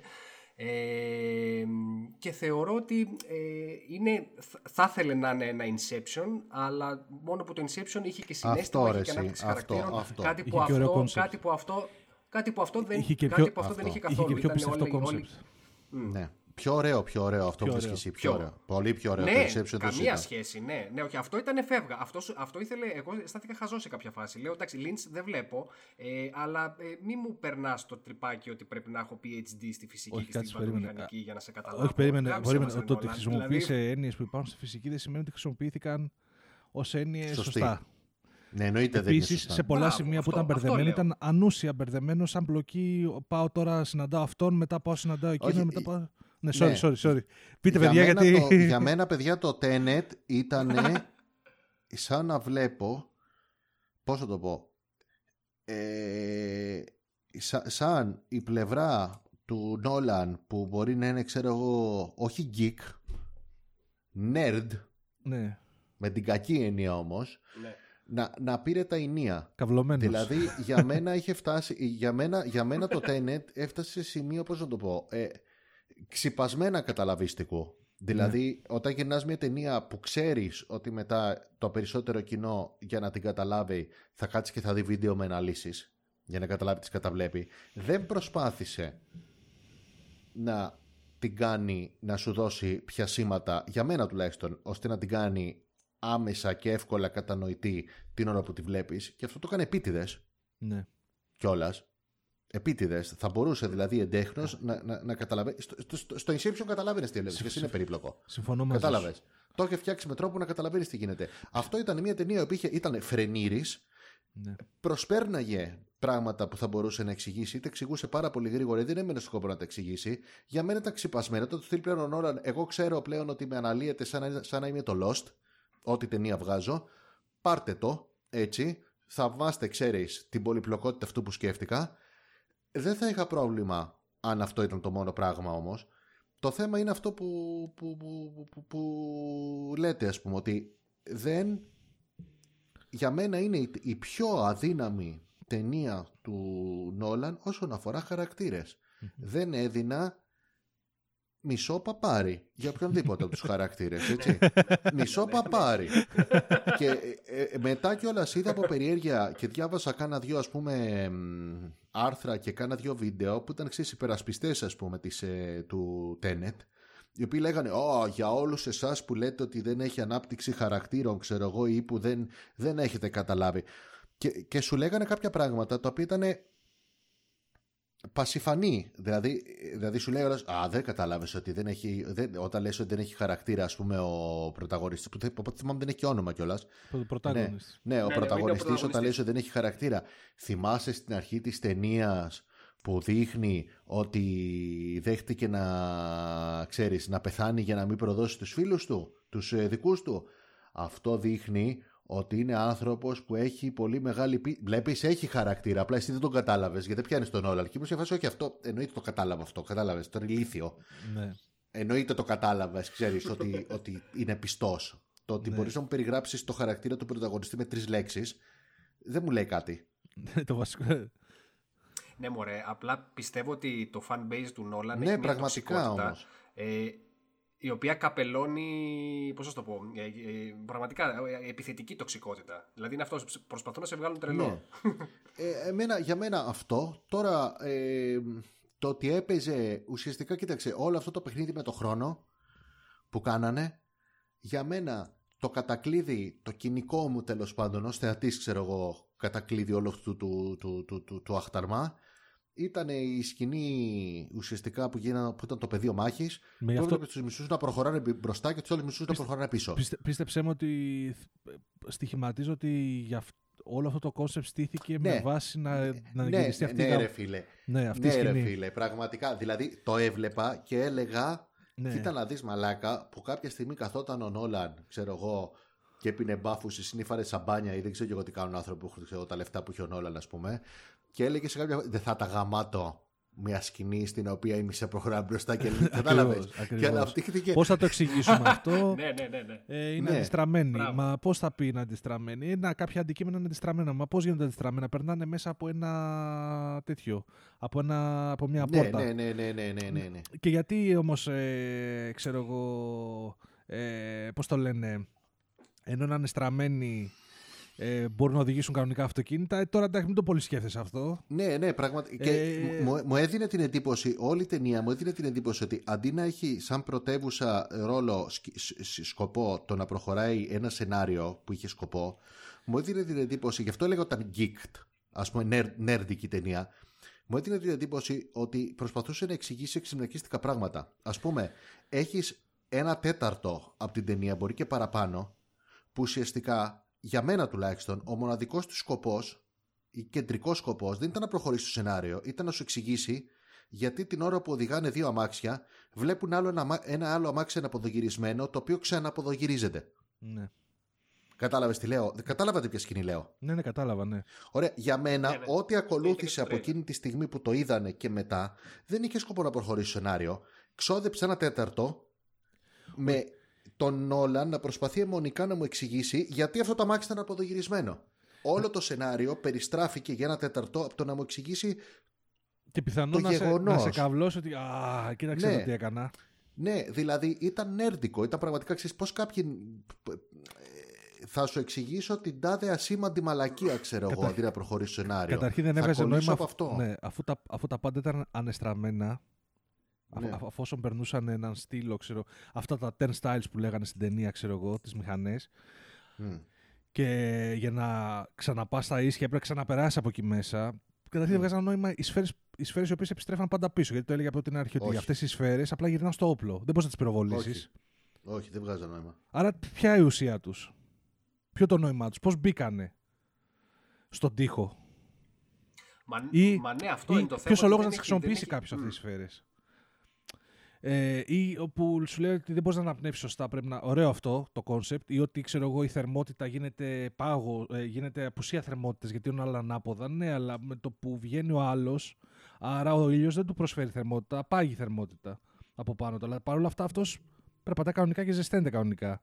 Αυτό που, του, Απλά- λέει, αυτό που του λέει ρε παιδί μου, Ναι. αντί να πάθεις, ξέρω εγώ, να καείς, έπαθες κρυοπάγημα. Εδώ είναι πάλι αυτό που σου έλεγα και το συγκρίνω ας πούμε με το Inception, έτσι. Με εξαίρεση τη φάση αυτή που πάλι είχε να κάνει με το αμάξι. Ναι. Οι κανόνες, το αναπνέω ας πούμε με αναπνέω ανάποδα ή παθαίνω κρυοπάγημα αντί για τέτοιο, πέρα από το να είναι ξυπνακίστικοι, Πρέπει να δουλεύουν και σωστά. έπαιζαν, όχι έπαιζαν ρόλο σεναριακά, πρακτικό ρόλο ρε παιδί μου, αν Όχι. επηρέαζαν πραγματικά τη δομή. Στο Inception ας πούμε οι κανόνες του κόσμου επηρέαζαν τη δομή, επηρέαζαν το χαρακτήρα όλης της τέτοιας. Δηλαδή σου έλεγε ας πούμε ότι το, το, το- όλο το, το χαρακτήρα της ταινίας σου έλεγαν ας πούμε ότι ο- το εγκέφαλος προσπαθεί να σε αποβάλει και ξαφνικά έβλεπε σέρεις κάτι σουρεαλιστικά πράγματα που ήταν ας πούμε ξέρεις σε ένα μπαρ ας πούμε και ξαφνικά στα, στα σταματάγαν όλοι να μιλάνε Ναι, και θα ναι. γυρνάγανε και θα τους κοιτάγανε παγωμένα χεζόσουν πάνω σου κατάλαβες τι εννοώ εκείνη την ώρα ίσως σε μια φάση άρχισες να τρομάζεις ας πούμε για τους χαρακτήρες έπαιζε ρόλο Όχι, και ρόλο δεν οι παίζαν. νόμοι παίζαν ρόλο Ναι, και ρόλο δεν εδώ παίζανε. τι έπαιζε ρόλο το ότι φοράει και μια μάσκα ας πούμε κατάλαβες Ναι, και ρόλο δεν παίζαν και δεν μπορούσαν να δουλέψουν ανα πάσα στιγμή καθολικά.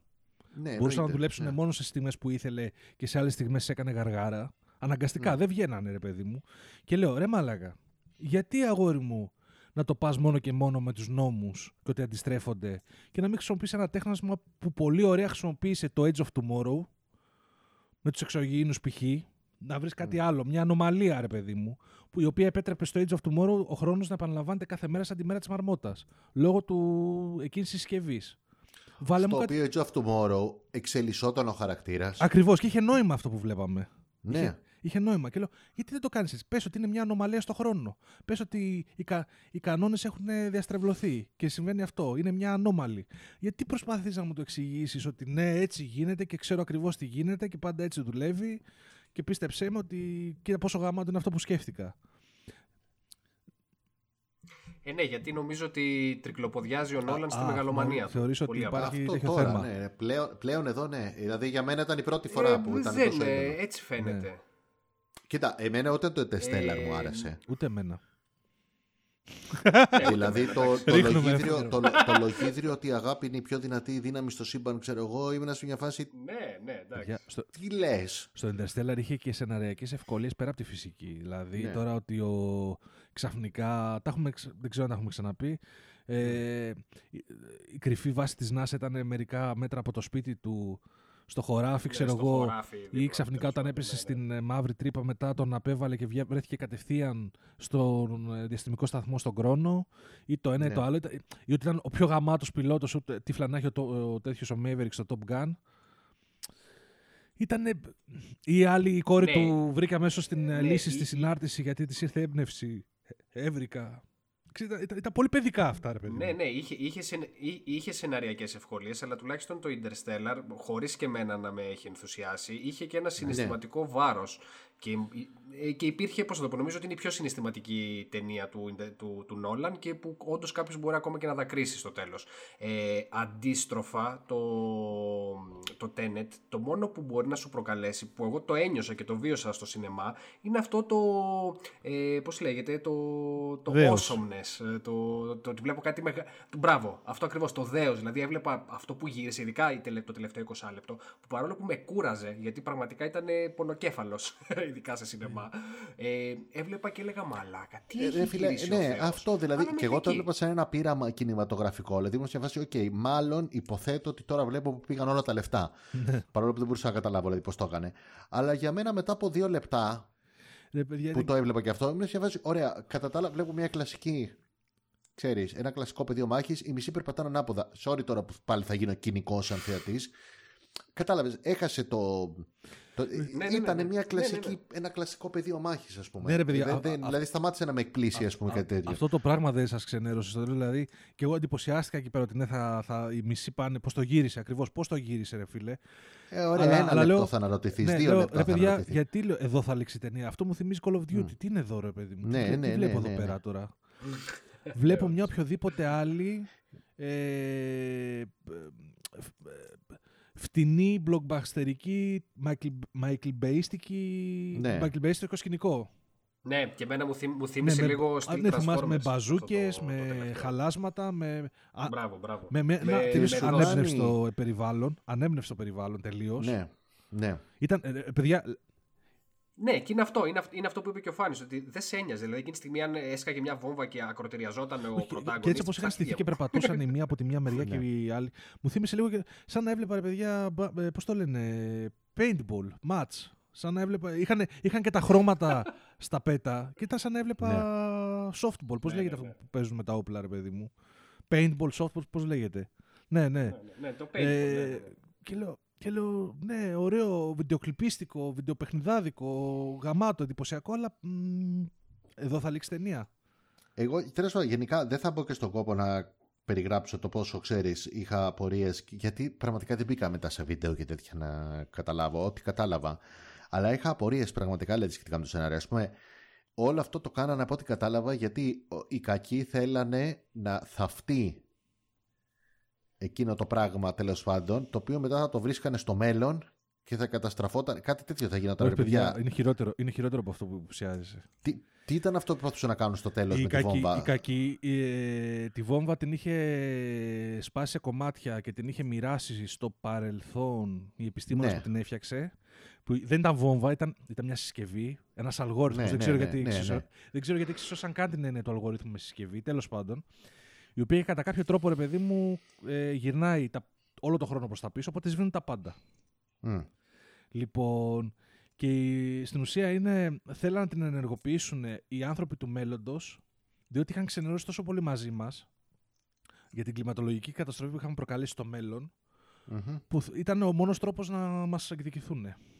Ωραία. Ήταν τελείως να, να, nihilistic τελείως, ρε παιδί μου, η απόφασή τους. Ότι Ναι, μας το γαμί- ξέρω αυτό, το έχω Ναι, καταλάβει. Το ναι. οποίο μου φαίνεται, μου φαίνεται σαν κόνσεπτ, σαν κεντρικό κόνσεπτ της όλης ιστορίας, μου φαίνεται πολύ παιδικό ρε φίλε. Πο- πολύ παιδικό ξέρω εγώ. Ότι μας γαμήσατε στο μέλλον, θα σας σκοτώσουμε στο παρελθόν ξέρω εγώ.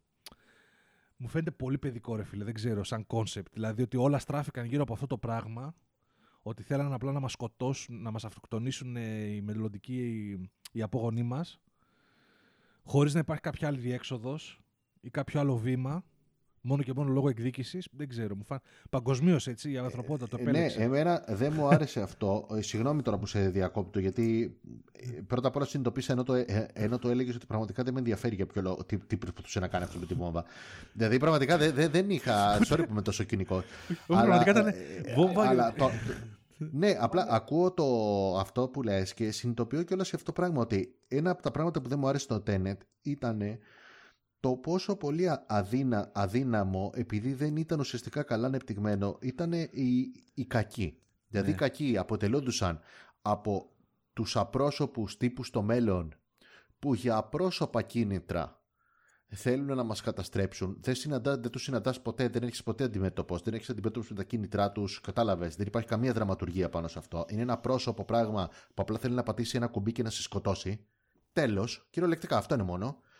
Και η προσωποποίηση του κακού είναι σε αυτό τον μαφιόζο, τι διάλογο ήτανε. Ο Ρώσο Λίγαρχο, ναι. Ναι, του- ο οποίος είχε τον πιο ηλίθιο λόγο για να είναι κακός που έχω δει ποτέ. δηλαδή, πώς να σου το πω, η- η- ο πιο γελίος χαρακτήρας κακός του οποιοδήποτε James Bond Ναι, ρε, εσύ. είναι δεν ήταν, χαρακτήρας του Bergman ναι.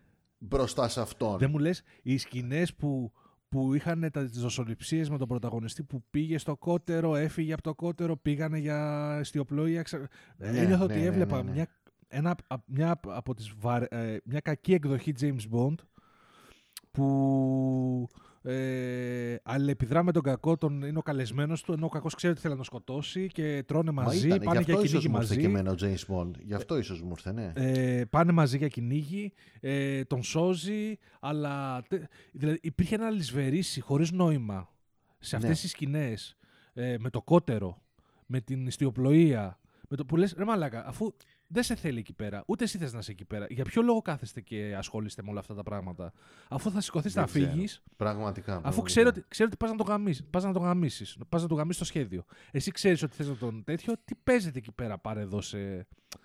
Ε, δηλαδή, φ- Ναι, και γενικότερα ακόμα και το, και το ερωτικό κομμάτι ε, μεταξύ του, της γυναίκας του Kenneth Branagh τέλος πάντων και του πρωτάγωνιστ. Δεν νομίζω ότι υπήρχε. Βαρετό ήταν και αυτό. Βαρετό ήταν. Είναι το κλασικό, ήταν ο κλασικός ναι. λεφτάς, λεφτάς, ρωσομαφιόζος κιόλας, που είναι το πιο, το πιο κλισέ ξέρω εγώ υπάρχει στον κόσμο.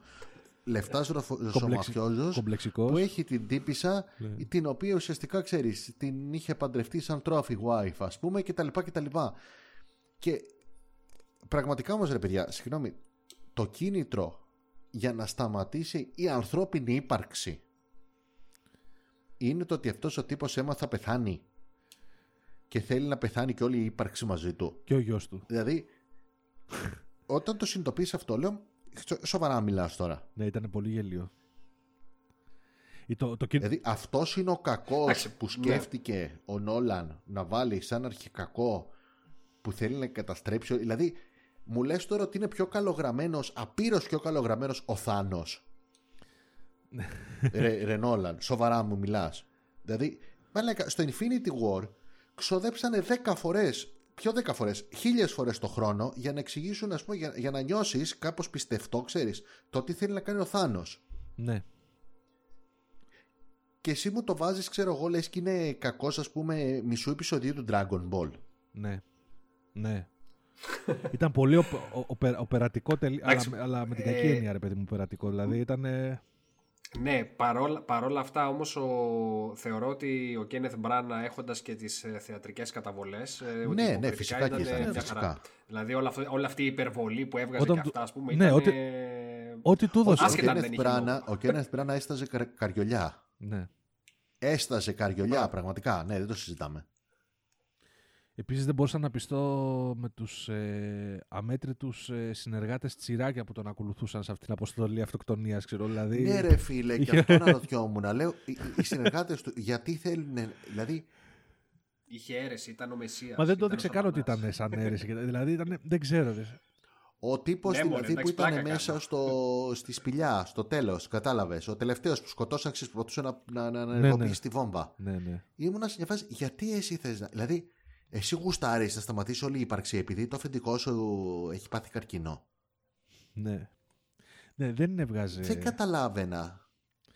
Ε, δεν έβγαζε νόημα, όπως δεν βγάζα νόημα εύκολα και το, σε εισαγωγικά η καλή, το υπηκό που καλούσε όποτε μπορούσε ο, ο Πάτισον και ερχόντουσαν. Οι, ναι. οι στρατιώτες, οι time travelers που ξέραν τα πάντα. Ναι. ναι. Και αυτοί πολύ εύκολα ρε παιδί μου μπαίνανε. Δηλαδή στο τέλος εκεί πέρα που. εκεί στο, στο δρόμο που γινάνε τα πράγματα δύσκολα, ξαφνικά ήρθε το, ναι. ξαφνικά ήρθε το επικό. Που δεν ξέρεις. Ναι, πολύ άνετοι ρε παιδί μου και οι οποίοι μάλιστα παρουσιάζανε τα, το κόνσεπτ πολύ τετριμμένα. Α, ξέρω εγώ, μη σε εντυπωσιάζει. για μας είναι ψωμοτύρι αυτό το πέρα, μπρος πίσω στο χρόνο, ξέρω εγώ. Δεν είναι και τίποτα. Ε, το οποίο, ρε παιδί μου, εντάξει, ο Νόλαν κατάλαβε, το έκανε, για να, το έκανε για να σε πείσει ότι ναι, γίνεται. Πίστεψέ το κι εσύ. Ναι. Αλλά εμένα μου φαίνονταν τελείως αστείο, ρε παιδί μου, όλο αυτό το πράγμα. Δηλαδή. Δεν ξέρω. Δεν ξέρω. Και όλα αυτά οργανωμένα από τον πρωταγωνιστή, υποτίθεται, στο μέλλον.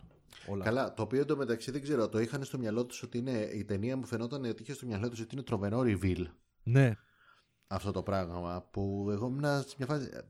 Ναι, ξέρεις, εννοείται. Δηλαδή, το έχουμε καταλάβει ότι εσύ είσαι ο αρχηγός σε όλες τις φάσεις. Ναι. Δεν ξέρω, τουλάχιστον για μένα φαινόταν. Δηλαδή, μόλις πείστηκα ότι η ταινία θα έχει αρκετά τέτοιου είδους κλισέ. Ναι, δεν ξέρω εσύ. Δηλαδή, τι να πω τώρα. Να πω ότι. Ωραί, ωραί, ωραίες οι σκηνές με τα αμάξια που αναποδογυρίζουν. Ωραίες και οι σκηνές με τους στρατιώτες ε, με τα μπαζούκα που πάνε ανάποδα. Ναι. Ωραία όλα αυτά. Αλλά όσον αφορά το κόνσεπτ ότι θα, σου θα, θα ανακατέψω το χωροχρόνο για να σε πορώσω και να σε συγκινήσω, τι να πω ρε φίλε. Να μην πω για, το, για τους 12 πίθηκους που με συγκλόνισε που και πιο απλό κόνσεπτ ναι, ναι. ήταν και πάλι και, και, και πιο στιγμή. Ρε, μέχρι και με το Inception, που στο Inception ουσιαστικά περιστρεφόταν γύρω και όλος από το να ξεδιπλώνεις ταυτόχρονα με, το, με την ναι. αποστολή, ξεδιπλωνόταν ας πούμε και η προσωπικότητα του πρωταγωνιστή του Ντι Κάπριο, ας πούμε ξεδιπλωνόταν σαν, σαν κρεμμύδι. Μα είναι αυτό. Εντάξει. Είναι, είναι, είναι, αυτό, είναι, ναι, είναι αυτό που λέμε ότι το Tenet δεν είχε το Tenet, παιδιά, Το Tenet για μένα παιδιά ήταν δύο ε, πράγματα. Δηλαδή, να εξηγη... mm. Η μισή ταινία ήταν να εξηγήσει για ποιο λόγο οι πρωταγωνιστές πλακώνονται με δύο μαυροντημένους με μάσκα στην αρχή της ταινίας. Άλλο και αυτό. ναι. Η μισή, η μισή γαμμένη ταινία ήταν αυτό. Ναι. Η μισή Παιδιά, ταινία. εν Η τω μισή με- ταινία ήταν για να εξηγήσει αυτό. Και η άλλη μισή ταινία ήταν να εξηγήσουμε τα μάξι. Και μετά είχε μάχη στο τέλος με πιστόλια. με, με δύο στρατούς, ας πούμε, που κάνανε ντου σε κάτι ερήπια. Στο τέλος Αυτό ήταν, ήταν. Call- Call of Ήθελα να Duty. σου δείξει, είδες τι ωραία που στο έδεσα. αλλά δεν έδαινε. Και στην αρχή εκεί πέρα που είδα αυτούς τους στρατιώτες, ε, τους πρωταγωνιστές με τις με τις μάσκες, ε, επειδή μου θύμισε ένα παιχνίδι, το Quantum, ε, το Quantum Break, που και καλά εκεί πέρα Ναι. γίνεται ένα χωροχρονικό, μια χρονοχρονική ανομαλία και αρχίζει και καταραίει η έννοια του χρόνου σιγά σιγά. Δηλαδή ο χρόνος Oh, αρχίζει, wow. αρχίζει, προχωράει λίγο πιο γρήγορα, λίγο πιο πίσω και αρχίζει σιγά σιγά και σταματάει σαν να είναι μόλις παγώσει, πεθαίνει όλη η ανθρωπότητα.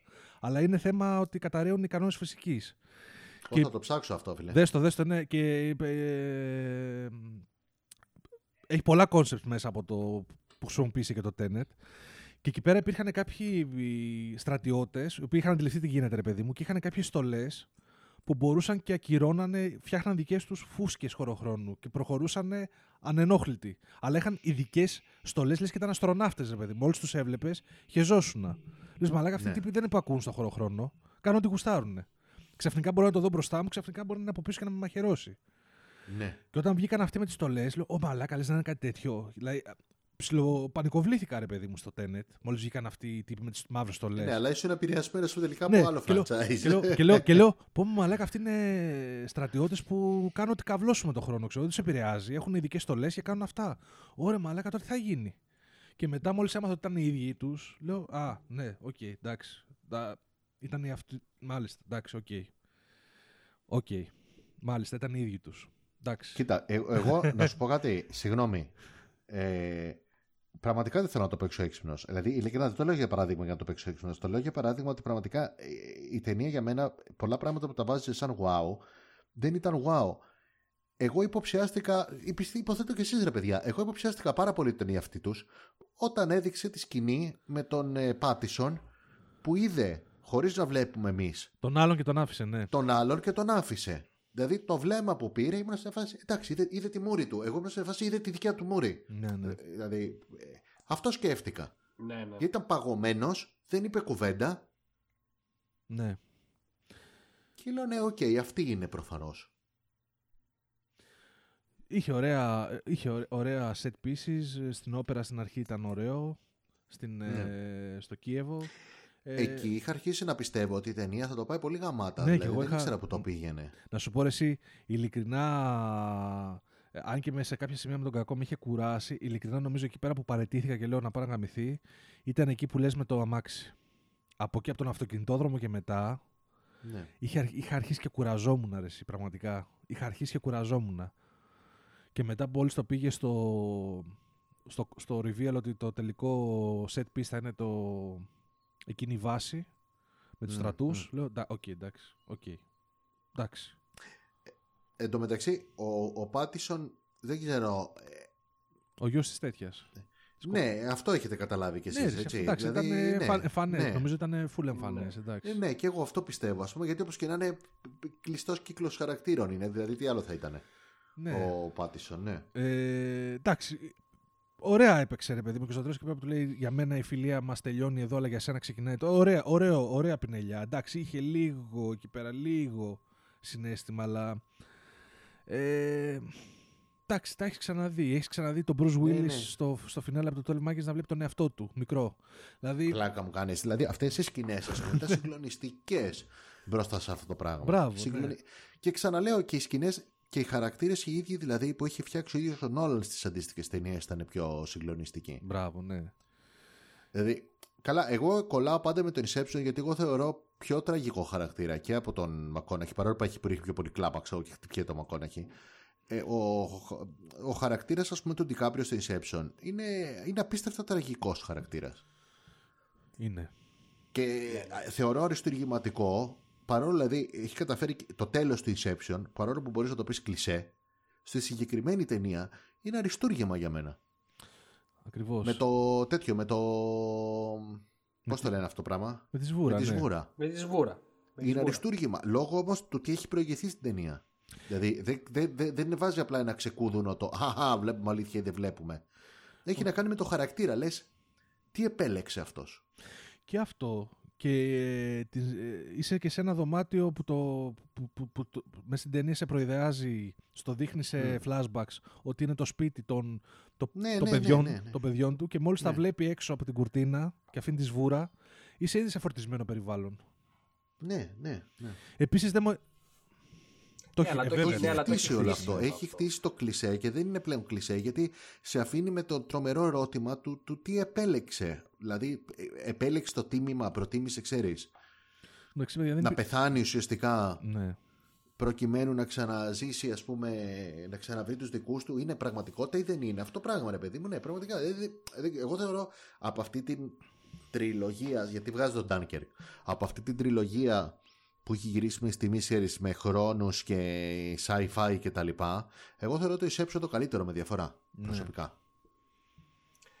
Ναι, και βέβαια εντάξει, μπορεί να μην είναι sci-fi, αλλά μην ξεχνάμε και το ντεμπούτο του. Το, το, όχι το, ναι, Το όχι Memento. ντεμπούτο, το δε, η δεύτερη ταινία. Το Memento. Παιδιά, και το- Καλά, και το άλλο Memento, αυτό. ναι, ναι. και το Εγώ Prestige, μιλάω το από οποίο- τις ε, ταινίες της Ναι, μετά Batman. Τις ταινίες το έχω 500 Όχι, εκατομμύρια εγώ για να... απλά- α, ν- ν- ναι. το κατάλαβα πώς το λες. Απλά γιατί και στο Memento χρησιμοποιεί μια αφήγηση εντελώς αντισυμβατική, ε, η οποία ταιριάζει Το και Memento, γαμό. όχι, το Memento είναι άφθαστο Και- σε αυτό το θέμα. Γιατί παίρνουμε σαν Μπράβο. δεδομένο και το Μπράβο. πότε γυρίστηκε.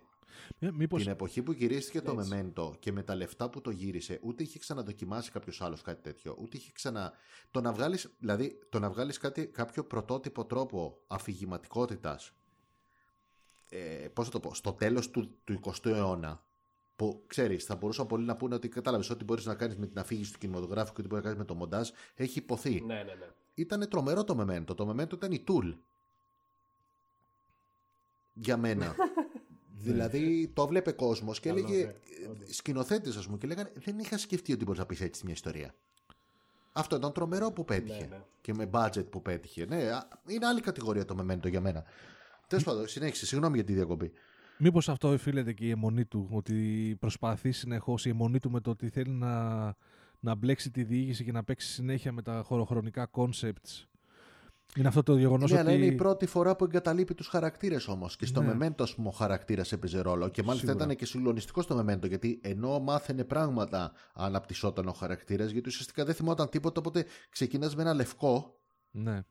Με ένα λευκό πίνακα και σιγά σιγά συμπληρώνεις το χαρακτήρα του, ας πούμε, σαν ναι, puzzle. Παιδιά, δεν ξέρω. Έχω την αίσθηση ότι το Tenet είναι η πρώτη ταινία που δεν συμμετείχε ο Τζόναθαν ε, Νόλαν. Α, σε βαριακά μάλιστα. και Αυτά. Οπότε δεν ξέρω μήπως ήταν το, το συναισθηματικό αντίβαρο τέλος Σκεφ- πάντων στις σκε- ταινίες του. Σκεφτείτε ότι το Memento ήταν ε, ένα short story του Τζόναθαν που πρότεινε στον Christopher Μμ, μμ. να γυρίσουν Ναι, ναι, ταινία. ναι. Και γενικότερα. Ναι. Και γενικότερα. Οπότε, μ, και το, το Inception νομίζω ήταν καθαρά πρώτα δημιουργία του Τζόναθαν, την οποία μετά συνετύχει και ο Νόλαν και την, ε, τη, τη φτιάξανε Μπράβο. σαν σενάριο. Δεν ξέρω. Μπορεί. Μπορεί ο, ο- το άλλο μισό, ο άλλος αδερφός, να έλειπε από αυτό. Ναι. Ε, πάντως και γενικά, δεν είχαν και... εκ- Αν ξέρεις τον Kenneth Brown, ο οποίος είχε εκρήξεις και η γυναίκα του είχε εκρήξεις. Ναι, μωρέ, φλάτη ήταν όλοι. Ναι, ήταν flat. Ο, δεν ο, είχε... ο Πάτισον ήταν γοητε, γοη- γοητευτικός, ξέρω, ήξερε ακριβώς τι έπρεπε να κάνει. Ωραία, εσύ, ο, ο, ο Washington δεν μου έδωσε κάτι, ρε φίλε. Δεν είχε κάποιο έτσι, ένα, μια κλίμακα. Ήτανε γαμάτος στον, α- γαμούσε, έδερνε, ήτανε cool. Του πήγαιναν, Όχι, δεν ήταν. του πήγαιναν τα Ε, ποσ- δεν, δεν το όχι, έπαιζε. παιδιά, ο Washington ήταν, ε, εμένα μου θύμισε λες και ήταν λανθιμικό χαρακτήρας. Συνέστημα Ναι, μηδέν. Ήταν ναι, μια, ναι. Ένα, ένα χάρτινο πράγμα που πήγαινε ερχόταν. Ναι, του πήγαιναν τα Ναι. κουστούμια, ωραία. ναι μπράβο. Ναι. Ε, ο άλλος ο... και ο Ινδός που είχαν στην, στη ληστεία ήταν τελείως ψύχρεμος με το Ναι. αεροπλάνο. Που ε, θυμάσαι τον Ινδό στο Inception το χημικό πόσο τρομαγμένος ήταν. Πρέπει να Ναι, αυξήσει- ε, εσύ, όχι, πρέπει να το αυξήσει τη- ύφος αυτό με το οποίο ήταν όλοι απόλυτα cool. Μπλαζέ, ξέρω, ναι, ναι, το με έχουμε το τι συμβαίνει, Ναι. δεν καταλάβαινα κι εγώ για ποιο λόγο συνέβαινε Παιδιά, αυτό το πράγμα. παιδιά, δηλαδή ήταν. Στο Inception θυμάστε η ομάδα πόσες φορές μάλωνε. δηλαδή ναι. που έλεγαν Ναι, ρε στο- στον φίλε. Ινδό πρέπει να αυξήσει τη δόση. Όχι, είναι επικίνδυνο. Μα πρέπει να αυξήσει τη δόση για να μας κρατήσει περισσότερο στο όνειρο. Μα δεν μπορώ να το Ναι. κάνω. Ή στον άλλο Ναι. που του είπε δεν, δεν σχεδίασε σωστά. Στο, που είχε πάει στον Gordon Levitt και του λέει ε, ο Ντικάπριο. Δεν είδε σωστά, λέει τον. Δεν έκανε σωστά το λαβύρινθο. Θα μας βρουν Ναι, ναι, αμέσως, ναι. ξέρω εγώ. Δεν ήσουν έτοιμος για αυτή την αποστολή. Συνεχώς υπήρχαν, ε, υπήρχαν αντιδράσεις, υπήρχε δράμα μεταξύ των μελών της συμμορίας. Εδώ ήταν όλοι cool. Χαχαχα. Ρε, εσύ ο πρωταγωνιστής μαθαίνει ότι υπάρχει τρόπος να ταξιδεύεις πίσω στο χρόνο, ας πούμε, και δεν, δεν είχε κουνήσει βλέφαρο. βλέφαρο, ρε. Βλέφαρο. Και άντε πες, ρε παιδί μου, ο Πάτισον ήταν ήδη στο κουρμπέτι, ήταν στα- σταλμένος από το μέλλον. Ήξερε τι γίνεται. Άντε πάει αυτός πάει στο διάλογο. Ο πρωταγωνιστής δεν ξέρω ρε, εσύ, μήπως και, μόνο, Πρωταγωνιστής, ναι. μήπως και μόνο τον άφησε τόσο χάρτινο για να μην ε, διακυβευτεί η ανατροπή του γεγονότος ότι αυτός είναι ο mastermind; Δεν ξέρω. Κοίτα, γενικά προφανώς κάποιο, κάτι είχε στο μυαλό του ο Νόλαν. Γι' αυτό Ναι. κιόλας και τον ονομάζει, δηλαδή το ότι δεν του βγάζει όνομα και τον ονομάζει ο πρωταγωνιστή. Το ότι είναι δηλαδή επίτηδες απρόσωπος. Ναι. Α πούμε, σα- και σαν, σαν ονομασία χαρακτήρα. Προφανώς κάτι είχε στο μυαλό του. Απλά για μένα δεν δούλεψε αυτό που είχε στο μυαλό του. Ναι, ναι. Δεν ξέρω. Δεν ξέρω, παιδιά. Ωραία. Μουσικάρα Λοιπόν. παρόλο που δεν ήταν Zimmer. Αν και ήταν στα πατήματα Zimmer, φαντάζομαι. Όχι, ήταν, θύμιζε πολύ Zimmer, ναι. Αλλά μουσικάρα, γιατί είναι ο ίδιος που κάνει και το Mandalorian, σωστά; Ναι, μπράβο. Για μένα πολύ πιο αποτελεσματικό στο Mandalorian, sorry. Έχει γαμάτο soundtrack. Αλλά εμένα μου άρεσε. Ναι, έχει, έχει, έχει, έχει απίθανο soundtrack. Ε, α- αυτά από όλα. Οπότε Ωραία. πισ- Ε, πιστεύω το στοίχημα δεν ήταν ρε παιδί μου. Δεν είχε στην, ε, στο θάλαμο του όπλου την καλύτερη σφαίρα του Νόλαν για να σώσει, να πυροβολήσει και να έχει τον καλύτερο αντίκτυπο. Α, ναι, ναι, φέτος. ναι, ναι, ναι, προφανώς. Κοίτα, ναι. ναι, κο- ε, δεν ξέρω. α, Πιστεύετε δηλαδή ότι αν αντίστοιχα έβγαινε ένα Inception τώρα, είναι μέσω κορονοϊού αντίστοιχα, αντίστοιχα σβήνουμε το, το παρελθόν και αντί να βγει το Tenet βγαίνει το Inception. Πιστεύετε ότι θα άφηνε τον κόσμο σινεμά; Όχι, αλλά Όχι. θα είχε, θα, είχε Ε. προβλήμα, θα, είχε, θα είχε τα αντίστοιχα προβλήματα, αλλά δεν θα ήταν τόσο forgettable όσο το Tenet, νομίζω. Εγώ πιστεύω περίπου αυτό που λέτε, απλά θα το πω αλλιώς μάλλον. Εγώ πιστεύω ότι ο Νόλαν στην δεδομένη περίπτωση είναι αφάνταστα κολόφαρδος γιατί έβγαλε τη χειρότερη του ταινία σε μια περίοδο που μπορεί να δικαιολογήσει το ότι τα πήγες κατά στον κορονοϊό. Έχεις δίκιο, Φάνη. Έχεις μεγάλο δίκιο. Είναι ένα καλό μαξιλάρι αυτό. Ναι, ναι, ναι. και, και Ναι, λογικά και ο ίδιος πραγματικά. θα λέει: Παιδιά, εντάξει, δεν φταίει ότι δεν είναι καλή ταινία. Φταίει ότι ήταν Όχι, κορο- κανένας αυτή δεν και έχει κορονοϊός. σχολιάσει. Κανένας δεν το έχει σχολιάσει έτσι μέχρι στιγμής. Κανένας δεν το έχει σχολιάσει έτσι. Το έχουν αφήσει όλοι να σχολιάζουν το Tenet μόνο στα δεδομένα του. Το Tenet μας έδειξε ή δεν μας έδειξε το τι γίνεται από τα σινεμά και τον κορονοϊό. Ναι. Ωραία. Τώρα ο Νόλαν μπορεί να καταλάβει ή να μην καταλάβει αν τον νοιάζει ή δεν τον νοιάζει. Τι μαλακία έκανε, κατάλαβες. Ναι. Και έχει μια δεύτερη ευκαιρία τώρα. Ενώ τώρα, άμα, άμα είχε βγει κανονικά το Tenet και τη δεύτερη εβδομάδα, γιατί αυτό θα είχε γίνει, τη δεύτερη εβδομάδα το Tenet είχε 90% πτώση εισιτηρίων. Μπράβο. ναι, ναι. Γιατί εγγυημένα Θα αυτό θα έχει φαινόταν. γίνει, Ναι, ναι, ναι. γιατί δεν θα καταλάβαιναν το Χριστό και την Παναγία τους όλοι και επίσης ήταν και λιγότερη εντυπωσιακή ταινία γιατί ωραίο η σκηνή μάχης που λέγαμε πριν αλλά εντάξει, δεν συγκρίνεται με το Interstellar και τα λοιπά και ο κόσμος δηλαδή, που θέλει να δει θέαμα δεν θα το βλέπε θα έτρωγε 90% μείωση στο τέτοιο και θα τα είχε πάει σκατά στο box office. Θα ήταν η χειρότερη του ταινία. Και μετά ξαναπιάσε τα Batman για να, για να σε εμπιστευτούν τα στούντιο. Του, πήραν, τρι- του, του πήρε τρία Batman ναι. για να του δώσουν πράσινο φως στα στούντιο να κάνει ό,τι γουστάρει. Ε, θα ήθελε άλλα τρία Batman μετά. Ναι, σίγουρα. Ναι. Θα έπρεπε, να, θα έπρεπε να επαναλάβει το Dark Knight, το οποίο. Γιατί υπάρχουν και, και φωνές που λένε γενικά ότι ο Νόλαν έχει παρουσιάσει μια πτωτική πορεία από το Rises και μετά. Μμ. Υπάρχουν fans. Εμένα μου άρεσε το Rises. Ε, θεωρώ ότι έχει κάποια προβληματάκια. Θεωρώ ότι είναι η χειρότερη από την τριλογία. Θε- ε, θεωρώ ότι δεν συγκρίνεται με το, με το Dark Knight. Ναι. Και βλέπω γενικώς με τον Νόλαν, δηλαδή μετά από το Rises ήρθε το Interstellar, με το οποίο επίσης είχα προβλήματα. Ευτυχώς έκανε τον Dunkirk και ξέφυγε από την πεπατημένη και δοκίμασε κάτι, απ- απ- δοκίμασε κάτι έξω από τα νερά του, ρε παιδί μου. Μμ. Ευτυχώς, νομίζω ήταν σωτήριο το Dunkirk. Τώρα- Ναι, συμφωνώ. Τώρα ξαναγύρισε στο Tenet, δεν ξέρω τι θα. Τι θα, θα, του, θα του προτείνουν κανένα James Bond, λες, για επόμενη ταινία, δεν ξέρω ρε, εσύ. Όχι, νομίζω ότι θα έχει ξανά, γι' αυτό λέω ότι ήταν τυχερός. Νομίζω ότι θα ξανά είχε ευκαιρία να ξαναγυρίσει ταινία με τους δικούς του όρους. Δηλαδή αυτή η ταινία είναι σαν να μην μετράει. Είχε κανονάκι, ξέρω εγώ. Ναι, αλλά λόγω το, το, κορονοϊού. ναι, το θέμα είναι πιο, ε, ε, ε, είναι δικιά του ευθύνη να αποφασίσει το επόμενο project του και αυτό δεν ξέρω με τι θα ασχοληθεί πάλι. Α, ναι. Με- Ω, Εγώ νομίζω θα γυρίσει πάλι κάτι με δικό του σενάριο, γιατί προφανώς ο άνθρωπος αυτά προτιμά να κάνει. Ναι. Απλά δεν ξέρω αν θα διαβάσει ή θα δει κριτικές ή θα. ξέρεις, υπάρχουν κάποια analytics και τα λοιπά που θα αφορούν αυτόν, που θα δει ρε παιδί μου, ή μπορεί να, να δει την ίδια του ταινία, ας πούμε. και να δει να αναγνωρίσει κάποια λάθη. Τέλος πάντων, γενικά νομίζω ότι θα έχει ευκαιρία πάλι να ξαναγυρίσει. Αυτά, αυτά γουστάει να γυρνάει. Εντάξει, mindfucks γουστάει να γυρνάει. Ναι. Είναι προφανές ότι αυτό γουστάει να γυρνάει. Απλά ελπίζω να ξαναγυρίσει πάλι στο να γυρνάει mindfuck, mindfucks με ψυχή. Ναι. Ναι. Εντάξει, να δούμε κιόλας, γιατί στη συνέχεια και τη προηγούμενη συζήτηση που κάναμε για το μέλλον των κινηματογράφων, δεν ξέρω αν θα, θα, θα μπορέσει ε, να υπάρξει στούντιο που να του δώσει τέτοιο, τέτοιο υπέρογκο Αυτό ποσό είναι άλλο, για ναι. να γυρίσει κάτι, αλλά εντάξει, τέλος Και- πάντων το βλέπουμε. Πάντως ήταν. Κοίτα, α- α- ναι, πείτε, ναι, παιδιά, sorry, πες. sorry, sorry, Sorry. sorry, Φάνη πες. Εγώ αυτό που θέλω να πω είναι ότι εδώ είναι λίγο πάλι μια συζήτηση που έχω να κάνω με το θέμα με το budget. Δηλαδή, οκ, είναι εντυπωσιακά αυτά που γίνεται ο Νόλαν. Ωραία. Ε, Δεν είμαι σίγουρος ότι ντε και καλά χρειάζονται 200 και 250 εκατομμύρια για να πει ο Νόλαν τις ιστορίες του. Δηλαδή δεν ξέρω αν χρειάζεται ας πούμε το budget ενός κράτους.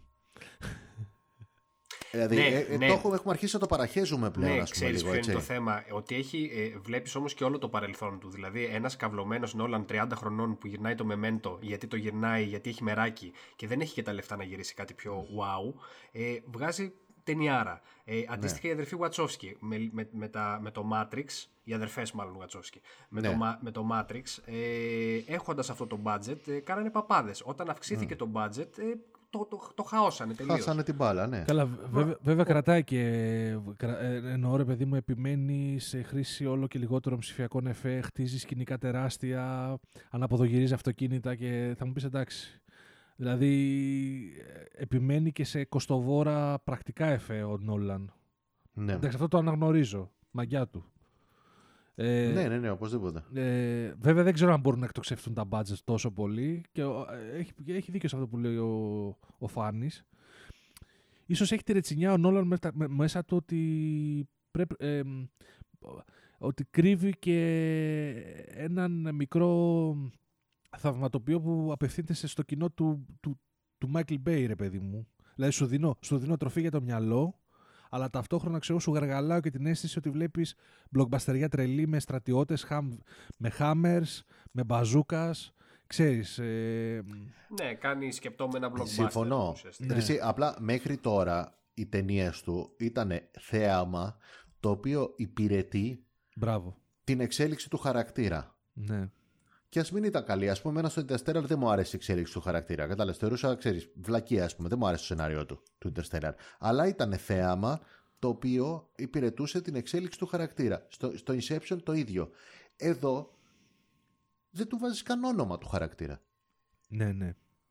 Ε, Εδώ ήταν θέαμα το οποίο υπηρετούσε το να εξηγήσει γιατί αναποδογύρισε ένα μάξι. και, μα, μα πραγματικά αυτό δεν το λέω για πλάκα, ρε παιδιά. Ναι, Άμα ναι. κάνεις ανάλυση σεναριακή, όσο το πιο πολύ το σκέφτομαι, δηλαδή, του structure της ταινίας, αυτό είναι. ναι, ναι. Είναι σαν να βλέπεις πείραμα από nerds αυτή η ταινία, το structure της. Ξέρεις, σκεφτήκαμε δύο-τρία εξυπνακίστικα πράγματα και θα σου ξοδέψω όλη την ταινία για να σου εξηγήσω τι είναι αυτά τα πράγματα που είδες, που σπάς το κεφάλι σου. Κατάλαβες; Ναι, Ναι, ναι. ναι. Να δεις. Για μένα αυτό είναι. Δεν καταλαβαίνω δηλαδή. Ε, Είναι αυτό μάλλον που, που, που ότι μάλλον επειδή έλειπε ο τέτοιος. Ο Ναι, ο, αδερφός Τζο- του. ο Τζόναθαν, ναι. Ναι. Ε, ωραία. Να το κλείσουμε σιγά σιγά έτσι, μ, δεν ξέρω. Ε, Ναι. μιλώ, ίσως, Να- δε- ναι, βέβαια κλασικά ξεφύγαμε από την ώρα, δεν πειράζει, γιόλο. Παιδιά, ε, δεν ξέρω αν, αν πρέπει να γίνει και κάνα δεύτερο μέρος, γιατί ουσιαστικά δεν κάναμε. Ωραία. Ε, λοιπόν, ξεκινήσαμε να- για να, να πούμε λίγο την ανασκόπηση της χρονιάς. Ε, είδαμε ότι ήταν πολλά, πολύ περισσότερα, είχαμε πολύ περισσότερα πράγματα να πούμε ε, από αυτά που σκεφτόμασταν, οπότε επειδή έχουμε αφήσει πολλά εκτός συζήτησης, λέμε να ανανεώσουμε το ραντεβού μας για ένα δεύτερο part, εννοείται μαζί με το Φάνη. Ε, Παρ' όλα αυτά ε, μπ- μπορείτε να μας πείτε κάτω στα σχόλια ε, τι ξεχωρίσατε εσείς μέσα στο 2020 ε, και από σειρές και από ταινίες. Πώς βλέπετε εσείς το μέλλον της 7ης τέχνης μέσα στις, ε, το μέλλον γενικότερα του κινηματογράφου ε, με όλα αυτά που γίνονται και το, το- τη, τη, τη δύναμη πλέον έχουν οι streaming πλατφόρμες. Ε, ευχαριστούμε που μας ακούσατε. Να είστε καλά. Για χαρά. Γεια σας χαρά. παιδιά.